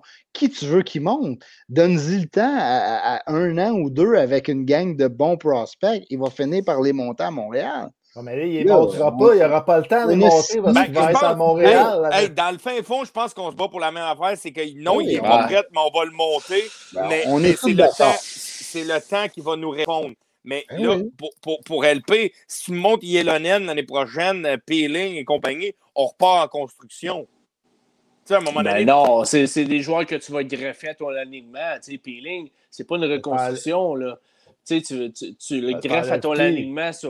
Ben écoute, euh, Seb, il y a des joueurs qui vont partir, là. Là, tu viens de parler. T'as nommé cinq noms, là. T'en laisser cinq joueurs, là.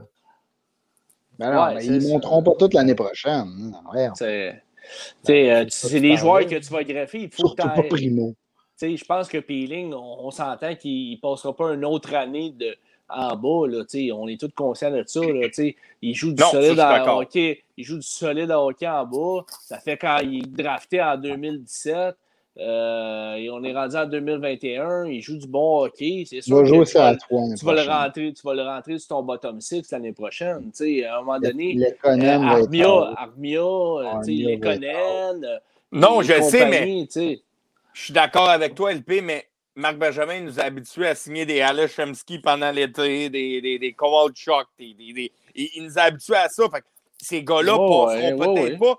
Puis en plus, il est pogné dans la merde en ce moment que ça va être sa dernière année de contrat. Fait que, tu sais, les, les, les, les, les, les- les signatures Ouais. de Perry puis tout ça, il va en signer d'autres. là. Il a comme pas le choix de greffer à ses Suzuki puis à ses Kéké puis à, à son monde. Fait que c'est pour ça que je te dis, en tout cas, on débat pour, on débat pour la même On affaire débat pour tout à l'heure. je Ouais, pense, parce que on Ouais, ça. Tout, ce que, tout ce que je voulais dire, c'est que j'aime la préparation de son équipe. Puis j'ai ça quand vous dites euh, il amène à rien. Euh, Non, non, on c'est a- quoi on a les, quoi ça. les noms? Ça, le Mais sait pas noms- encore. Non, non, non, mais vous Il a avez dit. Vans. Mais il n'a Ouais, pas amené les ça. autres encore. Ben oui, c'est sûr, ça fait trois ans qu'il est là. Moi, je suis ben, C'est ça qu'on dit, c'est ça qu'on dit. Non, Ça non, fait c'est pas ça vous longtemps qu'il est là. c'est pas ça que vous avez dit. Non, Non, c'est ça vous avez dit. dit que Le- qu'il joue le- tout le temps contre les mêmes trois équipes, Ben c'est c'est. Oui. facile. C'est- Arrêtez de, Ben ouais, de- ben de c'est tourner ça, la faveur nous autres. Là, ça y enlève euh, rien, c'est pas de sa faute à lui. C'est pas de Non, sa faute, il n'a pas est de gars. On le sait Je pas. pense- Anyway, Hey, je pense, boys. je pense, je pense là, que d'après moi, c'est. c'est, c'est, c'est... Oh, hit, tabarnak. Ce sera pas long. Je pense que c'est, c'est tout ça qui parle en ce moment. Là. Tous mes Ouais. biens qui parlent. Là. Mais sérieusement, Tabarnak, j'ai. T'en as bu des biens, le thé? Ouais, j'en ai bu. Mais c'est, c'est... j'ai jamais dit que Joël Bouchard était pas bon. là. T'as peut-être une, drôle de. Ah, ça. On dit un drôle point de sur façon. quelqu'un, puis dit vous l'haïssez. C'est tout le temps ça. Ouais, mais vous avez une drôle de façon d'exprimer Ouais. vos, euh, vos points quand même. On va, on va se le dire. C'est comme Non, sur mais- Cofield que tu me dis cette semaine que tu m'as que avais encensé le. Puis tu avais fait un super de beau commentaire, mais dans tes deux. euh, tu bâchais, tu tu sais, c'était comme une drôle de façon d'expliquer que tu. euh, tu sais, Je suis d'accord. C'est c'est dans ta façon de le dire, peut-être, là, mais tu tu me dis que t'aimes. Tu veux pas bâcher Joël Bouchard, mais que. Euh, c'est pas, qui qui a monté, puis euh, il joue tout le temps pour les mêmes clubs. Il joue tout le temps contre les mêmes clubs, puis. euh, euh, Non, mais c'est, c'est, c'est mes points. c'est mes points pour- de. C'est, c'est mes points pour t'amener dans le débat. Est-ce qu'il est prêt ou il n'est pas prêt? Non, il n'est pas prêt. À cause des Non. points que je t'amène. Mais ça, on Mais le dit est-ce depuis que- le début. Est-ce, que, est-ce qu'il va y arriver à cause de tout ce qui se passe autour du Canadien? Oui, il va peut-être rentrer. Ce que je veux te dire, c'est que oui, il fait une bonne job, mais il, il y a des points que je, je. Il y a des points que je ne suis pas sûr à 100% à cause qu'il joue contre les mêmes clubs. Là, il a l'air d'avoir une année miracle. Je ne reproche pas les deux dernières années. Cette année, il y a une année miracle à cause qu'il joue tout le temps contre les mêmes clubs. euh, Ben, là, c'est pas une année miracle. C'est ça, que, pas que moi je déteste. C'est c'est pas une année Un miracle. dis, voyons donc, là, le tif. Là. Son club domine, puis tant mieux. là. Oui, tu as raison, il serait peut-être plus explos- exposé Crime, s'il euh, contre pas- plus d'équipes. Mais qu'est-ce que tu veux qu'il fasse de plus, tu sais? Hey, il y a 19 victoires, 5 défaites. Il y a une année miracle. je veux dire, écoute, il y a bien beau jouer contre les quatre clubs, faut qu'ils battent ces quatre clubs-là. là. Oui, mais ils sont, Ces- ces sont moins bons. Ben oui, mais qu'est-ce que je te dise, là, tire? Ils sont peut-être moins bons parce qu'ils préparent mieux. Puis écoute, c'est une, une des équipes les plus jeunes dans la ligue. Tu sais, à un moment donné, les défaites, c'est assez là. Tu sais, Euh, tu sais, il a battu euh, Belleville, euh, qui était une Ouais. bonne équipe l'année passée. Les Marlies. L'année passée. équipe. Écoute, ils ont des bons prospects, là, les Mar- Marlies. Là, euh, ils, ont des, ils ont des vétérans en plus. Nick Robert, euh, des jeunes comme Nick Robertson, mais ils ont des vétérans aussi dans l'équipe. Là. Euh, en tout cas, moi, je trouve que, je trouve que c'est un petit peu enlever un peu de crédit à ce qu'il fait présentement pour rien. Pour rien. Ouais, on enlève du crédit pour rien. Ben, on en a parlé là, les deux dernières années en plus. Là, ils sont allés chercher des gars.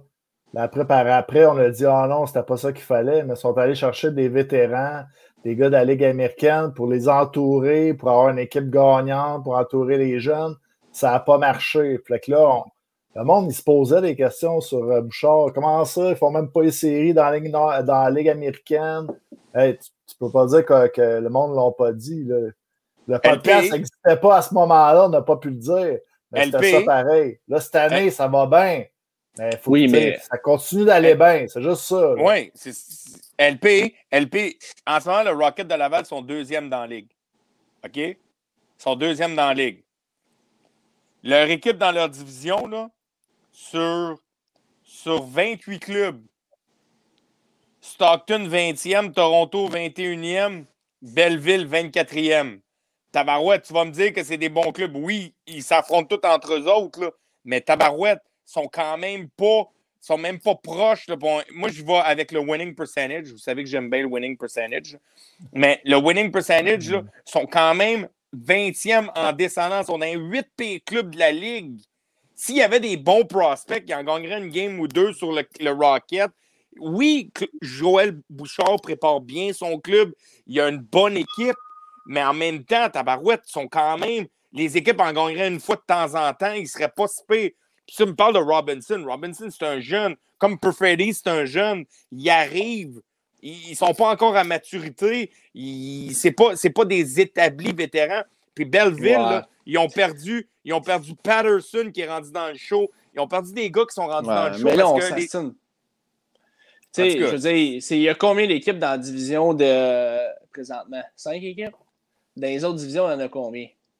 Je vais te le dire dans deux secondes. 7, 7 peut-être. C'est ça, tu sais, ça, ça se calcule pas vraiment, là, parce que... C'est dur, ça- c'est juste dur pas. de voir. C'est dur de voir, tu sais. Ce serait le fun que justement, on joue contre d'autres équipes. On aurait peut-être un meilleur échantillon. Ben, la centrale a six clubs. La centrale a six clubs. La Pacifique en a sept. Euh, la Canadienne en a cinq. Euh, la North en a sept. Puis l'Atlantique en a trois. C'est un peu différent. Mais c'est exactement, c'est que tout est erroné. Tout est erroné. Parce que tout le monde, s'aff- leur division devrait s'affronter. C'est- ça qui, qui, qui, qui est erroné. C'est ça qui fait que c'est erroné dans toutes les statistiques. C'est que les Rockets arrêtent de jouer contre, contre le Rochester, contre Syracuse. Puis, tu sais, contre Hershey. Hershey sont quand même 14-5. Euh, tu sais, ils auraient joué contre. euh, ils auraient joué contre d'autres clubs. Là, je les cherche là, en ce moment pour la- Providence sont quand même 13-4. Euh, il y a des bons clubs Binghamton. pareils dans la ligue. Il avait joué contre Binghamton, euh, mais euh, tu sais, c'est sûr, c'est difficile de C'est dur, voir. C'est dur. C'est dur de. pas C'est dur. Mais qu'est-ce qui est encore plus dur, c'est de. c'est de juste de- apprécier qu'est-ce qu'on voit présentement. Ah! ça, ça a de l'air dur. Ça a de l'air dur pour vous autres d'aller C'est juste le même apprécier. débat. Ouais, peut-être que je suis trop Ah. négatif. Je dois être trop Ben, négatif. Ben, dans vous êtes un peu négatif, puis, puis c'est les mêmes débats qu'on a souvent entre, entre euh, moi, euh, moi, Pat, contre, contre Seb et Tiff. C'est que vous êtes du monde qui vont plus voir le, mo- le, le, le verre à moitié vide que le verre à moitié plein. Puis euh, ça fait tout le Ah. temps des débats comme ça, puis ça, fait, ça fait des paris, puis des paris que Seb perd. Euh, puis C'est bien donc, fait que- qu'en finissant- coupe, euh, fait qu'en, fi- finissant, fait qu'en finissant, je veux juste dire, ton pari de 60 matchs de Coco Phil euh, l'année prochaine. euh, Non, mais ça, c'est pas tu- moi. C'est pas moi. Oh, oh non, c'est pas toi. Ça, non, c'est Mathieu Campo. ça. Hey, je vais Oh, non, non, non, je, m'excuse. Mathieu. Campo a mis de l'argent, mais pas moi. Je- euh, oui, t'as mis, t'as Non, mis moi- deux non, pichets moi, de pas mis Non. Moi, j'ai pas mis d'argent, j'ai rien mis sur celle-là. Ouais. On va Oh! retrouver ça. Yes! Un chapeau de scout, c'est C'est ton plus beau à date. Tabarouette, hein? Ouais, C'est beau. Ça, ça, ça, C'est un- pas de mots. Ouais. Ouais, c'est un beau. Pour ça. je pense Quel, euh, quel nœud euh, de corde tu ça, capable de faire? Euh, hey, ben, en passant pour le monde là, qui, qui, qui, pose des questions, quand on est bon de même, on s'adore pareil. là. on est capable de se parler après. On a, on, a, on, a des bonnes, on a des bonnes conversations. C'est ça qui fait la beauté aussi du podcast. C'est qu'on a des Ouais. débats on a des opinions euh, euh, différentes. Euh, tu sais, puis on a du plaisir pareil. là. On est capable de. Mm. Tu sais, LP puis moi, on va, quand ouais. même, euh, on va quand même partir une semaine dans le sud ensemble après ça. là. On va être capable de s'entendre pareil. Tu sais, LP, il chiale pas, pas En mal. Dans le fond, c'est un Le parce que Dans le fond, il sait que j'ai raison. Puis, tu sais, il me le dit après, là, dans- après que le podcast est fini. C'est vrai. C'est vrai. Il dit c'est vrai en plus. Je suis allé Ouais, ben, je te, je te- je te la donne. Mais tu vas quand même, Ah, me, don- tu vas quand même me donner, euh, tu vas quand même me donner un pichet de celle-là toi pour le pari que tu dis que tu n'as pas fait, là, mais Non, non, non. on va T'en retrouver dois, ça. mais pour un autre pari, par exemple. mais pas pour celle-là. Tu m'en dois pas mal, là. Des, des paris, tu devrais arrêter d'en faire. Je me souviens même plus c'est quoi tellement qu'on en a fait. Ouais. bon, euh, euh, fait que, euh, on met, euh, on close Ouais. ça, les boys. Yes, sir. podcast soir. finale. Ouais. Donc, euh, on pourrait peut-être dire euh, merci aux gens, là, encore une fois, aujourd'hui, qui nous ont suivis. Honnêtement, euh, le monde a été euh, au rendez-vous. euh, euh, beaucoup de gens, là, même si euh, l'entrevue de David Alexandre a quand même, euh, quelques fois, on a eu de la misère. Le monde, je, je regardais, ont tout le temps resté là quand même. Ouais. Yes. Ils ont été patients. Je remercie était bon, beaucoup. Puis, euh, sérieux, je vais remettre, euh, je vais couper les, les bouts d'entrevue aussi qu'il nous a dit là, euh, qu'il y en avait des papiers. Je vais les mettre Des euh, durant la semaine. Que J'aimerais remercier euh, le- les gens là, qui nous ont écoutés. Pour vrai, vous avez été bons ce soir encore. Beaucoup de commentaires. Les mondes ont posé des questions aussi. Vous avez parti- participé au petit débat qu'on a animé. Euh, merci euh, les boys. Euh, ça, en, ça en était une bonne. euh, avec la belle fin de semaine qu'on a eue, on peut le dire quand même que c'est pas la préparation euh, non plus la plus exhaustive qu'on a faite quand même de, de tous les podcasts. là. On est quand Oui. même humain autant que vous. Mais en plus, justement, qu'il faisait beau, que le monde a été au rendez-vous là, un dimanche soir en plus, quand il fait soleil comme ça. On parle encore de hockey. Euh, je vous remercie de ce côté-là. J'aimerais remercier aussi Ante Lambdon. euh, on peut dire aussi euh, à France Leblanc pour l'entrevue. Il va en avoir d'autres bientôt, des grosses discussions. Donc, avez-vous un, un petit mot de la fin, les boys? Ouais, moi j'en ai un. Euh, On va avoir le dernier mot, mon, euh, non, sincèrement, je vais vous donner des nouvelles sur le mulot qui traîne dans mon. euh, que que j'ai vu passer à quelques reprises pendant le show, puis j'ai rien fait. Ben Euh, non, ben non! Je te jure. Fait que, ouais? euh, Tu l'as ouais. vu passer pour vrai? Ouais, je te le dis. Fait que, euh, va falloir que je le pogne. Je vais peut-être peut-être essayer de faire ça là, avant de, de Hey. coups de balai. là. Hey, j'ai un deal, euh, Eric euh, euh, Saint-Turin qui dit euh. Drouin deux buts de main, quatre shots du tif. Je prends le deal. Ouais, moi aussi, je le prends. ouais, Moi aussi, je le je prends. le deal avec Il toi. J'aime ça il prendre des deals. fait juste shoot Ah, c'est ça. S'il y a score 2, je vais en prendre 4. Puis je vais en prendre un extra. Je vais en prendre un, un extra. Ouais. Un petit patin, extra, un c'est cinquième extra. J'embarque là-dedans, moi aussi. Si, j'en- si, si Drouin fait deux buts, euh, ça va être quatre shots pour moi aussi. Mais, Eric, s'il ne score pas deux buts, c'est quatre shots pour toi. Fait que, Ouais, euh, c'est bon. On on va tous en faire C'est bon. quatre shots, euh, Eric, c'est clair. Yes.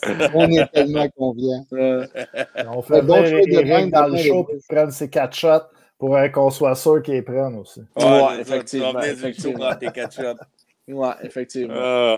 C'est sûr, on va se tenir au courant aussi demain, trade deadline. Ouais, les boys. effectivement. Ouais. Fait qu'on va en reparler dans le prochain podcast, euh, justement, là, un petit recap euh, le- du trade deadline. Yes. Toujours des journées avant. Je ne m'attends pas à une tonne de moves demain, de toute façon. Ouais. Ouais. Puis du Le Canadien, COVID là, aussi. finalement, j'ai mis deux fois l'image. et Va-tu en avoir un, oui ou non? hein? Ben, avec Euh, le COVID, c'est toujours aussi difficile cette année. Là. On est en pandémie en plus. là. On parle quand même qu'il reste six semaines à saison, c'est 14 jours, euh, c'est 7 jours au Canada. là. Merci à M. Legault d'avoir passé ça à 7. Pas sûr que c'est lui, mais en tout cas, Trudeau et compagnie. Euh, j'ai hâte de voir, là, mais c'est toujours plus difficile avec la, excusez, avec la pandémie. All right, Euh, les boys. Fait que pas de move du Canadien, là, c'est c'est ça que Non, on va attendre à demain, euh, Seb, pour. Ouais. euh, Moi, je on souhaite. va, on va se croiser les doigts pour un bon joueur, mais écoute, les bons pas. joueurs, habituellement, c'est plus, c'est plus l'été là, qui ça bouge. là. Ouais. Moi, je m'attends à un, un Vatanen demain, peut-être. Ça va être ça le move. All right. That's it. Bon, Bon, ben, merci tout le monde. Merci les tout le boys. monde. Salut tout le monde. right. Ciao, Salut. ciao. Ciao.